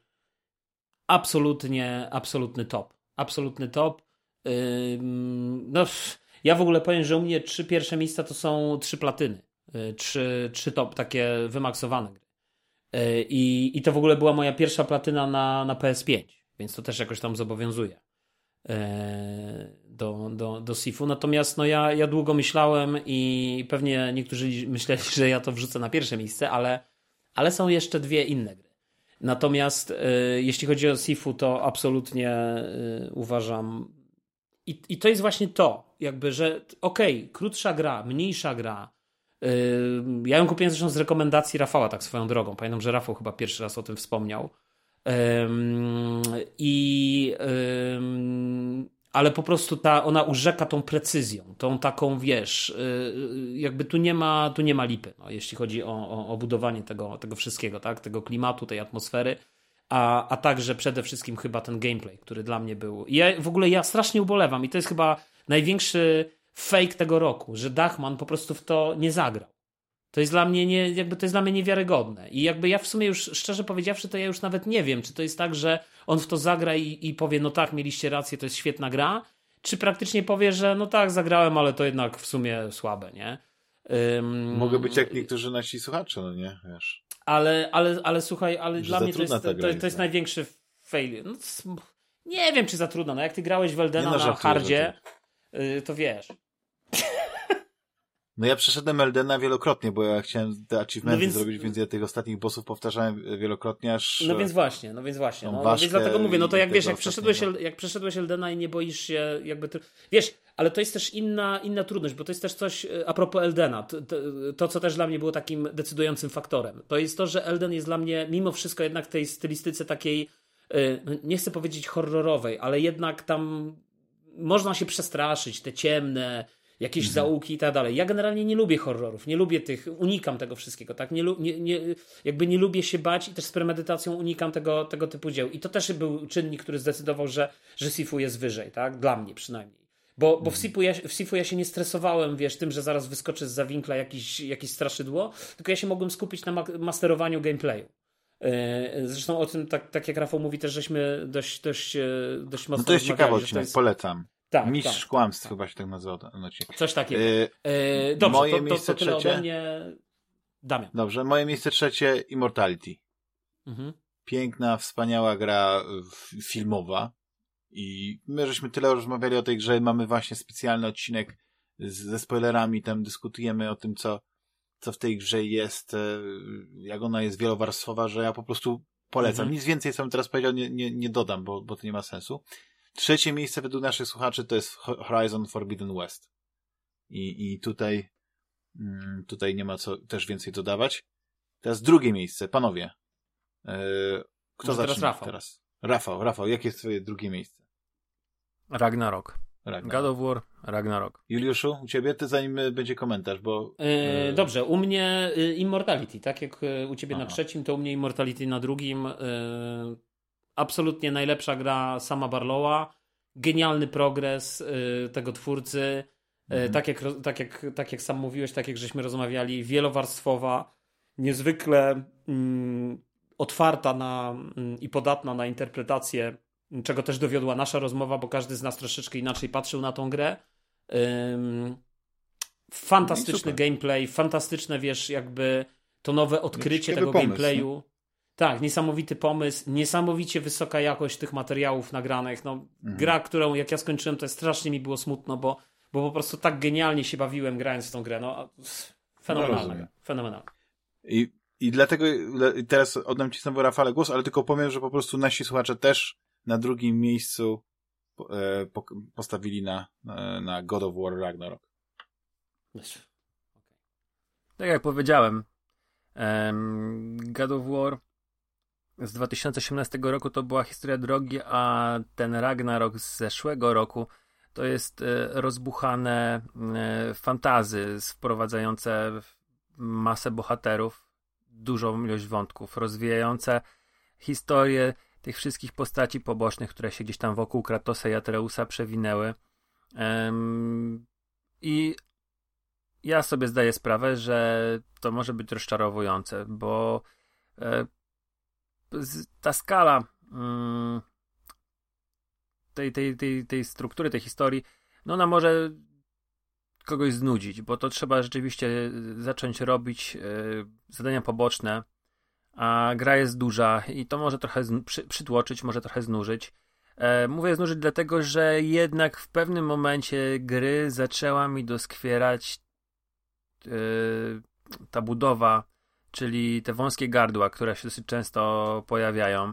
Na szczęście w jakiś tam sposób oni wynagradzają to tymi punktami mm, szybkiej podróży, ale to też trochę trwa i, yy, i ta gra jest taka poszatkowana, ma taką poszatkowaną strukturę, mm, jeżeli chodzi o lokacje.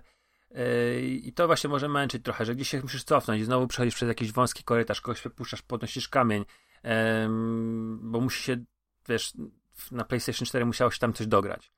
Em, ale mnie urzekła i historia, i to, jak ta gra jest mądra, jak w jaki sposób dotyka tematów e, radzenia sobie z pewnymi traumami, z pewnymi stratami, jak e, możemy obserwować e, to, jakim ojcem jest Kratos. To, to, jest naprawdę, moim zdaniem, super. Jak on bardzo ewoluował przez ten okres, od, od tej pierwszej części do, do, przez tą zimę, ten kawałek, nie wiem, rok tam trwa. I jak bardzo się stara. I, e, i to jest też y, w dużym stopniu jednak tam stojąca jeszcze mimo wszystko w antyku, nie? E, w tej mitologii greckiej, tej e, przeznaczeniu, w tym, tym wszystkim, co, co, co znamy właśnie z, z tej klasycznej mm, naszej kultury. E, Fajnie to wszystko zaprojektowali. Bardzo podoba mi się ten rozmach. E, I ta gra jest olbrzymia. To też jest y, wiele, wiele godzin gry, gdzie w pewnym momencie z jednej lokacji nagle się pojawia kolejna, która się okazuje największą lokacją w grze, a która jest totalnie opcjonalna, w której są w ogóle wątki, których e, mówię o kraterze tutaj, jakby ktoś miał wątpliwości, gdzie tam mamy wątki i historie, które wyjaśniają pewne rzeczy, jeżeli chodzi o matkę Atreusa, e, o to, dlaczego Kratos e, w zasadzie bał się tego kontaktu z nim w jakiś tam sposób i który, gdzie się musiał zdobywać na niego e, w momencie, kiedy ona odeszła. No to, to, to, to jest naprawdę e, jeżeli się pomyśli, że to, to wszystko jest właśnie opcjonalne, to no to, to, to, to ten ogrom, za to na pewno drugie miejsce, ale mówię, trochę męczyła mnie jej struktura, budowa tej, tych wszystkich etapów. Bo tak to wszystko było ekstra. Jest więcej przeciwników, jest e, bardzo fajna, płynna walka. Mm, no, mogę mówić w samych superlatywach, bo e, mimo, że gdzieś tam czułem zmęczenie, to jednak wynikało no, z tego, jak te poziomy były zbudowane, a nie tego, jak się dobrze bawiłem, nie? I zostało mi, tak sobie wymyśliłem, że mm, moją setną platyną zdobytą będzie Elden Ring. W związku z czym myślałem, że 99 będzie God of War Ragnarok. I niestety nie udało mi się jeszcze tego zrobić. Mam do pokonania króla berserków, mam do pokonania ostatnią Walkirię. No może to się kiedyś uda. Na razie tam po prostu topię godziny w tych walkach i Trzymamy kciuki. Trzymamy Rafale, kciuki, za- dobrze. A ty, Damian, podałeś twoją dwójkę? E, tak, ja podałem, moja, moja jest też Ragnarok. I tutaj ostatnio e, cytat od Czyli słuchacza. pierwsze miejsce Elden Ring. Jeszcze nie wiesz, e, co będzie na pierwszym Nie. miejscu. Mimo naprawdę kiepskich walk z bossami względem poprzedniej części z 2018 roku lub nawet trzeciej części na PS3, to nie pamiętam, czy przy jakiejkolwiek grze wylałem tyle łez jak przy Ragnaroku. Relacje Kratosa z Atreusem to mistrzostwo, wątek Sindriego zasługuje na minimum Oscara, misje poboczne i otoczka fabularna wśród nich to prawie CD Projekt Red, a polski dubbing to już jakaś galaktyka. A co do słabszych starć z bossami, to tu brakowało w nich takiej dynamiki filmowej jak przy starciach z Baldurem z poprzedniej części, czy nawet z bossami z trójki na PS3. Tutaj to tylko arena i nic poza tym. Czy to boss głównej osi fabularnej, czy Berserk, praktycznie wszystko wyglądało tak samo. Niestety, y, teraz jak czytam do końca, to chyba to, to, to może nie jest taki superlatywny komentarz, ale taki prawdziwy właśnie, że, że mimo, że są rzeczy, które mogłyby być jeszcze poprawione, żeby to było absolutne. Może by właśnie to brakowało w tej grze, żeby poradzić pewne rzeczy, żeby ona była na pierwszym miejscu i nie jest na pierwszym miejscu. Co jest, panowie, na waszych pierwszych miejscach? Tym razem Nie, no to wy powiem. zaczynamy. Nie, nie, ja powiem na końcu, Dobra, ja no to ja- powiecie Elden Ring. No to, nie wiem, Elder Ring, Rafał, Elden Ring. I słuchacze. Elden- Juliusz, e, Paw Patrol. Nie, No, słuchacze. Juliusz Wal, Wal. Co jest Need ale, ja, ale to lepiej pogadajmy o Eldenie, a na Nie, końcu znaczy już pogadamy o moim. Tyle o Eldenie rozmawialiśmy, że to już wydaje mi się, że nie ma sensu. Przeczytaj Aha, rozumiem. komentarze. No dobrze, słuchajcie, na moim, na moim, słuchajcie, to ja wam powiem tak, na moim pierwszym miejscu jest gra, którą, y, która wydaje mi się, że się pojawiła day one w Game Passie, ale nie jestem pewny. W każdym razie ja ją zainstalowałem sobie bardzo dawno temu na PC i z różnych względów w nią nie zagrałem. I gdzieś tak w październiku czy w listopadzie y, sobie o tej grze przypomniałem. Miałem cały czas ją zainstalowaną na PC i sobie myślę, dobra, no może ją skończę. Ym, I to jest gra absolutnie wybitna. To jest gra, w której gameplay jest, y, nie wiem, na godzinę. To jest gra, która, która jest, y, którą wydała Anna Purna, nasze ulubione, nasz ulubiony wydawca, o której wam nie powiedziałem, jak ją skończyłem. W sumie nie wiem dlaczego, nie wiem, chyba nie nagrywaliśmy żadnych podcastów, albo się jakoś wstydziłeś. tam roz, roz... Może się wstydziłem. To jest gra, którą y, jak tylko skończyłem i, i płakałem jak dziecko na sam, na sam koniec tej gry, rzewnymi, ciężkimi łzami, to pomyślałem, że Oj, to muszę tą grę pok- gruby. że muszę pokazać tą grę y, mojej żonie. Pamiętam, że odpaliłem ją, na, podłączyłem laptopa do telewizora, odpaliłem ją razem z moją żoną i pamiętam jak nasza córka y, grała z nami i po prostu to było tak genialne, jak ona po prostu brała pada od mojej żony i mówiła, mama, mama, to ty w ogóle to nie wiesz, to to tak trzeba, nie? E, Gdzie w tej grze nie ma żadnej instrukcji, nie ma żadnych jakichś podpowiedzi, no nie ma nic, to jest wszystko takie Skorn. naturalne, to jest... Co? Skoro. Nie. Nie. Słuchajcie, dobra, już żeby zdjąć tą, tą bo to, to absolutnie wybitna gra. Y, A Memoir Blue. Z przepiękną muzyką. y, y, kurde, no znowu nie pamiętam teraz gościa. Ale gościa, żeś który- wyciągnął tutaj zaskoczenie. Ja nawet nie wiem, co to jest. No, gra jest wyśmienita. Jest w Game Passie cały czas, więc, więc można zagrać. Y, Wymaksowałem tą grę tak w zasadzie tak mimochodem, bo to tam specjalnie nie, nie wymaga. Ty, To jest gra, która opowiada- się. To jest gra, która opowiada o trudnej relacji, yy, że tak powiem, córki z matką yy, i tak naprawdę o, o pracy, którą musi wykonać dorosły człowiek, yy, żeby się uporać ze swoimi demonami z przeszłości. I tak naprawdę yy, to, w jaki sposób to jest opowiedziane i w jaki sposób to jest poprowadzane, to nie jest gra, która nie jest, jest wybitna graficznie. To nie jest gra, która jest wybitna gameplayowo. To nie jest gra na setki godzin jak Elden Ring. Natomiast to jest gra, która znowu, to, to, to jest chyba słowo klucz w, przypadku mojej trójki. To jest gra niesamowicie precyzyjna, niesamowicie fantastycznie zaprojektowana, z y, takim bardzo mm, dużym, y, wiesz, pietyzmem, y, jeśli chodzi o to, co się robi. Te akcje i te, i te twoje aktywności, które robisz, to nie tylko, że to są aktywności w grze, ale one też odpo- odpowiadają pewnym aktywnościom, wiesz, no, nie chcę za bardzo teraz jakbyś tam spo- spoilować, ale odpowiadają też pewnej pracy, którą musisz wykonać gdzieś tam. y, y, wewnątrz swojej duszy, jako człowiek dorosły, nie? Żeby się, tak jak mówię, uporać z jakimiś tam demonami przeszłości. No, no i taka gra, wiesz... Yy... Ale wiesz co, mam żal do ciebie, Juszu, bo to była gra na pórny i nie przyznałeś się. Trzymałeś ją specjalnie Ale wam by się na, nie na podobało. to podsumowanie nie, roku. panowie, Chciałeś powiem wam tak. z takim Ale dzięki, tak. bo to jednak jest Wam by się nie jakiś twist na koniec. To jest jakiś twist na tej naszej liście. No, Którą wiesz, to, to jest... wieńczy To jest... pierwsze miejsce. Chcesz, Którą wieńczy zdrada. miejsce? Sztylet w plecy wieńczy pierwsze miejsce. Nie, Na dlaczego pierwszym tak w plecy? miejscu Nie. jest Somerville. Co? W ogóle Eldena nie było? Nie no, chciałem też jakiś taki twist mały za, zapodać.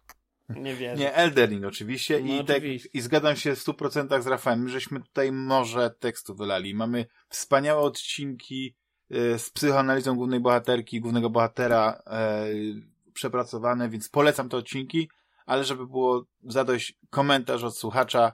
Elden Ring. Król jest tylko jeden. Nie tylko najlepsza gra roku, ale też i kilku ostatnich lat. Hejterzy, którzy mówią, że to tylko kolejne solsy w otwartym świecie. Znowu to samo, to najprawdopodobniej w ogóle nie grali w ten tytuł. Około 150 godzin w grze, półtora miesiąca ciągłego grania. W żadnym momencie tytuł mi się nie znudził. Czekam z niecierpliwością na dodatki. Gra ta nie miała żadnej konkurencji, bo następne tytuły z listy z ubiegłego roku były już co najmniej o klasę niższą. Na liście brakuje... O, tutaj już, co, dalszy komentarz. Panowie, Elden Ring faktycznie yy, zdobył najwięcej głosów, ale to chyba zasłużenie mimo wszystko. Ale cieszę się, yy, jak subiektywna to była lista, jak, jak ciekawe też były tutaj wasze yy, komentarze i wasze własne listy. I tak już zamykając, to będzie tylko chwilka. Pozwolicie, że dziękując wam za ten wspaniały rok w ogóle, który żeśmy spędzili nagrywając w tym wirtualnym studiu, e, powiem wam, jakie odcinki się podobały najbardziej i jakie, e, jakie miały, e, i jakie okładki były najlepsze. To jest taka moja kategoria. Najlepsza Więc, okładka okładki- to zaraz na początku poszła, kiedy zrobiłeś Julesa dotykającego się palcem z tym. Czy tam palcem, czy to, to był jakiś taki ba- barokowy albo rensowy obraz? Nie palcem, to nie było. To był. No z Michała Anioła chyba, z sklepienia kaplicy sekstyńskiej. Nie, chyba. właśnie nie- Tak? O tym mówisz, nie? Kurczę, nie? właśnie nie, tam, tam jest y, syn marnotrawny albo coś takiego, gdzie jest y, No tak, Phil tak, Spencer tak, i tal. Tam też myślałem, że to jest Mhm. na początku to, bo to mi się tak skojarzyło, ale tam jest, tam jesteś ty. y, dobra, nieważne, już nieważne. Czy nie tak, tak, przedłużam. tak. Jest, jest taki w objęciach, tak. Jules e, jest No w ja objęciach pamiętam, ja właśnie Phila pamiętam, tak. Spencera, tak. Odcinek 526, aktywna wizja Microsoftu. Mhm. Bardzo sympatyczny. No to, No dobrze, ale E, który, i- które, które te odcinki były najlepsze? Oczywiście tak, według słuchaczy? Tam na pierwszym miejscu są wszystkie, no nie? Okładki, No, bo wiadomo. wiadomo. że wszystkie są cudowne i w ogóle najlepsze. Ale podobała się na przykład e, chyba największej liczby osób ta okładka Nie chodzi o monopol owy.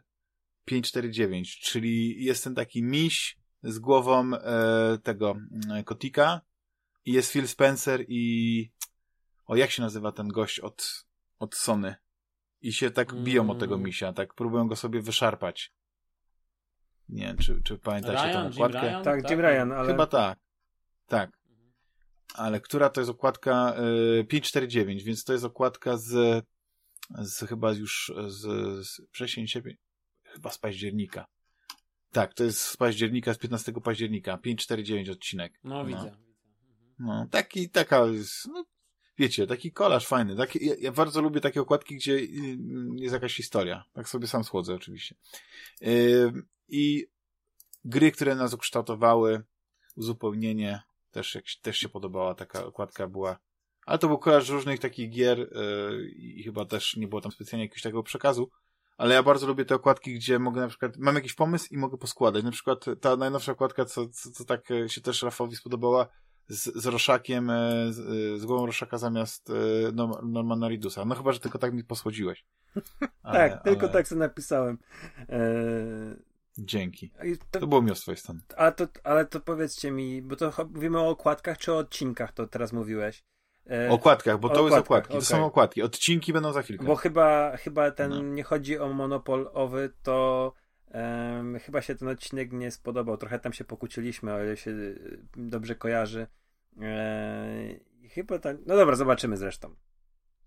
No Mhm. dobra, jedźmy do, do tych No. najlepszych. Jeśli chodzi o odcinki, to y, znowu, tak y, dosyć ogólnie, y, naj, najwięcej po prostu głosów było w stylu, że wszystkie odcinki w pełnym składzie. No to jest jakiś wyznacznik naszego kierunku na 2023 rok, myślę.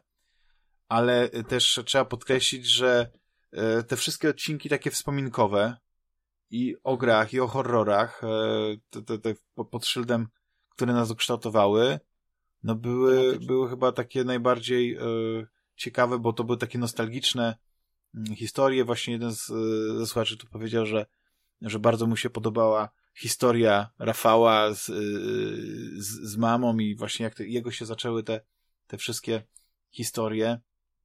Ja też też wspominałem, że e, e, Dzięki, dzięki. Między innymi tak, e, podobały się e, rozmowy o Elden Ring naszym słuchaczom, czyli też i e, co jest ciekawe, o walce Microsoftu Activision, więc może, może nie było tak źle.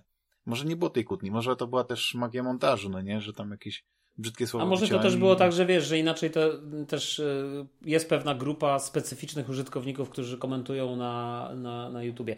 Mi się chyba najbardziej z tych okładek podoba y, kontestacja nieśmiertelności. Mhm. To chyba Z- by była moja ulubiona. Ale to pełna, pełna czy tylko ten taki kwadratowy ten, bo ja już teraz 555. Pełna. Pełna. 555 odcinek. To chyba 4 Tak. tygodnie temu. Tak, to bo, chyba, bo teraz trzeba patrzę sobie podkreślić, na że, YouTube. To chyba że mi się jest tak, najbardziej że- podoba. że pełne okładki są y, w, dostępne na, na, na przykład na Instagramie albo na YouTubie, że widać wtedy tą odciętą No część. ja patrzę na YouTube'a. Ja patrzę na YouTube'a. Tak, aha. No, bo na ona ma jeszcze to i- taką część odciętą, tak. No i ta część odcięta jest z Immortality, a część y, po lewej jest z y, Protocol, Protocol twojej gry roku. Tak, mojej gry roku. I, i ten e, podcast 539, Człowiek Słoń, bardzo się podobał. Właśnie ta rozmowa o, o, o, o, o Jacku, który zbudował dom. Mhm. E, nie pamiętam, który to był odcinek, pisze słuchacz, ale rozbroiła mnie dyskusja Damiana z Julesem na temat interaktywności filmów w porównaniu z interaktywnością Ja gier. wiem, bo się znowu pewnie pokłóciliśmy tam. O... Nie, mi się wydaje, że to była taka fajna dyskusja, bo ka e, każdy próbował coś przedstawić i po prostu miał coś I się nikomu nie w udało. Tak, tak. No. no. Nie no, generalnie dobrze. w, wydaje mi się, że y, y, w, wszystkie te odcinki y, są doskonałe i tyle, no. Bo było po prostu porzucanych parę głosów.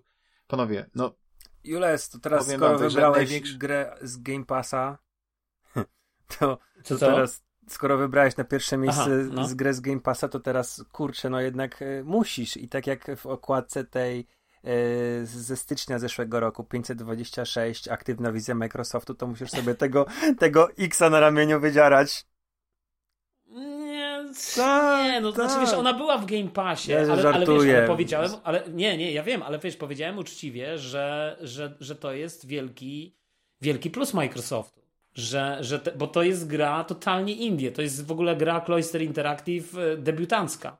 Mhm. E, wiesz, więc to jest, to jest w ogóle bardzo ciekawe, wiesz, i, i, i dla mnie takie, mm, e, jakby to powiem, no właśnie niesamowite w sumie z Microsoftem. Wielka korporacja, która powinna sprzedawać miliony i walczyć o rząd dusz, promuje indie gaming.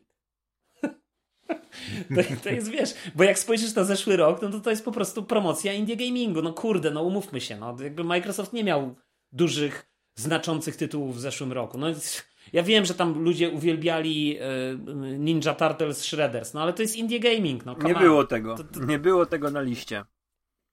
Było. jak? Było? Było Ninja, Ninja- Turtles. były? Shreddersy Tak, były, na miejscu tak. 17. Teenage Tak, tak, w tej drugiej A. Ghostwire to, Mhm. bo może Ale- ja przespałem. Ghostwire było? Nie było. Nie, Ghostwire Ghostwire nie było. A. Nie, nie, nie. Ghostwire mi się wydaje, że jak, jak było, to już poza tą e, 40. No Aha. ja myślę, że Ghostwire będzie w przyszłym roku, jak już wejdzie do Game Passa. Mm. Tak, może remake wyjdzie, taki poprawiony. No dobra, Panowie, słuchajcie. Serdecznie, nagrywamy? 4 serdecznie godziny. wam kurde. dziękuję za, za e, przeanalizowanie tego w tak drobiazgowy, interesujący sposób minionego roku. To podsumowanie. Byliśmy dłużsi niż ceremonia rozdania Oscarów. Tak, tak. Dokładnie. Pewnie e, i było mniej kontrowersji. E, mimo wszystko. Nikt nie dostał w papę. Nie, nie, nie, Nie, no ja wiedziałem, Ba- że tak będzie. Elden i Ragnarok. Tak, tak. Ale nie, ale był twist. D- doprowadziłeś do tego, że po prostu usłuchaliśmy twojego pierwszego miejsca z rozdziewionymi ustami, no nie? Ja Taki do tej się nożem w plecy za to, że nam nie powiedziałeś o Anapurnie, Ach. która gdzieś jest do- dostępna. To, to jest, widzisz, No ale Rafał, ale ty ja- byś i tak nie zagrał, ty byś i tak nie zagrał, bo ty Xboxa chyba schowałeś do szafy, z tego co pamiętam. Do ta- I, już go nie planujesz wyciągać. nie do szafy, tylko jest w kanapę wsadzony. No to, to Pojemnik jest, no, na jeszcze lepiej. No to jeszcze lepiej, tak? E, Damian, okej, Damian jeszcze rozumiem cały czas na Xboxie, bo, bo, bo wspominał tutaj o e, A Dusk Falls i tak dalej, a ja z kolei nie mam Xboxa, ale gram na Game Passie, nie? Jakby na PC-cie i, i jakby cały czas korzystam. No wiecie, ciężko jest nie korzystać, bo ja rozumiem, że możemy wszyscy o tym mówić, no ale jeśli Game Pass jest powszechnie dostępny za 4 zł, cokolwiek by ten Microsoft nie mówił, no to on jest dostępny za 4 zł, no come on, no to, to jakby to jest za grosze, no. No to no pomyśl, ile z 4 tych złote- pieniędzy, z tych 4 złotych za te 3 miesiące, czy tam ile zapłacić, ile ty tych biednych indie deweloperów skapnie. Nie, ja myślę, że ich, oni mają inne kontrakty i inne umowy, wiesz, to, to inaczej jest skonstruowane. No to wiesz, tak jak kiedyś CD Action Ale było, polecam- no, wiesz, słuchajcie, ale CD polecam Action, wam- Do, dodając płytki do, do, do, do magazynu, to moim zdaniem funkcjonowało jak jak Znaczy, panowie, ja, e, ja, wiesz, ja wam powiem tak, ja, ja wam powiem tak, ja polecam wam, żebyście zagrali w te MMOR Blue, chociaż powiem szczerze, że spodziewam się, że mnie zjebiecie za to, ale, ale generalnie bardzo Takie ostre polecam. słowa Na, koniec. na pewno Dachman mnie, e, na pewno Dachman mnie skrytykuje. Nie, ja mogę to się jestem odnaleźć w tej grze, bo ja jestem w ogóle, jeśli chodzi o gry, właśnie dlatego uważam, że powinieneś zagrać Somerville. Może Zagram, mam zainstalowane, mam zainstalowane, To nie zagraj Somerville i, i, i tam też jest taki element, który Tak. pewnie e, się nam wydaje. Dobrze, bo chyba trzeci raz wam dziękuję za, za ten... A my tobie e, Ja dziękujemy. słuch- dziękuję. Słyszymy tak, się... Jak zwykle nagrywanie w trójkę to jest absolutnie top. Dokładnie, Tak. następnym razem nagramy na żywo. Znaczy nie, nie, że następnym razem, może podsumowanie na żywo, o. Takie ten, kiedyś się zna, znajdziemy w jednym Może? miejscu, w tym samym czasie, Damy czasie i radę. przestrzeni. Byłoby super. No. A następne odcinki już będą takie y, tradycyjne, o tym, w co ostatnio graliśmy, czytaliśmy i tak dalej. Do usłyszenia za tydzień. Cześć, hej. Pa! To trzymajcie się, cześć.